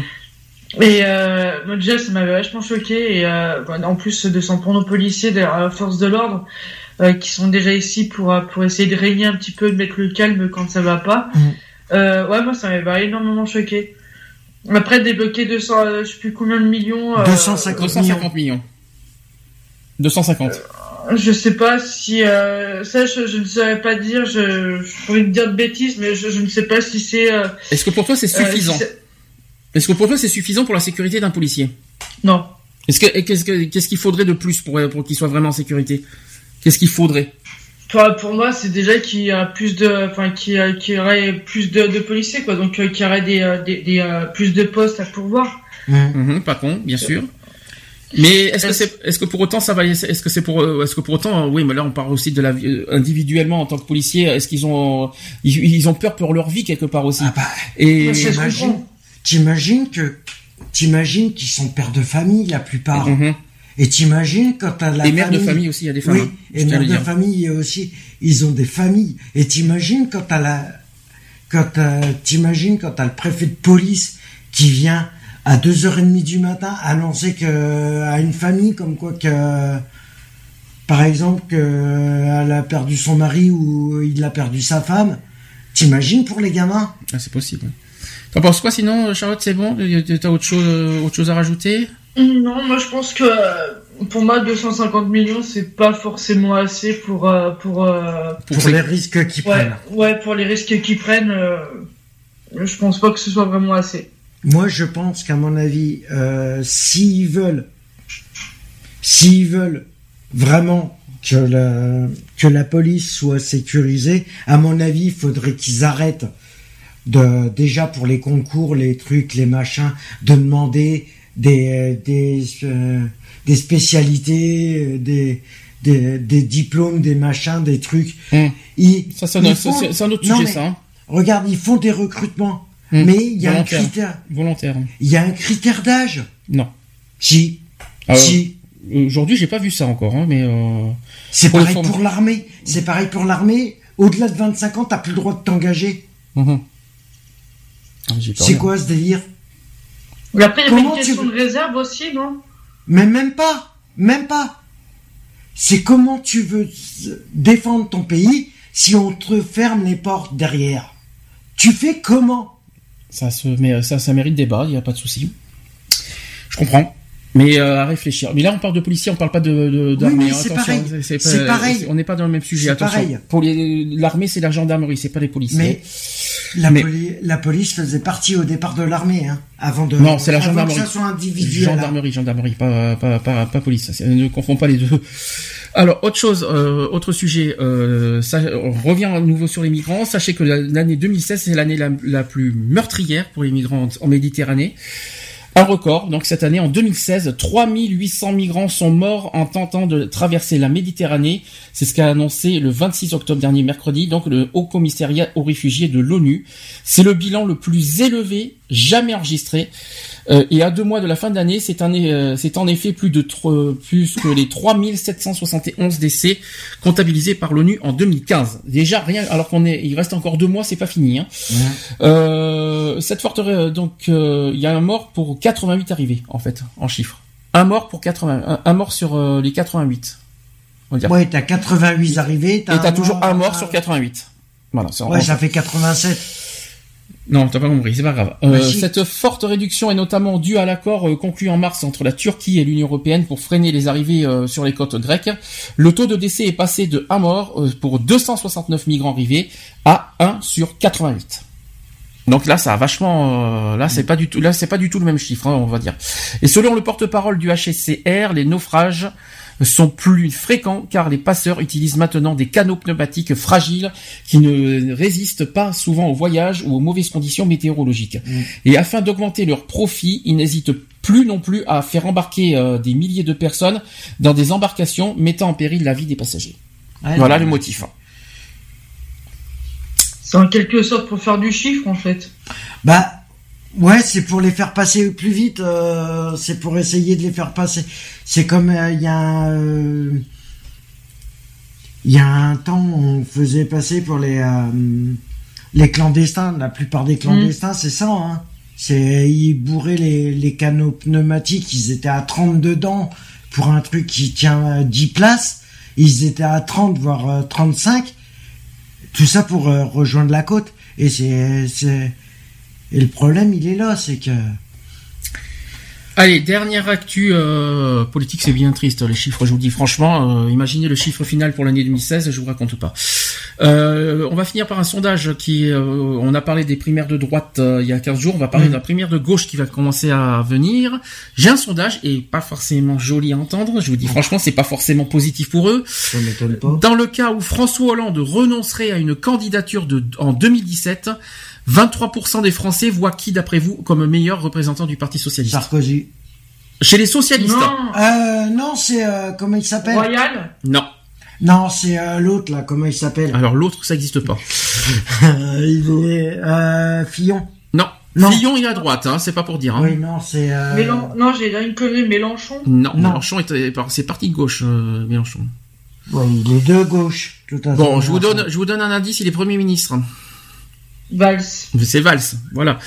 Donc 23% des Français voient en, en Manuel Valls le meilleur représentant du Parti socialiste devant Arnaud Montebourg, selon un sondage pour France Info. Donc, euh, si François Hollande renonce à se présenter, donc Manuel Valls pourrait faire figure de plan B mais sans se détacher nettement puisqu'il serait au coude à coude avec Arnaud Montebourg au deuxième tour. C'est ce qui ressort d'un sondage. Alors, il passera jamais. Pour les personnalités de gauche, alors là, général, ça veut dire c'est pas que Parti socialiste. Hein. Mmh. Là, on généralise toute la gauche. Ouais, toute la gauche, il y a l'extrême gauche, extrême gauche etc. Donc le constat est cruel parce qu'aucune d'entre elles ne sort du lot. Sachez que François Hollande ne serait un bon président que pour 13% des sondés. 13%. De la gauche De la gauche. Non, 13% en général. Oui, de la gauche. Non, non, des sondages. Euh, sondage de gauche. Mais non, sondage général, population française. 13% de la population française voterait Hollande, euh, dirait qu'Hollande sera un bon président en 2017. 13% des Français. Ça fait beaucoup. Emmanuel Macron à 49%. Manuel Valls à 42%. Arnaud Montebourg à 39% et Jean-Luc Mélenchon à 26% et enfin Benoît Hamon à 25%. Donc tout cela ne serait pas convaincant aux yeux d'une majorité de Français. Donc là, ça sent pas bon pour le pour le Parti socialiste au, au présidentiel, je vous dis franchement. ça craint là. Parmi les sympathisants de gauche, merci pour le bruit. Parmi les sympathisants de gauche, le Premier ministre tire un peu plus son épingle du jeu parce que 54% d'entre eux estiment qu'il ferait un bon président. Et ce score grimpe à 72% chez les seuls sympathisants du Parti socialiste. Là, par contre, on est chez, chez les partis socialistes. Autre chiffre, dans le cas où François Hollande renoncerait à une candidature en 2017, donc je l'ai déjà dit, 23% des Français voient dans Manuel Valls le meilleur représentant du Parti Socialiste. On l'a déjà dit, on passe. Au deuxième tour d'une primaire de la gauche, qui verrait s'opposer Emmanuel Valls, euh, non pas Emmanuel, Emmanuel Manuel Valls, à Arnaud Montebourg, les deux hommes se recoudent à coude avec 47% pour l'actuel Premier ministre et 48% pour l'ancien ministre du redressement productif. Ça veut dire que Montebourg dans le, serait devant Manuel Valls selon le deux, pour le deuxième tour de la primaire socialiste. Selon le sondage, bien sûr. Selon, hein. et selon le sondage, et sondage. Manuel Valls fait donc figure de moins mauvais choix. Certes, il ferait un meilleur président que François Hollande pour 72% des sympathisants PS, mais il n'est pas certain de sortir vainqueur de la primaire. Ah oui, bah il est même pas sûr de passer le premier tour. Alors. Voilà le, le sondage. Alors je sais pas quand est-ce le la date de, de, la primaire de gauche. Je sais que la droite est dans le mois de novembre. Ça, je, je crois que c'est fin novembre la primaire de droite. On on, pas, on n'a pas la date du de la primaire de gauche. Euh, tu l'as, tu le connais toi, Charlotte, Charlotte peut-être Pas du tout, non. Je te demande si c'est pas en décembre, je crois. C'est décembre. Hein. Je crois que c'est. c'est 15 jours après la, la primaire de droite. Primaire de droite, c'est fin novembre, ça c'est sûr. Mais euh, primaire Ben, de gauche, c'est je connais les- pas la date. La primaire de gauche, ça va être avant les fêtes. Hein. Quoi qu'il en soit, à aff- tous les coups. affaire à suivre euh, de toute façon. Hein euh, dans Est-ce que vous avez quelque chose à dire? Est-ce que vous euh, Alors moi j'ai entendu une, euh, un commentaire de Charlotte. Quelle horreur Pourquoi quelle horreur? Quelle horreur pouvoir par rapport à quoi? Euh, non, c'est par rapport à Montebourg. À Montebourg. Ah oui, parce que je pensais que tu parlais de Manuel Valls, parce que tu, parce que tu, euh, toi tu le vois qui, tu vois qui? D'ailleurs, c'est vrai que tu n'étais pas là pendant tout le pour, les actus politiques. Après, je te poserai peut-être la question pour la droite. Euh, qui tu vois en- à gauche représenté euh, au présidentiel? Est-ce que tu vois Manuel Valls franchement? Ouais, peut-être. Ou est-ce que tu vois François Hollande? Non, Non, tu vois pas Montebourg? Non plus. Non. Manuel Moi, Valls- Je verrais bien, euh, je sais pas si elle se représente, mais je verrais bien Royal. Non, elle se repré... Moi personnellement, j'ai pas vu Royal dans la liste, hein, mais euh, Royal, elle est pas dans la elle est liste. pas dans la liste. j'ai Ah, euh, euh, moi, je, enfin, ouais, donc, euh, moi, je dirais plus Valls. Parce que, euh, comment il s'appelle, euh, celui qui est parti il y a pas très longtemps, là, du gouvernement, euh, Emmanuel Macron, Macron, j'y- ouais. une Macron, ouais. seconde. Euh, ouais, moi, ce serait plus Valls, en fait. Et à droite, tu vois qui? J'espère pas que ce soit Bruno Le Maire. Non, j'espère pas non plus. Mais qui c'est que tu vois personnellement? Euh, tu, tu, tu vois les, les sept personnes? Ouais. Euh, Qui c'est que tu vois le mieux? Juppé. Voilà, donc on est tous d'accord là-dessus. Euh, meilleur représentant de droite, Juppé. hein, de toute façon, je vois pas Sarkozy du tout. Hein, Oubliez-le. Ah hein. non, Sarkozy, il est pas Je ne de le vois, je veux pas. Je... Poisson non plus. Hein, je crois pas. C'est pas la peine de rêver. Euh... Il sera pas au mois d'avril, le poisson. Donc, euh, con. donc pour moi, effectivement, le meilleur. Ça, vous voyez Est-ce que vous imaginez Est-ce que vous gauche, à mon avis, je pense pas que... Vous imaginez un débat entre Valls et Juppé? Ah oh. Ou est-ce que, est-ce vous pensez, ou est-ce que vous pensez que Marine Le Pen va dépasser Valls Ah, bah oui. Ça se oui. pourrait. Ça se pourrait. Marine Le Pen pour vous va dépasser Valls au, pour, euh, au Ouais. présidentiel, c'est sûr. Pour Ah, Ça se ouais, pourrait. carrément, vous. Ouais. imaginez donc un second tour présidentiel euh, Juppé contre euh, Marine Le Pen Ouais, Ah oui, moi, ah oui. ça. Vous le voyez Ouais, venir que- euh, Ah, ouais. Ah ouais, parce qu'il y en a beaucoup qui qui disent rien, mais je crois qu'à mon avis. Ah, vous voyez pas du tout le PS année, Vous ah voyez non. pas le PS au second tour Non. Non. D'accord. Donc ça, de toute façon, on, on aura, je tiens à le repréciser, je tiens à le répéter. Là, Euh, pour cette saison, cette saison, on aura l'occasion de faire deux émissions spéciales sur les élections présidentielles. euh. Voilà, on le fera ça en avril.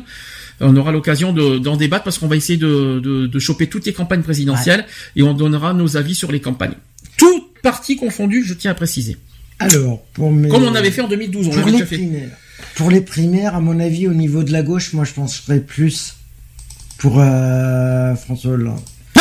Ouais. Tu vois François Hollande euh, Ah bah, il- et c'est le seul qui pourrait, euh, parce que Valls, il est en train de perdre en crédibilité. T'as pas peur de t'as pas peur de, de, de te lancer toi, de dire que François Hollande est une meilleure représentante. Dis donc t'as pas peur toi. hein? Même s'il gagne pas les, même s'il il gagne pas les présidentielles, euh, automatiquement, il a une chance de passer en primaire. Je vais vous poser une question gentille.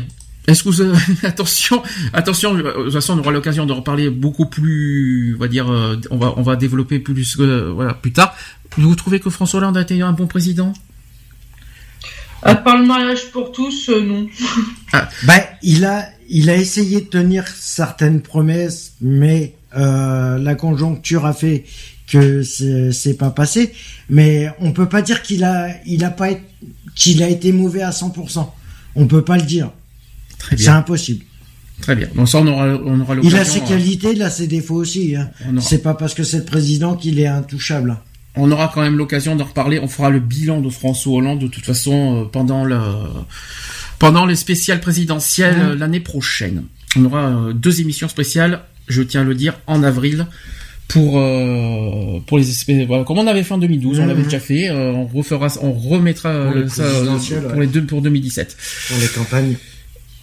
Quelque chose à dire de plus? Non. bon alors on va on va faire une pause avant les actus LGBT je vais mettre Enea avec je t'écris vous ne connaissez pas je Non. pense C'est nouveau, ça. et on se dit à tout de suite pour la Pour la suite suite. Pour la suite.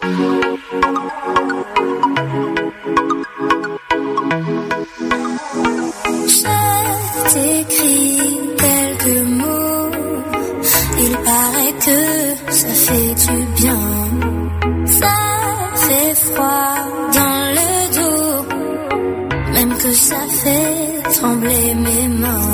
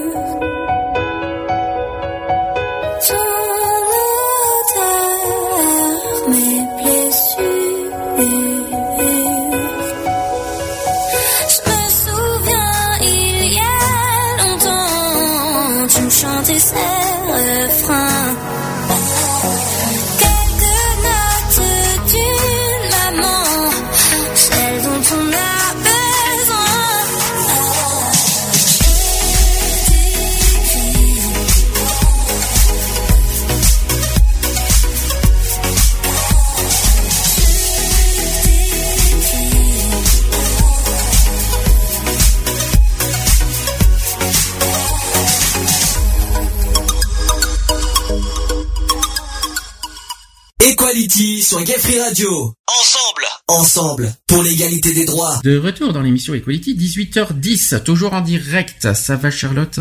Ça va. Bon, je suis désolé un petit peu pour le retard. euh, voilà, on a commencé un petit peu en retard. On est un tout petit chouï en retard. Donc on finira un petit peu en retard, mais pas trop tard. ça va Tu t'as suivi la phrase ou t'as pas compris? Ça va. Ouais, non, non, ça va, ça va. Bon, j'espère que je me suis pas, euh, j'ai- je me suis pas emmêlé les pinceaux dans ma phrase. Normalement, je me suis compris moi personnellement. On va faire les actus LGBT. C'est parti. Equality.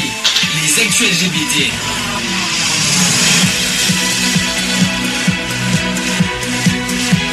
Equality. Les actus LGBT. Bonsoir.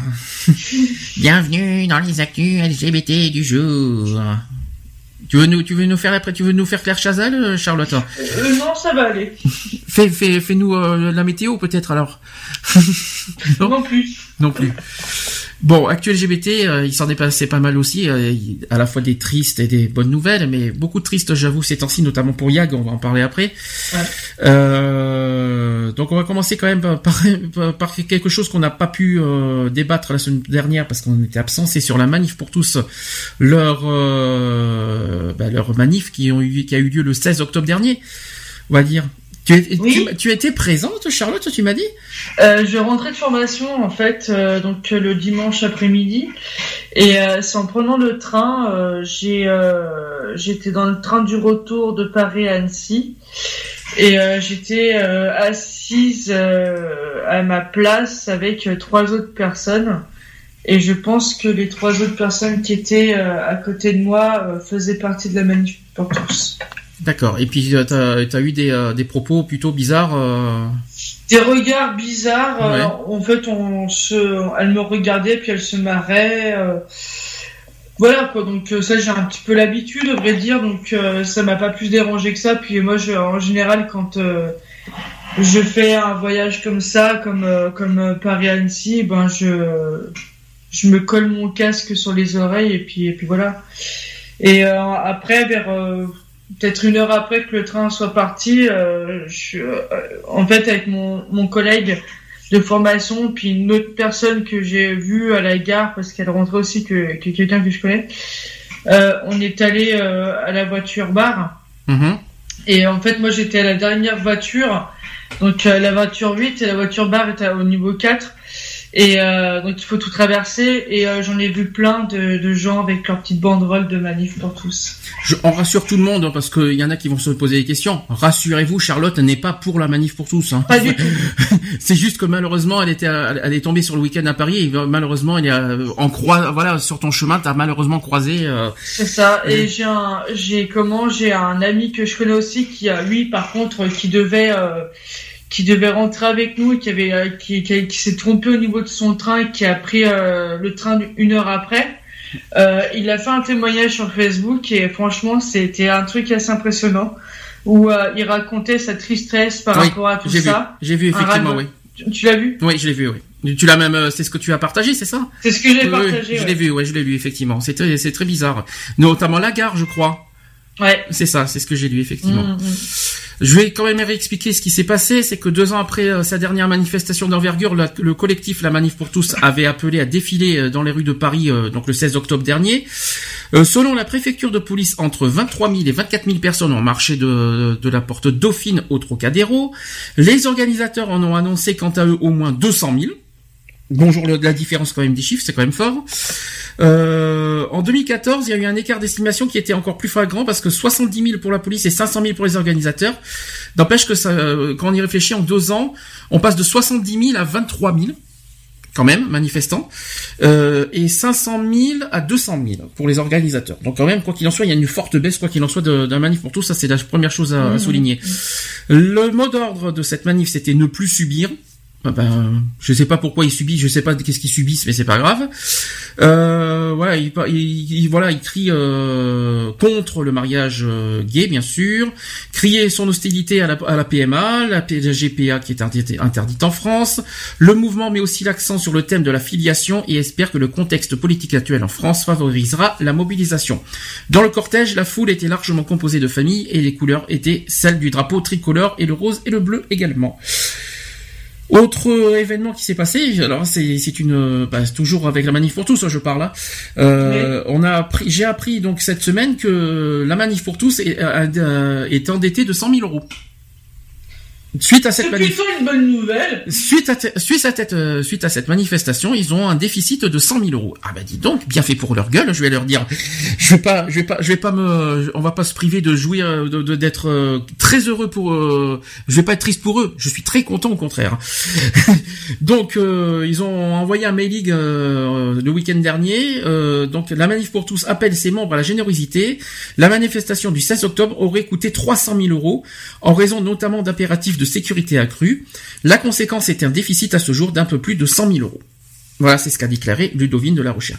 Bien fait, bien fait. On va, on va pas, on va, on, ne fait que se, on ne peut que se réjouir de leur, euh, de leur malheur. Hein. Qu'est-ce que tu veux que je dise hein Franchement? Oui, bah oui, Non, mais moi, ce qui m'avait choqué, c'est que il y avait beaucoup d'enfants dans la manifestation. Oui.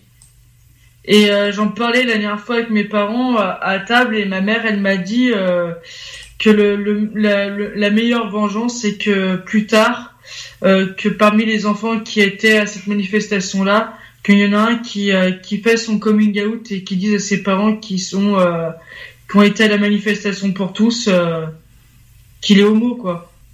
Ce serait la plus belle, euh, la plus belle, euh, la plus belle des vengeances. Alors moi j'ai une autre question. Est-ce que tu sais à peu près ce qui a été dit dans, dans cette manif? Est-ce que tu sais, est-ce que tu connais leurs opinions, leurs principes, leurs leurs avis? Tu sais ce qui a été dit à peu près? Pas du tout. Alors ce que je vais faire, puis une fois n'est pas coutume, hein, on va écouter un petit peu ce que leur, leurs opinions. Euh, alors surtout n'ayez pas n'ayez pas trop mal aux oreilles. C'est très doux. Vous allez voir à la fois c'est à la fois il me, il me je vous dis franchement parce que je connais les, euh, les propos. À la fois ils me font vraiment pitié. Je vous dis franchement parce qu'il y a des propos on sait même pas d'où ça sort. Et à la fois, euh, à la fois, euh, bah, ça devient tellement pathétique et tout. Je me demande ce qu'ils ce qu'ils attendent derrière. Hein, mais bon. On va écouter, ça dure. Alors, on va, dire ça, ça dure à peu près 6 minutes à peu près au total, parce que j'ai fait exprès d'en mettre autant, parce que euh, pour connaître leurs vraies intentions, mais aussi euh, parce qu'il y a de quoi dire derrière aussi euh, en défense. Pour, d'accord. Ça, ça ira, ça ira pour tes oreilles?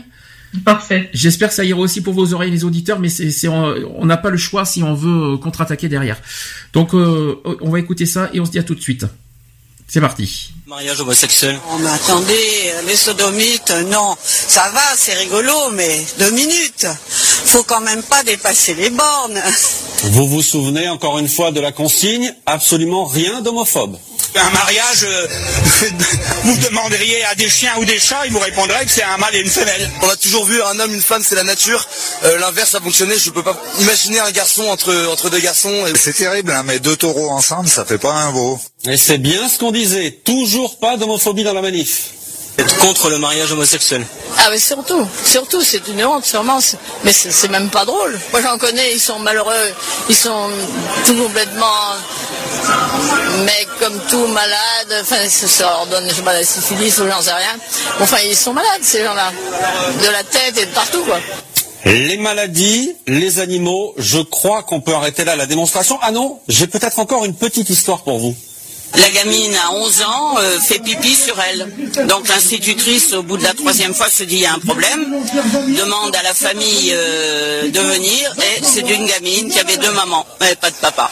Voilà. Vous pensez qu'une jeune fille de 11 ans se fait pipi dessus à cause euh, d'une famille homosexuelle? Absolument. elle avait un problème psychologique net. Avoir des parents homosexuels fait faire pipi au lit, mais bien sûr. Monsieur Hollande, c'est le Avez-vous compris, monsieur Hollande? Sauf famille, monsieur Hollande Il n'y a plus de civilisation. Est-ce que vous voulez la chute de la civilisation? Monsieur Hollande, écoutez ces familles Ces familles venues en masse Ces familles si nombreuses qui inondent Paris de leur chant. Merci aux familles Bonjour. Bonjour. Pourquoi vous manifestez aujourd'hui? Pour la vie. C'est-à-dire pour la vie euh, Pour euh, moi personnellement, c'est pour euh, sauver les enfants qui vont être adoptés par des enfants. vous avez été adopté, vous avez deux parents différents, de sexe différents? Oui, moi personnellement, oui. Et est-ce que vous aimeriez que ce soit deux papas ou deux mamans? Bah, C'est la question que j'allais vous poser. Bah, bah, personnellement non, je pense que l'épanouissement. Moi je pense qu'ils se complètent, ils se complètent. Oui. L'homme et la femme se complètent. L'homme et la femme se complètent. psychologie et ils sont censés se compléter. je pense que le mariage est ouvert sur la vie. Hein. C'est il y a que le mariage entre un homme et une femme qui donne la vie. Euh, le reste, on peut dire, euh, c'est des unions, c'est des, partenariats, mais il n'y a que le mariage entre un homme et une femme qui donne la vie.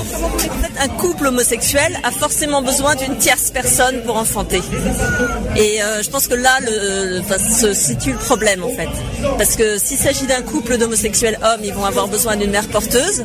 Euh, c'est souvent l'exploitation de la misère, une femme qui va faire ça pour de l'argent, qui au final va enfin, être malheureuse. Elle n'est pas faite pour ça.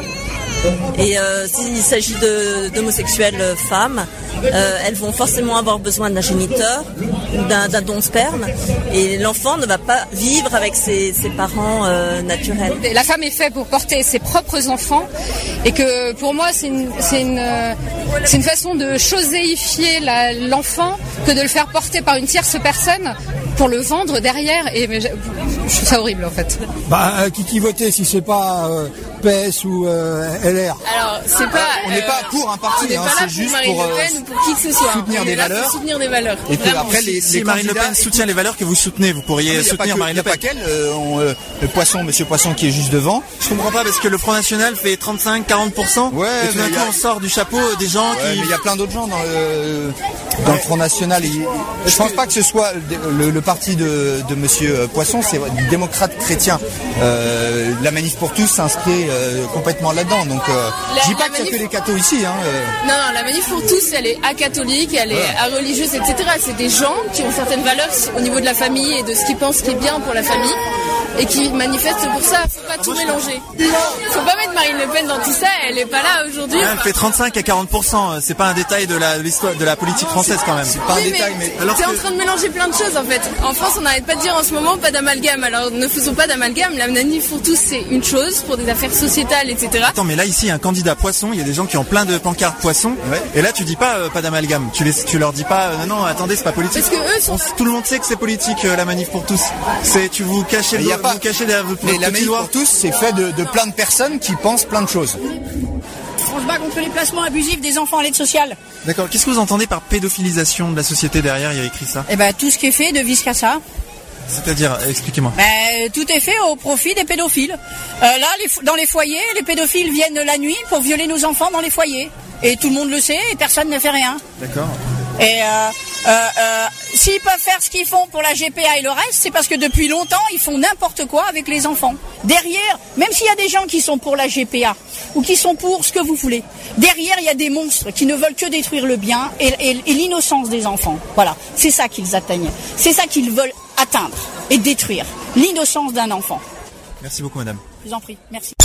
Equality. Equality. C'est votre émission militante du respect des différences et du vivre ensemble. Alors, rejoignez-nous. Rejoignez-nous. Voilà, de retour dans l'émission Equality. Je rassure, hein, je fais pas ça pour euh, faire de la pub euh, pour la manif pour tous, c'est pour vraiment voir les profils de- des détraqués, on va dire, euh, de, cette manif pour tous. C'est vraiment pour, que vous entendiez bien. parce qu'en fait, ils se disent, ils se disent qu'ils sont pas homophobes.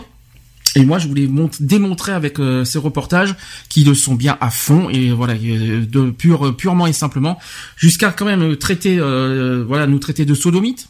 Déjà un, n'est-ce pas Charlotte? Je sais pas si je sais pas- toi t'as pas réussi à entendre J'ai j'ai j'ai pas pu entendre, je vais avoir un problème de connexion Alors. quoi, je n'ai absolument rien entendu. Alors ils ont osé dire bon déjà on est des sodomites euh, que que que deux taureaux ne font pas de veau euh, que que que, que si on dit ça à un chat euh, que, que, que- qui font des enfants ils- enfin bref quoi, ils- donc on nous compare avec des animaux bien sûr.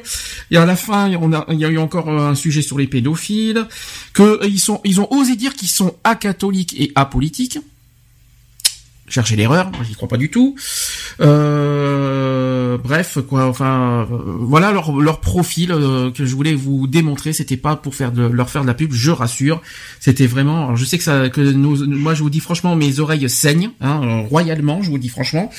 Mais il fallait qu'on l'entende, pour, bien juger, bien profondément leur ben, leurs principes et leur leur manif, comme, ça avec leurs propres mots, comme ça on peut leur on peut les juger encore plus facilement. Euh, T'as entendu quoi, toi, qui a été à Paris, euh, Charlotte Euh, Est-ce que t'as entendu certaines paroles? Qu'est-ce que qu'est-ce que t'as entendu? Tu m'as parlé de, de- des personnes que t'as croisées. Qu'est-ce qu'elles t'ont dit exactement, par exemple? Ouais, j'avais le casque, j'avais le casque sur moi, Mhm. euh, mais je voyais leur regard en fait, euh, Oui. comment. Euh, Mais regarde pourquoi. regard se poser sur moi, même si à un moment donné je dormais. Mhm. Euh, elle faisait pas mal de bruit pour essayer de se faire, de se faire entendre. Mhm. Euh, euh, ce genre de comportement, bah, 4 heures de train, c'est très long. Mhm. Euh, donc à un moment donné, moi, j'en ai tellement ras le bol que je suis parti, que je suis allé, euh, Mais- que je suis allé à la voiture bar. Mais quel genre de compo- quel genre de comportement, quel genre de réflexion t'as eu? J'ai pas eu forcément de réflexion, c'était plus des regards, Oui. c'était plus euh, de la moquerie en quelque sorte. Dans quel sens? Et pourquoi? Ben, je sais pas. Ah, tu sais pas J'en sais rien. Ah d'accord. Donc c'est parfois je sais pas. Non, parce que c'est pas marqué sur ton front que t'es que t'es euh, euh, lesbienne. Tu vois ce que je veux dire Donc Ouais, je, ouais. donc je vois pas. voilà, donc c'est pour ça que je comprends pas euh, certaines choses. Euh, T'écouteras en podcast les, euh, les, les, les choses de. Manif pour tous parce que t'as pas pu écouter, on- donc, du coup on peut pas faire de débat. Est-ce que t'as quand même certaines euh, voilà des, des coups de gueule à passer quand même euh, par rapport à leurs principes, par rapport à leurs euh, à leurs actions, à leurs à, leurs euh, paroles? Est-ce que t'as des est-ce que t'as as, peut-être entendu certaines choses peut-être aussi sur internet? Est-ce que est-ce qu'est-ce que qu'est-ce que tu as à dire par rapport à ça? On est quand même en 2016. J'ai, il y a un truc euh, qui m'avait choqué, c'était sur Facebook et c'est vrai. On, on a l'impression de, de changer de, de siècle. En fait, on, on régresse. Depuis en 16 mais on est au 16e siècle en quelque sorte. Euh, le mariage, le mariage pour tous est, est depuis euh, existe depuis deux ans. Euh, faire des, euh, des manifestations encore deux ans après, je trouve ça bien ridicule. Euh, le truc moi qui m'a plus choqué, comme je te l'ai dit tout à l'heure, c'est qu'il y a il y avait beaucoup d'enfants. Euh, qu'est-ce que ça, ça va être leur futur, ça, et euh, qu'est-ce que comment ça va se passer après? D'accord. En précision, t'es un petit peu en retard. Ça fait plus de trois ans que le mariage gay euh, Oui, existe. pardon, trois ans, ça va faire bientôt. Désolé. Ça va faire. euh, ça fait trois ans et demi pour être exact. T'es un petit peu en retard. Oui, désolé. Euh, donc voilà, donc tu as dit ce que tu pensais. Moi j'ai dit euh, plusieurs fois ce que je pensais d'un manif pour tous, donc je vais pas redébattre là-dessus. Je voulais juste donner, euh, voilà, vous que vous puissiez bien entendre et puis que vous fassiez votre propre jugement par rapport à leurs à leurs paroles, tout ça. J'imagine, j'imagine vos jugements et ce que vous en pensez. Je préfère même pas. Si vous avez des choses à dire, n'hésitez pas. Mais euh, voilà, personnellement, mo- moi, je vous dis en deux mots, mes oreilles saignent profondément, mais très très profondément. Ils me font même pitié, pour être honnête. Bref, on va on va poursuivre autre chose. Euh, concernant l'homoparentalité, donc euh, est-ce qu'on peut espérer quelque chose du gouvernement avant 2017 D'après toi, est-ce que tu penses qu'on peut espérer quelque chose euh, au niveau de l'homoparentalité? Euh, je l'espère en tout cas, mais je pense que c'est très très très mal parti, mais je l'espère. Il y a Alors, sachant que plusieurs associations, dont l'ADFH, l'APGL, il y a aussi les enfants d'arc-en-ciel qui ont rencontré le ministère euh, de la Justice, et elles affirment euh, peut être écoutées par un gouvernement qui prévoit déjà de placer la PMA dans l'agenda du futur euh, candidat PS en 2017. Donc, le 17 octobre dernier, il y a eu plusieurs associations non parentales françaises, ainsi que l'inter-LGBT, ainsi que la DILCRA aussi, qui a été reçue par le ministre, ministère de la Justice. Cette réunion n'avait toutefois pas un, un caractère exceptionnel, comme le confirme le président de l'association des familles homoparentales ADFH, qui a dit ceci, nous voyons régulièrement la chancellerie environ tous les trois mois depuis le début du mandat de François Hollande, donc c'est ce qu'a expliqué euh, dans le journal YAG. Même si le maintien euh, du dialogue n'est pas toujours optimal, c'est quand même le quatrième conseiller que l'on rencontre et qu'il n'y a aucune passation de dossier, c'est ce qu'a déploré un militant. Il faut donc tout reprendre au début, rappeler les revendications, c'est une réunion au final qui n'est pas exceptionnelle, mais pas dénuée d'enjeux pour le ministère, et qui, d'après les représentants de la DFH, de l'association des parents gays et lesbiennes, et aussi des enfants d'arc-en-ciel, qui était un moyen de dresser un bilan du gouvernement, mais aussi de prendre la température en prévision de l'élection présidentielle. Donc, on- apparemment, si j'ai bien compris, euh, on, ne s'attend à rien du gouvernement actuel, mais apparemment, il y aurait euh, l'homoparentalité sur le sujet euh, du futur candidat PS en 2017. Voilà, voilà, voilà, on en saurait aujourd'hui. C'est plutôt pas mal. J'espère qu'après.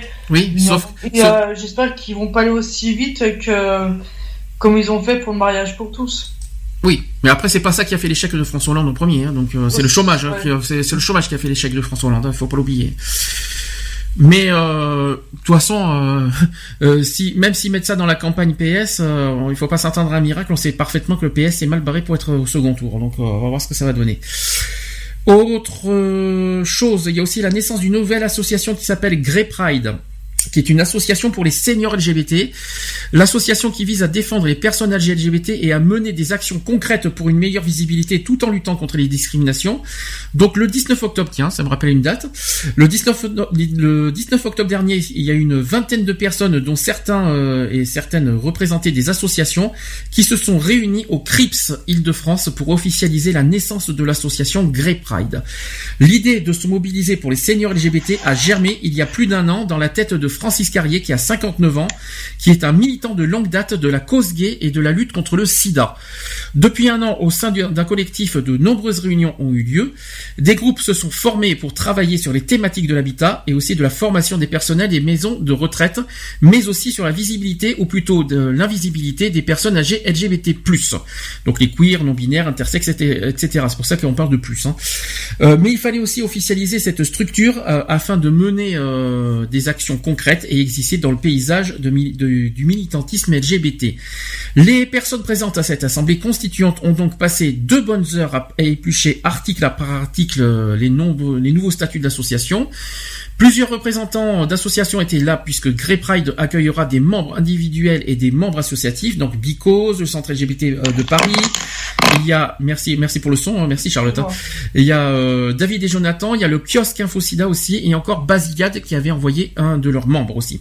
Quatre membres associatifs et quatre membres individuels ont ensuite été élus au conseil d'administration, et c'est Francis Carrier qui a, été, qui a été désigné comme le premier président de Grey Pride. Dans son premier discours, il a expliqué qu'il souhaitait porter une, fa- une parole inten- intentive, je dirais plutôt intensive aussi, et forte.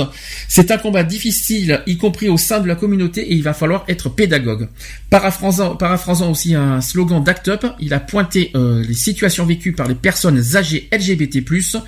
J'ai envie de dire, il a dit ceci, j'ai envie de dire qu'aujourd'hui, la situation c'est silence égale violence. Aujourd'hui, un tiers de la population a plus de 60 ans. Non sans humour, il a lancé ceci, on va tous passer par là. C'est vrai, d'ailleurs. Enfin, pour ceux qui ont la chance de passer, euh, pour ceux qui ont la chance d'y en arri- d'en arriver à 60 ans aussi. L'association propose déjà, en partenariat avec le Centre LGBT euh, Île-de-France, une ligne d'écoute pour les seniors LGBT. Voilà l'histoire. Belle histoire. C'est magnifique. En plus, je me rappelle, c'était la saison précédente euh, où on parlait des seniors LGBT. C'était un, un- comment, un sujet qui me tenait vraiment à cœur et je suis très contente qu'il y ait une association maintenant qui, euh, qui existe pour eux. Ben, moi aussi, je suis très content. Et puis, c'est, en plus, c'est, totalement logique.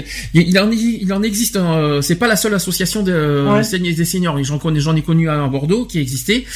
Euh, c'est pas la seule association, mais je trouve que c'est très important, et notamment à Paris, euh, que qu'il y ait une association euh, dédiée aux seniors LGBT, parce que c'est vrai qu'il y a quand même une double discrimination envers les, les seniors LGBT, c'est-à-dire LGBT et seniors. C'est-à-dire il y a l'âge en plus, donc il y a- ça fait double discrimination et euh, ils sont très isolés. ils sont- on en avait parlé effectivement de ce sujet. Ils sont beaucoup isolés, ils sont beaucoup mis à l'écart, notamment par rapport à leur âge, euh, not- euh, y compris dans leur vie sexuelle, etc. Moi, je trouve ça très intéressant qu'ils ont fait, qu'ils aient, qu'ils aient fait ce, ce- ce genre d'association et bienvenue à eux et euh, espérons qu'on aura l'occasion de, de les croiser un de ces jours euh, pour euh, bah, pour continuer euh, bah, pour, pour s'échanger euh, quelques idées et quelques actions ensemble.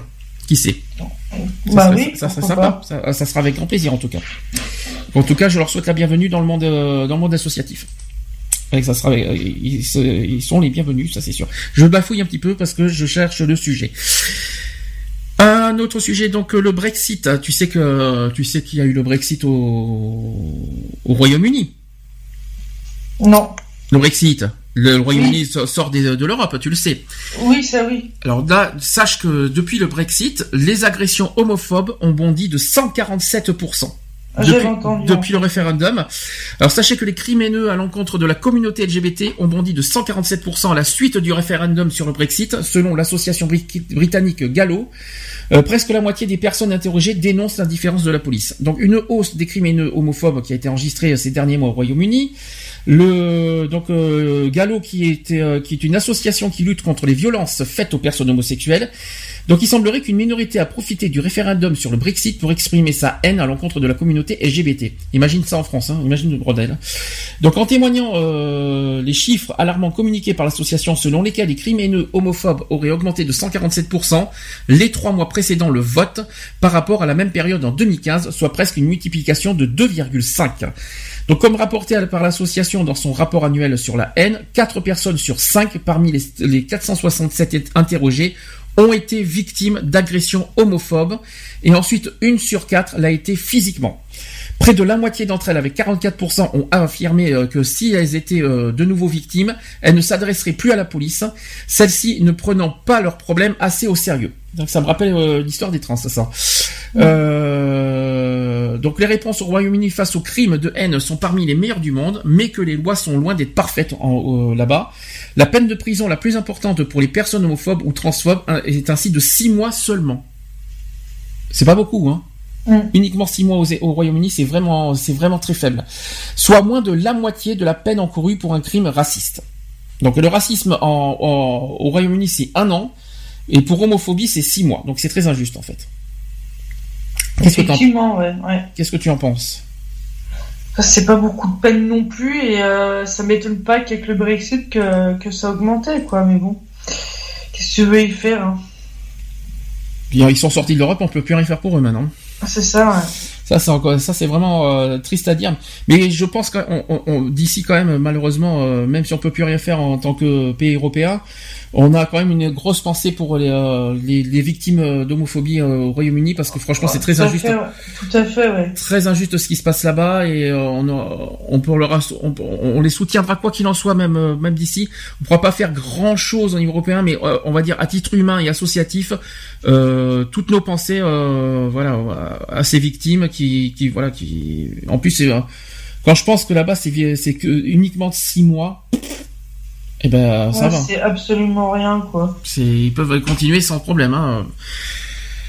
Voilà, mais ce sera un sujet, je pense, à débattre encore euh, dans le futur euh, à venir. Il y aura beaucoup de choses à dire là-dessus. J'espère que j'espère que ça va se calmer au Royaume-Uni. J'espère que ça va que ça va être pris au sérieux parce que c'est très injuste. Surtout le Royaume-Uni qui est quand même un pays exemplaire, exemple normalement. hein. Pays exem- exemplaire et là c'est mal par- c'est mal parti pour l'instant. Bref, affaire à suivre. Euh, dernier sujet, c'est Yag. Voilà, Yag. Ah, euh, malheureusement, ouais. Yag qui nous a voilà informé une triste nouvelle cette semaine.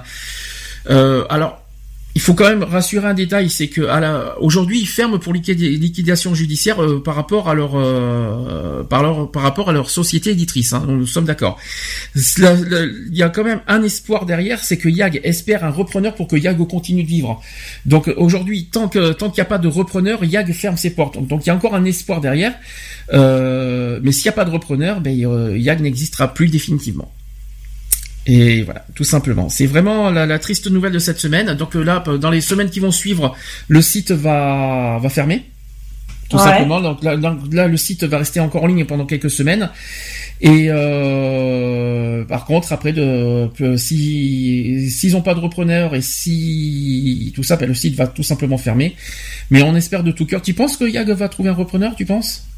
Ouais, certainement, oui. Ouais. Certainement. Franchement, ils vont nous manquer hein, parce que c'est déjà, euh, déjà, il faut que, je sois honnête avec vous. euh, Yag m'a beaucoup apporté euh, au niveau des actus LGBT. C'est quand même grâce à eux que je que je vous fournis pas mal d'actus, donc euh, je vous dis franchement. Euh, en plus, ils ont des journalistes euh, franchement euh, haut de gamme hein, qui méritent pas euh, d'en finir à ce niveau-là. Yag existe depuis 8 ans quand même, hein, 8 ans de- d'existence. hein. C'est quand même c'est quand même énorme. hein.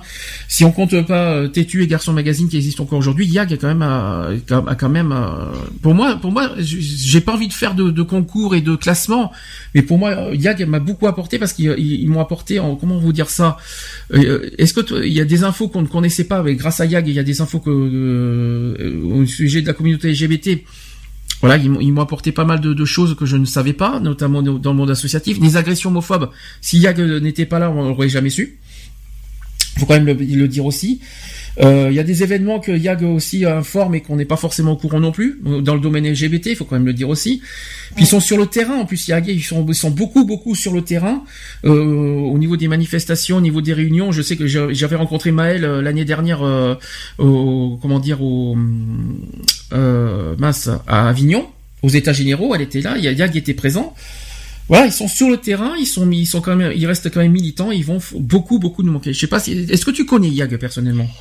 Euh, j'ai déjà entendu parler, mais j'ai jamais vu. Euh, En j'ai- huit ans? Non, non. En 8 ans, t'as jamais lu Yag? Non. Ah, c'est étonnant parce que franchement, ça, ça vaut le détour. Hein, je vous dis franchement. Tétu, Tétu, oui, mais Ouais. euh, mais Yag, non. Alors pourquoi, pourquoi t'es-tu, t'es-tu parce que tu connais le, le- le nom, c'est ça?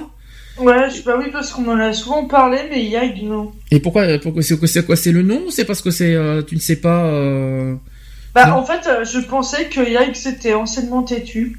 Eh non. Et en fait, non. Ah non du tout du tout non non Yag c'est encore euh, c'est encore un autre à part non non pas du tout par contre euh, bah, Yag je peux vous citer quand même les, les noms des personnes qui ont été là euh, pendant pendant bah, depuis 2008 il y a eu Judith hein, je me souviens d'elle c'est quand même euh, elle qui m'a fait connaître l'association en 2010 je m'en souviendrai encore il y a eu Christophe Christophe oui qui est aussi dans mes contacts Facebook il y a Yannick il y a Xavier il y a Maël bien sûr que je Maël Le Corps j'ai que j'ai une pensée aussi Alors pour eux, euh, ils ont ils ont fait un communiqué, ils ont dit qu'ils sont tristes mais mais fiers à côté parce qu'ils sont fiers du travail accompli ainsi que des milliers d'articles et des milliers de rencontres qu'ils ont eues. YAG a été le témoin engagé des évolutions de la société. YAG a aussi été un média vigilant pour tous les combats qui restent à mener ici et dans le monde. Ils ont dit ceci aussi, nous n'avons pas de mots pour vous remercier, mais vous qui, euh, qui avez suivi et soutenu YAG depuis toutes ces années, par votre soutien notamment ces dernières semaines, nous avons pu nous, euh, nous euh, tout tenter pour continuer à faire vivre le premier média LGBT français. Donc c'est une page qui se tourne, mais ce n'est pas forcément la fin de l'histoire, car YAG peut encore être racheté dans les jours qui viennent et être relancé sous une forme ou une autre. Si c'est le cas, ce sera, la- euh, ce sera avec une nouvelle direction. Nous vous tiendrons au courant dans l'évolution des événements. Voilà ce que ce qu'avait dit dans un communiqué il y a de la chance que YAG continue à exister. Hein. Ah, je souhaite de tout cœur qu'ils continuent parce que franchement, ils, ont, ils ont beaucoup apporté, notamment en termes de visibilité euh, LGBT. Ils ont énormément apporté. Euh, ils ont, voilà, comme j'ai dit, ils ont apporté aussi au niveau euh, des, événements qu'on ne, qu'on ne sait pas forcément, des, nouvelles qu'on ne sait pas forcément. Mais pour moi, il y a, pour moi, les meilleurs, c'est YAG. J'ai pas envie de faire de concurrence avec Tétu et Garçon Magazine, qui sont aussi formidables au niveau médiatique. Mais YAG ont, un plus euh, que, que j'ai, qui m'ont toujours, qui m'a toujours attiré. Et franchement, ils vont beaucoup de manquer. Voilà, je dis franchement. Je sais que tu peux pas en juger parce que tu les connais pas, mais euh, voilà, je suis obligé de, de le dire parce qu'ils vont beaucoup de manquer. Donc euh, évidemment, euh, pour les actus LGBT, ça va rien changer parce que j'aurai des nouvelles autrement. Mais euh, en tout cas, YAG, euh, YAG, euh, j'espère. Par contre, ce que j'espère, c'est que les, les journalistes qui ont contribué à YAG continueront le route ailleurs parce qu'il faut pas qu'ils finissent, qu'ils en finissent là. Voilà, j'espère, j'espère les retrouver dans un, dans une autre aventure. si ce n'est pas YAG, j'espère que ça sera autre part parce que ils ont fait, ils, ont, ils se sont tellement investis dans leur travail euh, dans- avec YAG, euh, qui ça serait vraiment triste de- de- d'en finir là euh, comme ça, euh, ça, ça serait, ça serait vraiment bête, franchement. Je- J'espère qu'ils seront là plus euh, dans un futur proche. En tout cas, je Ah pense. oui, je- j'espère aussi, ouais. Et je pense très fort à eux, quoi qu'il en soit. Je leur fais plein de bisous. Je pense très fort à vous, euh, équi- l'équipe de YAG, et je, je souhaite, euh, j'espère vous revoir dans un, euh, au mieux euh, dans un, avec YAG, dans- avec une nouvelle direction, et au pire euh, dans une, dans, voilà, dans un autre, euh, dans une autre entreprise, au pire. Mais j'espère, que vous allez continuer quoi qu'il en soit. C'est vrai que j'ai, beaucoup d'émotions parce que ça, ça, ça m'a, quand j'ai appris la nouvelle, ça m'a beaucoup touché euh, et ça m'a beaucoup euh, attristé de, de cette nouvelle en tout cas. Voilà. Je suis à l'heure. T'as vu 18h43. J'avais dit, euh, j'avais dit que euh, j'avais dit un quart d'heure de retard et euh, on est, on est, on est dedans. on est à l'heure. Je suis bien content de moi. Est-ce que tu veux faire, est-ce que tu veux conclure quelque chose, Charlotte, là-dessus? Bah écoute, c'était un, un sujet très intéressant aujourd'hui parce que c'est moi qui l'ai, enfin pas parce que c'est moi qui l'ai demandé, mais parce que j'avais le choix de le de choisir, j'ai le privilège de choisir le, le sujet et c'était un sujet qui me parlait beaucoup puisque tout le monde le sait. euh, au mois de décembre, je vais euh, présenter un petit peu ce que je fais euh, au refuge à Annecy euh, devant 270 personnes et, euh, et je voulais un petit peu euh, avoir euh, des conseils et tout ça, chose que tu as pu me donner aujourd'hui. J'espère bien. suis très, et je suis très contente.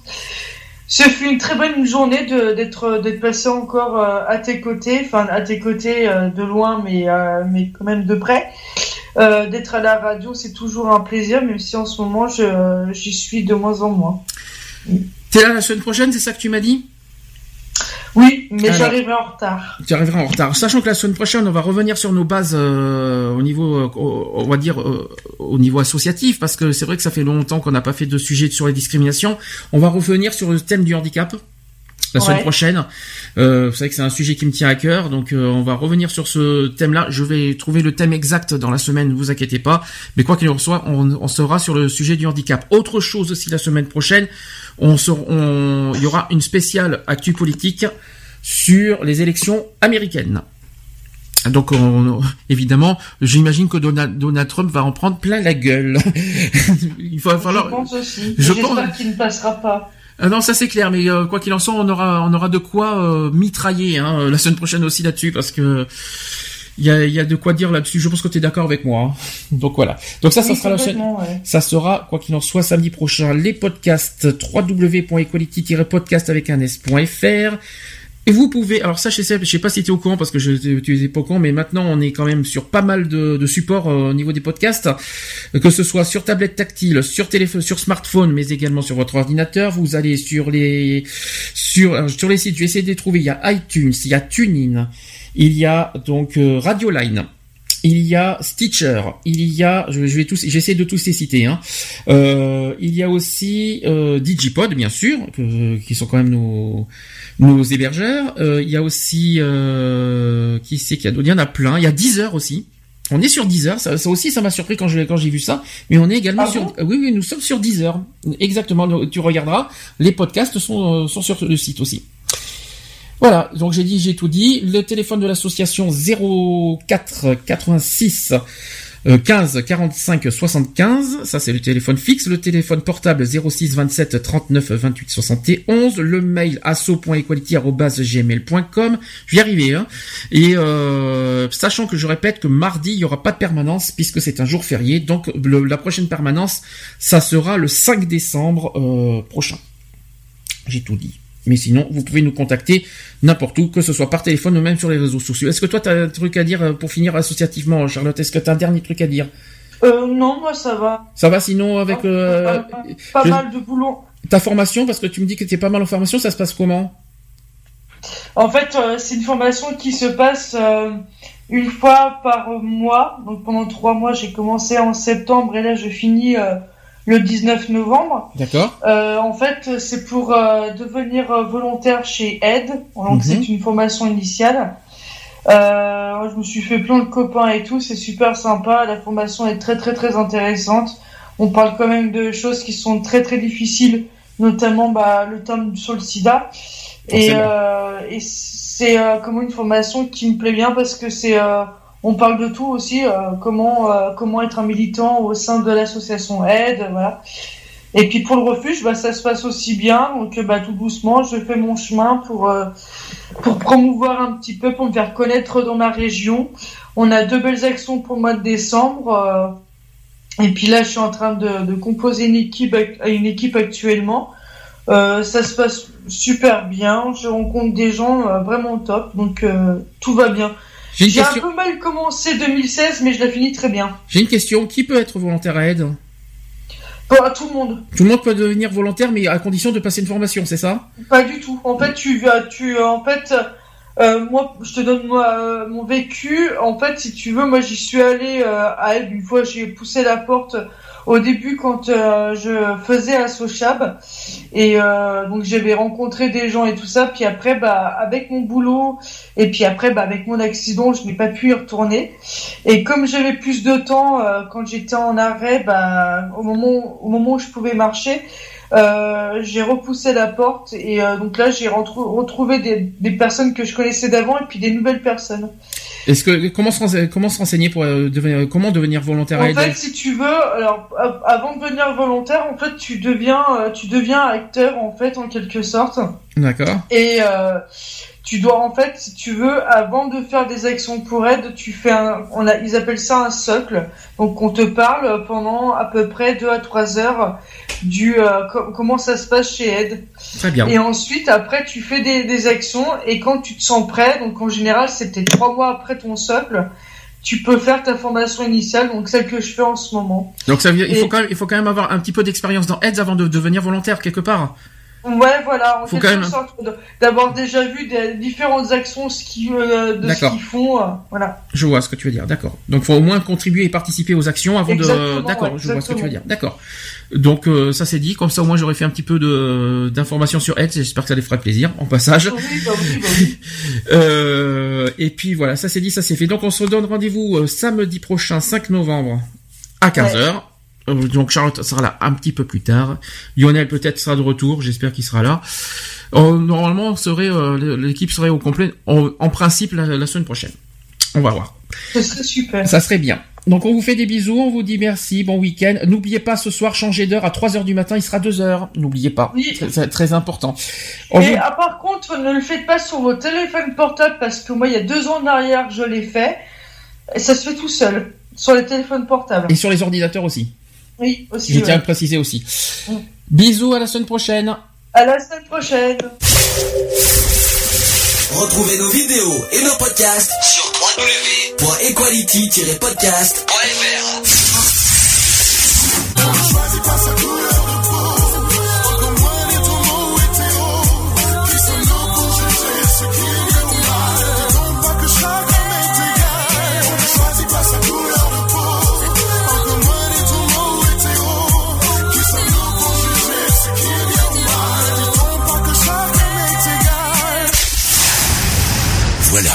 c'est fini.